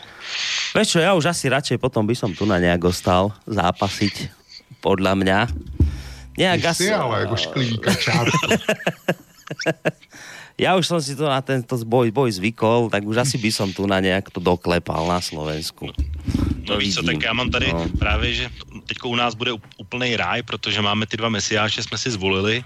A teď budeme makat prostě a každému za občanovi se prostě za pět let zdvojnásobí majetek jako Babišovi v roku 2013. Tak jako my sme to tu už mali, poli- bude. my sme tu už mali politikov, ktorí nám slubovali dvojnásobné platy, no tak teraz máte vy vlastných, no tak vy to máte teraz neskôr trošku, no. Tak jenom No, ty hlavně, ať vaši se, vám aspoň slibovali, ty naši nám to neslibujou. A, no, no velkou mílíš jsem, Václav Klaus to sliboval už v roce 96. Čiže, vy, čiže my máme zase raz to pozitívne nič a vy máte negatívne nič. Lebo nám to aspoň slubovali, hej? tak tak, je No, to nejako. Mně by úplně bohatě stačilo, kdyby se přestali vymlouvat na Kalouska a na Brusel a něco děl, pořádného dělali. Přesně A ty tak. krávoviny. Jako. Ale nechali, nechali obyčejní lidi na pokoji. Jo. To, No, dobre chlapci, rozpíš, rozpúšťam túto dnešnú zostavu. A za odmenu vám zahrám krásnu slovenskú pesničku. Lebo my sme, my sme, a to ani poslucháči nevedia, som si túto informáciu chcel nechať na bilančnú reláciu, ale tak poviem to už teraz. My sme si tak povedali, že budeme mi tento náš... Ne, nebudeme to hrať o polnoci, lebo vidíte, že však niekedy sa relácie natiahnu. Tak sme povedali, že nie o polnoci, ale že na konci programu zahráme hymnu Slovensku, lenže ja neviem, či vy viete, ale naša hymna normálne má 4 strofy, nie dve, ale že 4. A je zaujímavé, že tú hymnu našu, ona sa, najskôr sa hrala, keď sme boli Československo, tak len jedna strofa, alebo jedna tá časť. Potom, keď sme sa osamostatnili, tak teraz sa hrávajú dve, ale ona má normálne, že štyri. Tak my sme si povedali, že no tak keď my budeme hrávať o polnoci hymnu, tak chceme tu so štyrmi strofami. Lenže nikto to doteraz poriadne neurobil. Tá pesnička proste nie je spravená so štyrmi strofami. Tak sme hľadali spôsob, že ako to teda nakoniec urobíme. Tak sme vám našli, vážení poslucháči, takú verziu, z ktorej vlastne naša hymna vychádza. To je pôvodná pesnička, že Kopala studienku. A povedali sme si, že túto pesničku si my budeme hrávať vždy v závere nášho vysielacieho programu, minimálne dovtedy, kým sa nenájde na tomto našom Slovensku konečne niekto, kto urobí poriadne našu hymnu so všetkými štyrmi strofami, aby sme ju mohli potom hrávať na záver. No tak toto si chlapci dnes zahráme úplne nakoniec. můžu, můžu s nápadem, Boris? Môžeš. Eh, a proč to nevezmeš do vlastních rukou? Když Jakože- pořádáte, pořádáte ty guláš party a takový, tak já bych neudělal nic jiného, než bych rozdal noty, rozdal slova a natočil bych speciální chor eh, slobodného vysílača, když to nevyprodukoval nikdo jiný, tak to No, vyprodukoval slobodný vysílač a jeho posluchači. A bylo Padol. by, měli byste autentickou věc. Vieš čo, padol aj takýto návrh, len zase ja neviem, že či nás to trošku nepresahuje, táto úloha, či to nie je nad naše síly, lebo nie som si ja celkom istý, že ako my disponujeme tu na hlasovo a, a tak. No, že To nevadí, to nevadí. Nikdo jiný nenatočil nic lepšího a to myslím vážně. tak ako niečo nájdeš na tom, na tom internete, sa niečo nájde, ale nie je to, nie je to tak kvalitné, že by sme to mohli tu, tu púšťať. Tady nejde o kvalitu, tady jde eh, národní hymna je píseň všech lidí. No, Takže proč by to nebyla píseň v podání posluchačů a lidí okolo slobodného vysílača? Nevidím důvod. počkaj, že akože... Že, že, že to nebude ladit, no a co? že urobíme taký veľký konkurs, že poslucháčov pozveme niekde do nahrávacieho štúdia a toto, že naspievame s nimi, či, či ako? No, no jistě, to víš, že jo. A budete mít svou originální hymnu, No. jakou nemá nikdo. Dobre, a ty to budeš dirigovať. Já to nebudu dirigovat, já, já mám Dobre, tak hudební hluch a No vidíš, už sme doma. to nejde. No. No já bych zpívat taky nemohl a nevím, jestli to nebyl úplně hříz v tuhle hodinu, ale já, co já pamatuju a moje historická paměť sahá, tak asi nejlepší politická píseň na Slovensku je uh, Vivat Slovákia od HZDS. no, to sa vtedy, sa vtedy blísli Mečiarovci. To bolo krásne. Ty jsi, ty jsi ale hodně škodolibej, člověče. Ale čo všetko si pamätá, pozri ho. Jo. No, Eh, keď... Půl třetí, půl, nebo ve tři hodiny ráno, ne půl třetí, půl třetí bude. No. Tak v půl třetí ráno takhle škodolibej, to se hned tak nevidí. No. Já Ale pánové, škodolibej. já vysílám teďko pět, mám puštěný Skype, Skype 5 hodin 48 minut. No a ja už vlastne tu pomaly sedím, vieš, od kedy? Od... Lebo som mal s pánom doktorom Nábielkom reláciu od pol sied... od 18.30, no. Ja som tu už od 18.30 s vami. A inak som zabudol povedať, doktor Nábielek ťa pozdravuje, Vlčko. Děkuju. a uh, hovoril, že ak by ste sa náhodou mali tendenciu dnes byť, lebo som mu hovoril, že bude dualog a toto, však on to všetko počúval, že ak, ak by náhodou sa chceli byť a budú protivní, tak ich zoberiem do Bystrice na akútne oddelenie a budú tam obaja ležať aspoň dva týždne. Toť odkaz od pána doktora. Já mu děkuju. Až, až budu hledat netradiční dovolenou, tak si ho dovolím vzít za slovo. No, Já jsem si taky přisadil, Borisy, dneska v mailu. čo si? Já jsem si taky trochu přisadil v mailu, jak jsem ti posílal ten odkaz, jak se ty dva publicisti v Rusku poprali. Ja, áno, Doslova. áno, áno, to som už aj, som to už aj niekde videl, jak sa byli, tak som to tak aj nejak rozšíril medzi známych, že dúfam, že to takto dneska nedopadne. Ale Tak si byl uklidněný, že mu by museli vyskočit z- jedině z počítače, takže No. naštěstí, naštěstí i mě překvapilo, že to opravdu bylo klidný. Jako. Tak, no. Čekal jsem to napětější, upřímně řečeno. A jenom, co se týká té škodolibosti, já nejsem fakt škodolibý. Já i tuhle písničku mám taky někde v archivu, takže klidně ji můžu pustit, to není problém, ale uh, říkám, ta, ta písnička má něco do sebe ještě i po těch letech, takže takový ale silný politický retro samozřejmě. Dávno. tuto mi teraz píše, že Daniel, že nemám vraj klamať, že tam ešte máme vraj tri maily od neho, ale ja neviem, ja som ti všetky posielal tu. že Nemám, Já ja, už jsem, všechny, co už jsem měl, No. tak už uh, asi jsem pročet. no. Ať nám Daniel promine, už máme právo na to, na výpadky paměti, No. výpadky počítačů a tak dále. Dobre, Pojďme poděkovat posluchačům, kteří to ještě vydrželi a přežili celý ten maraton. tak To- děkujte. No, No, já, já, já, tak můžeš ty, Vilko. Ty no mám, host, takže... mám k vám hlubokou úctu a eh, dělali jsme, co jsme mohli, abyste za svý peníze opravdu dostali, eh, dostali něco na zpátek od nás. No. Tak, já když bych to měl asi uzavřít úplně posledním slovem, tak jednak smekám před velkým před jeho maratonem i v jeho věku, uh, takže to vydržel, že jsme to opravdu dali. A myslím ale na druhou stranu, jsme to pojali tak, že na posluchače se dostalo měrou nevýdanou, kterou by asi v normálním duologu nikdy nedostali a neměli šanci vůbec dostat. Uh, a hrozně ten, i ten čas utekl, aspoň mně se to zdra zdálo. A i i když jsem sice nepřekonal rekord jakoby vaš, váš, co se týká vysílacího času, tak tohle je zdaleka nejdelší relace okénko, která kdy byla, takže a, asi kdy bude, protože asi tři a půl hodiny už nikdy trvat takhle nebude, pokud nebude nějaký úplně speciální vysílání. Takže moc děkuji za jednak zase prostor v éteru. Děkuji Vlkovi za spoustu názorů a, a že jsme si takhle mohli zase podebatit na tématem, který je důležitý. A samozřejmě Borisovi taky, protože tak bez něj by to dneska fakt nešlo, protože uh, bez těch e-mailů, který mi posílal poctivě a, a trvale a, a spoustu těch, který už přišli během duologu, tak uh, bez toho by ta relace nebyla takhle úplná, jak byla. Jsem Asi jsme neprobali ještě, co bychom mohli a mohli bychom ještě určitě fakt hodně dlouho o tom mluvit, ale, ale fakt už čas je pokročilý, takže to necháme. No. Buď na příště, anebo někde už uh, to nějak přejdeme a budeme se věnovat i něčemu jinému. Č- celý svět a český, český se netočí jenom kolem Miloše Zemana, je spoustu jiných věcí, o kterých se dá mluvit. Tak, Vlčko, maj sa pekne ahoj, my sa dnes ešte počujeme, Jasný. tak si pospí. Pánové, dobrou noc. Teda A- Dobrou noc. Intibo, pekný zvyšok večera samozrejme aj tebe. Dobrú noc. Rána, Boris, rána, Boris. Tak už aj dobré ráno aj tebe, no a dobré ráno aj poslucháčom, ktorí ostali takto ešte s nami do tejto hodinky. A teraz si môžete vypočuť to, čo vám budeme už teraz sáčkovať vždycky večer na konci programu. Okrem iného najskôr samozrejme ďakovací jingle.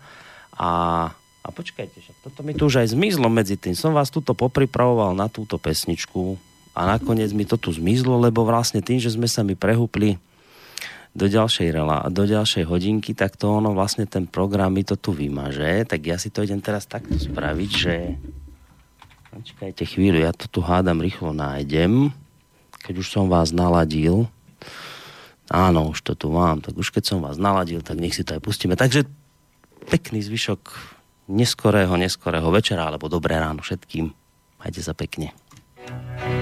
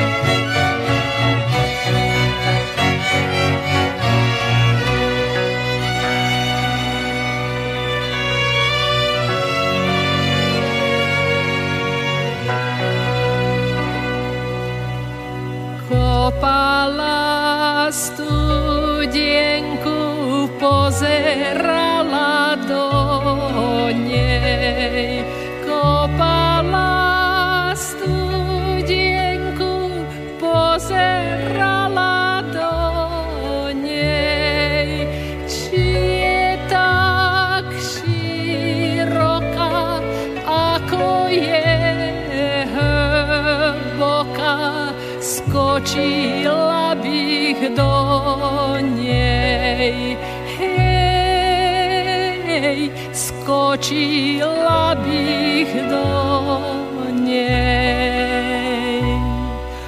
A pri tej studienke napájala